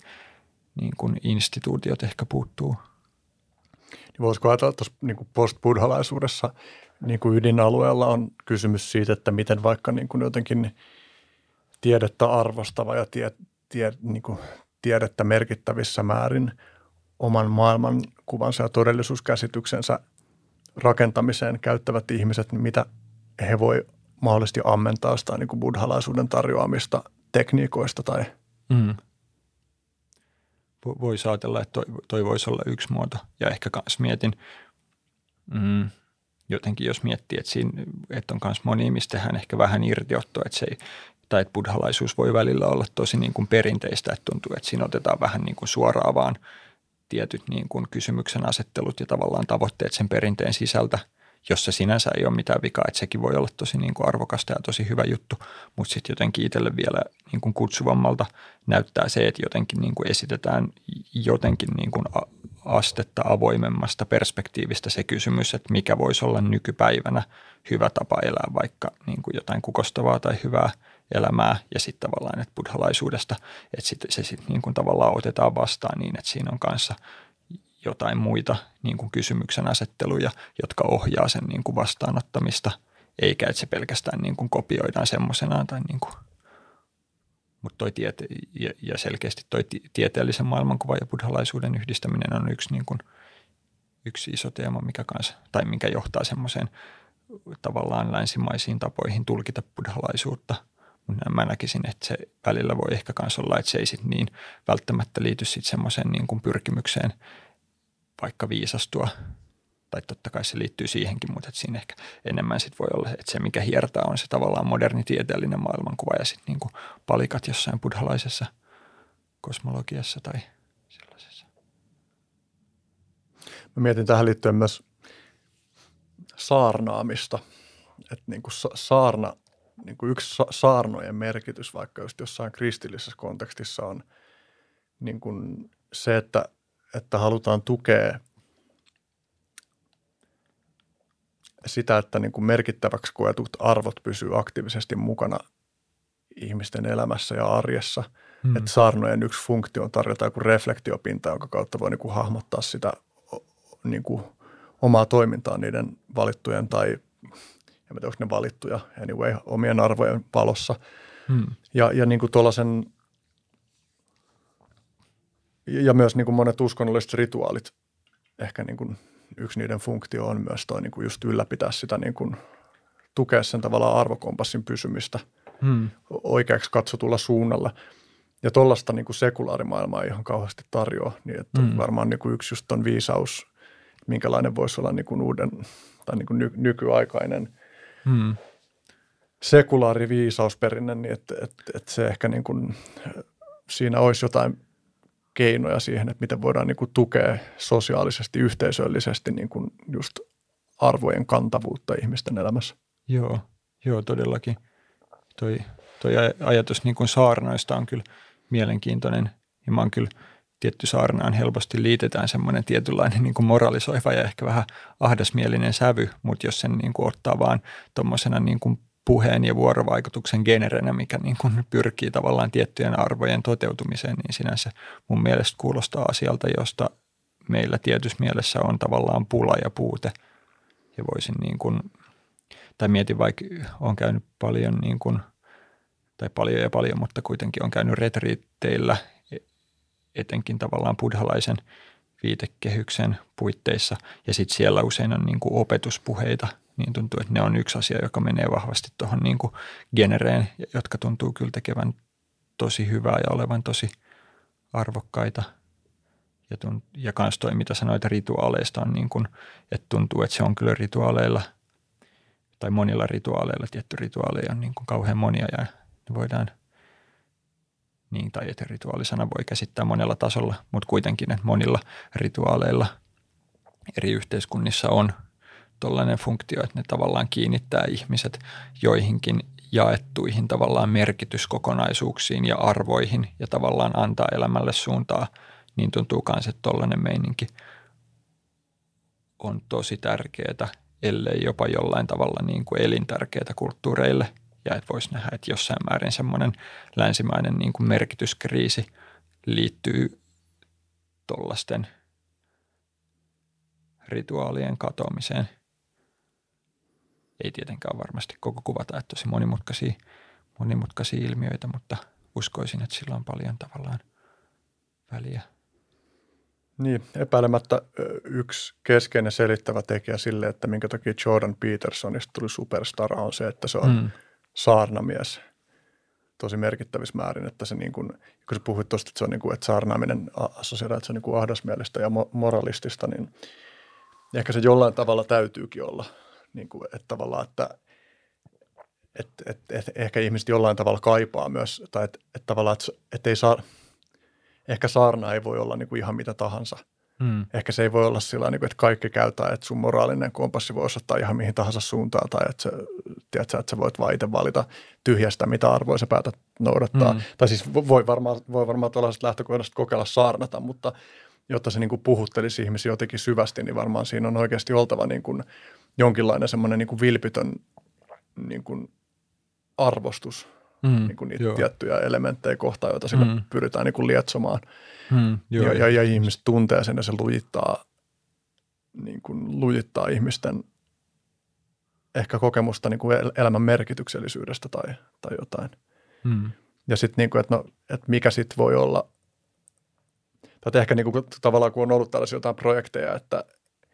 että on yritetty niin kuin perustaa vaikka jotain ateistikirkkoja, jossa voisi olla niin kuin, ikään kuin, no mitä se nyt on niin kuin sanallistettu, että ilman, ilman hömppää voidaan niin kuin olla niin kuin vaikka sen sense of awe äärellä yhteisöllisesti. Mutta sitten toistaiseksi niin kuin tieteen näkökulmasta on vielä ratkaisematta se, että mitä me voidaan vaikka sanoa moraalista. Mm. Niin sitten sellainen niin kuin sekulaarisaarna ehkä jää tyhjäksi, jos ei ole mitään semmoista voimakasta pohjaa, jolle voi, jonka Mm. johon vedoten ikään kuin voisi tehdä jotain moraalisia kannanottoja. Mm. Tai voi olla, että sellaista onkin. Mutta. Mm, niinpä. Toi, toi on myös mielenkiintoinen toi ylipäätään teema, että kuin tavallaan arvovapaata tiede on tai kuinka arvovapaata sen pitäisi olla ja missä määrin niin kuin arvot on jotain, mistä tavallaan ei voi ikään kuin saada semmoista objektiivista tietoa tai josta kanssa niin kuin, tai että varmaan kanssa löytyy vaikka paljon filosofeja, ketkä näkee, että, se, että arvot ikään kuin vaikka niistä ei voi saada tietoa samalla tapaa kuin me saadaan tieteen faktoista, että ne kuitenkin olisi jonkunlaisen tavallaan rationaalisen niin kuin diskurssin päätettävissä tai selvitettävissä. Niin käsittääkseni esimerkiksi Sam Harris on voimakkaasti sitä mieltä, että tiede voi sanoa moraalista mm. jotain. Joo, mutta mut ylipäätään toi niin kuin te- teema tuntuu kyllä, tai että olisi tuommoisia tavallaan paikkoja, missä sanottaisiin moraalista. Mietin kanssa moraalinkin voi käsittää, että se, et, et, et, tai niin kuin – että läheskään kaikki arvot ei ole moraalisia niin kuin kapeassa mielessä, jos miettii, että moraali on niin kuin, että mikä on oikein ja mikä on väärin. Ja kans jos saarnaamisen käsittää, että se on nimenomaan siitä, mikä on oikein ja mikä väärin, se tavallaan mun mielestä antaa siitä turhan kapeen kuvan, mutta sitten niin kuin jos tavallaan kans kaikki, niin kuin, että mikä on hyvää elämää ja mitkä on niin kuin tavallaan hyveitä, että jos se laajentaa siihen, niin sitten se on jotenkin paljon tavallaan mielekkäämpi, että ikään kuin, että semmoinen tavallaan – ja on ehdottomasti sitä mieltä, että tarvittaisiin niin kuin enemmän semmoista puhetta, joka pyrkii silleen jotenkin selvittämään sitä, mikä on tavallaan hyvää ja arvokasta ja kannustaa ihmisiä menee siihen suuntaan. Joo. Tässä on nyt ihan sikamonta langanpäätä, jotka, jotka jätetään nyt ilmaan. Mm. Mulla on loppukysymyksiä jotka on niin kuin mun vakiokysymyksiä, joita mä esitän kaikille vieraille. Sitä ennen mun tekee vielä mieli kysyä, että kun sä nyt oot ö, valmistuttuas filosofisten teemojen ääreltä valtiotieteiden maisteriksi, niin sä lähdit opiskelemaan tanssia. Niin haluaisitko jotenkin vähän kiteyttää, että minkälainen rooli silloin sulle? Sun, ehkä, ehkä joko niin kuin tai sekä niin kuin ylipäänsä sun elämässä, että ehkä sitten myös suhteessa niin kuin siihen, että sä kuitenkin niin kuin oot opiskellut filosofiaa ja, ja teet paljon niin kuin pohtimista. Joo. Mä oon siis tällä hetkellä vuo- Joensuussa tämmöisessä vuoden mittaisessa tanssin ja somatiikan koulutusohjelmassa. Uh, sanotaan, että sillä ainakin mä koen, että se on tosi niin kuin – tasapainottavaa suhteessa pohdiskeluun tai että se jotenkin on niin kuin, äh, ja kans tosi tervetullutta vaihtelua. Se koulu on tosi niin kuin, mukava ja tavallaan tosi rento paikka verrattuna niin kuin, minkälaista työstöä tavallaan yliopisto pitkälti on, on ollut. Ja kanssa se jotenkin, niin kuin siellä on kanssa siis somat, somatiikkaa painotetaan ja somatiikka siis meinaa niin kuin joukkoa tämmöisiä tavallaan kehollisia – tekniikoita ja harjoitteita, jotka voi tähtää niin kuin tämmöiseen kehon kautta tapahtuvaan niin kuin tavallaan terapiaan tai kehon käytön niin kuin optimointiin tai vaan kehollisen kokemuksen syventämiseen. ja mua tavallaan, no kyllä tanssi kanssa kiinnostaa, mutta kanssa just se somatiikka oli kyllä iso, iso juttu. Ja tuntuu, että just niin kuin vaikka somatiikan, meditaation, kamppailulajien on kanssa, tai tosi – aktiivisella rutiinilla tehnyt muutamaa kiinalaista kamppailulajia jo pidempään, niin tuntuu, että noilla kaikilla uh, teemoilla ja tanssilla, että niillä on paljon niin kuin yhteistä maastoa tai että ne kaikki jotenkin kehittää semmoista jonkunlaista niin kuin kykyä olla semmoisessa aika niin kuin maadottuneessa välittömän kokemuksen tilassa ja koen, että se on itsellä ainakin tehnyt ihan tosi tosi hyvää tai ollut tosi niin kuin hyödyllistä ja myös tavallaan terapeuttista tai ja tosi tarpeellista niin kuin vastapainoa. Tai, ja koen kanssa, että mä niin kuin vaan, että mun niin kuin kokemus maailmasta on jotenkin rikkaampi, kun siinä on tuommoisia tasapainottavia tekijöitä ja kans myös, että mä en niin kuin omilla, tai että mun kognitio ei tavallaan hyrrää silleen täydellä teholla koko päivää tai että se on tosi kans niin kuin ikään kuin tosi hyödyllistä, että osan päivästä ajattelee ja osan päivästä tekee jotain ihan muuta tai että koen ainakin omakohtaisesti, että ne on tosi niin kuin toisiaan tukevia ja tosi tasapainottavia tai että se parantaa tavallaan, että jos päivässä on myös tuommoista toisen tyylistä harjoittamista, niin sitten se tavallaan myös antaa mulle paremmin tilaa ja kykyä vaikka tehdä ajattelutyötä. Samastun. Koen itsekin tosi tärkeäksi kyllä, että, että kaiken sen niin kuin käsitteellisen tiedon käsittelyn vastapainona on muitakin niin kuin olemisen tapoja kultivoivaa toimintaa. Hmm. Jep. Ja kans parhaimmillaan se on vain tosi mukavaa kieriä lattialla ja tanssahella. Kyllä. Okei, no sitten loppukysymykset. Kertoisitko jostain mahdollisimman varhaisesta merkityksellisestä muistosta? Mm, joo, mulla heti tulee mieleen, että mä oon joskus pienenä, mulla oli aika paljon kuoleman pelkoa. Mä en tiedä, sillä varmasti on ollut niin kuin joku vaikutus siihen, että minkä takia vaikka filosofiset teemat kiinnostaa. Tai muista vielä, että niin kuin pienenä, että öö, siis mä oon ollut varmaan jotain niin kuin ehkä neljä vuotta tai kuitenkin tosi niin kuin nuori, että ennen kouluikää. Ja sitten muistan, että se vielä on ollut semmoista tosi tavallaan niin kuin tietyssä mielessä filosofista ja tosi niin kuin eksistentiaalista, tai varmaan kans pelännyt jotain, että mitä kävisi, jos vaikka vanhemmat kuolis, mutta mut sitten niin kuin tosi paljon semmoista niin kuin tosi, että et mitä käy, kun kuolee, tai että et on koittanut joskus niin kuin kuvitella jotain tiloja, että minkälaista on kuoleman jälkeen ja ollut jossain tosi tavallaan – syvissä tavallaan kanssa, että ne muistan, että ne on ollut jossain määrin niin kuin pelottavia, mutta kans jotain niin kuin ihan tosi kummallisia tiloja, mihin on öö, päässyt joskus pienen, että just joskus niin kuin yöllä ennen nukkumaan menoa pohtii sitä, että mitä niin kuin tapahtuu kuoleman jälkeen ja, että, ja koittaa kuvitella semmoista, että vaikka että jos ei ole kokemusta ollenkaan tai että mitä se niin kuin meinaa ja, että, ja, ja että on pystynyt niin kuin sukeltaan siihen jotenkin tosi syvälle – jota taas niin kuin nykyään, että jos alkaisi vaikka pohtiin kuolemaa, että mä en pysty menemään semmoisiin niin kokemuksellisiin tiloihin sen teeman suhteen, mutta noi on niin kuin, toi nyt tuli mieleen. Kerro sitä asiasta, joka inspiroi. Öö, joo. No Rob Burbea, tämmöinen buddhalainen opettaja, öö, ja hänen tavallaan meditaatio – meininkinsä. Meditaatio ylipäätään on niin kuin asia, joka inspiroi ja joka on tehnyt hyvää, mutta sitten tuntuu, että tällä kyseisellä opettajalla on vaan jotenkin ihan super tasapainoinen ja hyvä yhdistelmä semmoista tavallaan tosi sydämellistä ja tosi niin kuin välittävää meininkiä. Ja sitten semmoista tavallaan pyrkimystä niin kuin tosi syvällä tasolla ymmärtää sitä, että miten niin kuin vaikka niin kuin kokemus rakentuu, miten kärsimys syntyy, tai semmoinen tosi niin kuin, ja, ja tosi taitava puhuja ja tosi niin kuin kauniilla tapaa yhdistelee myös vaikka buddhalaisuutta ja kaikkea niin kuin muuta, muuta ajattelua. Joo. Kerro jostain asiasta, joka pelottaa sinua. Hmm.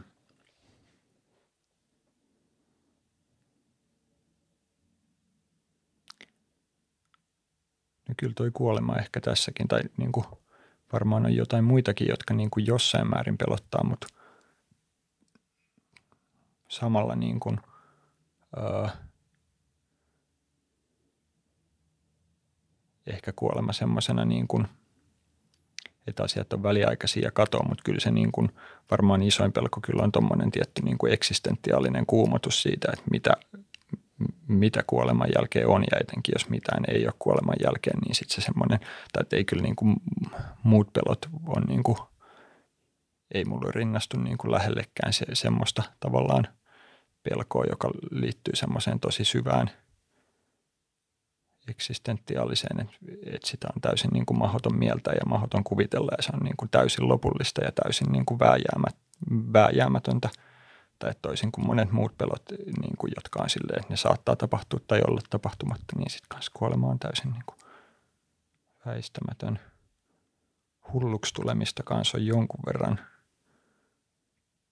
tullut pelättyä, mutta kyllä toi on ehkä vielä keskeisempi. Kertoisitko jostain tylsästä asiasta? Hmm.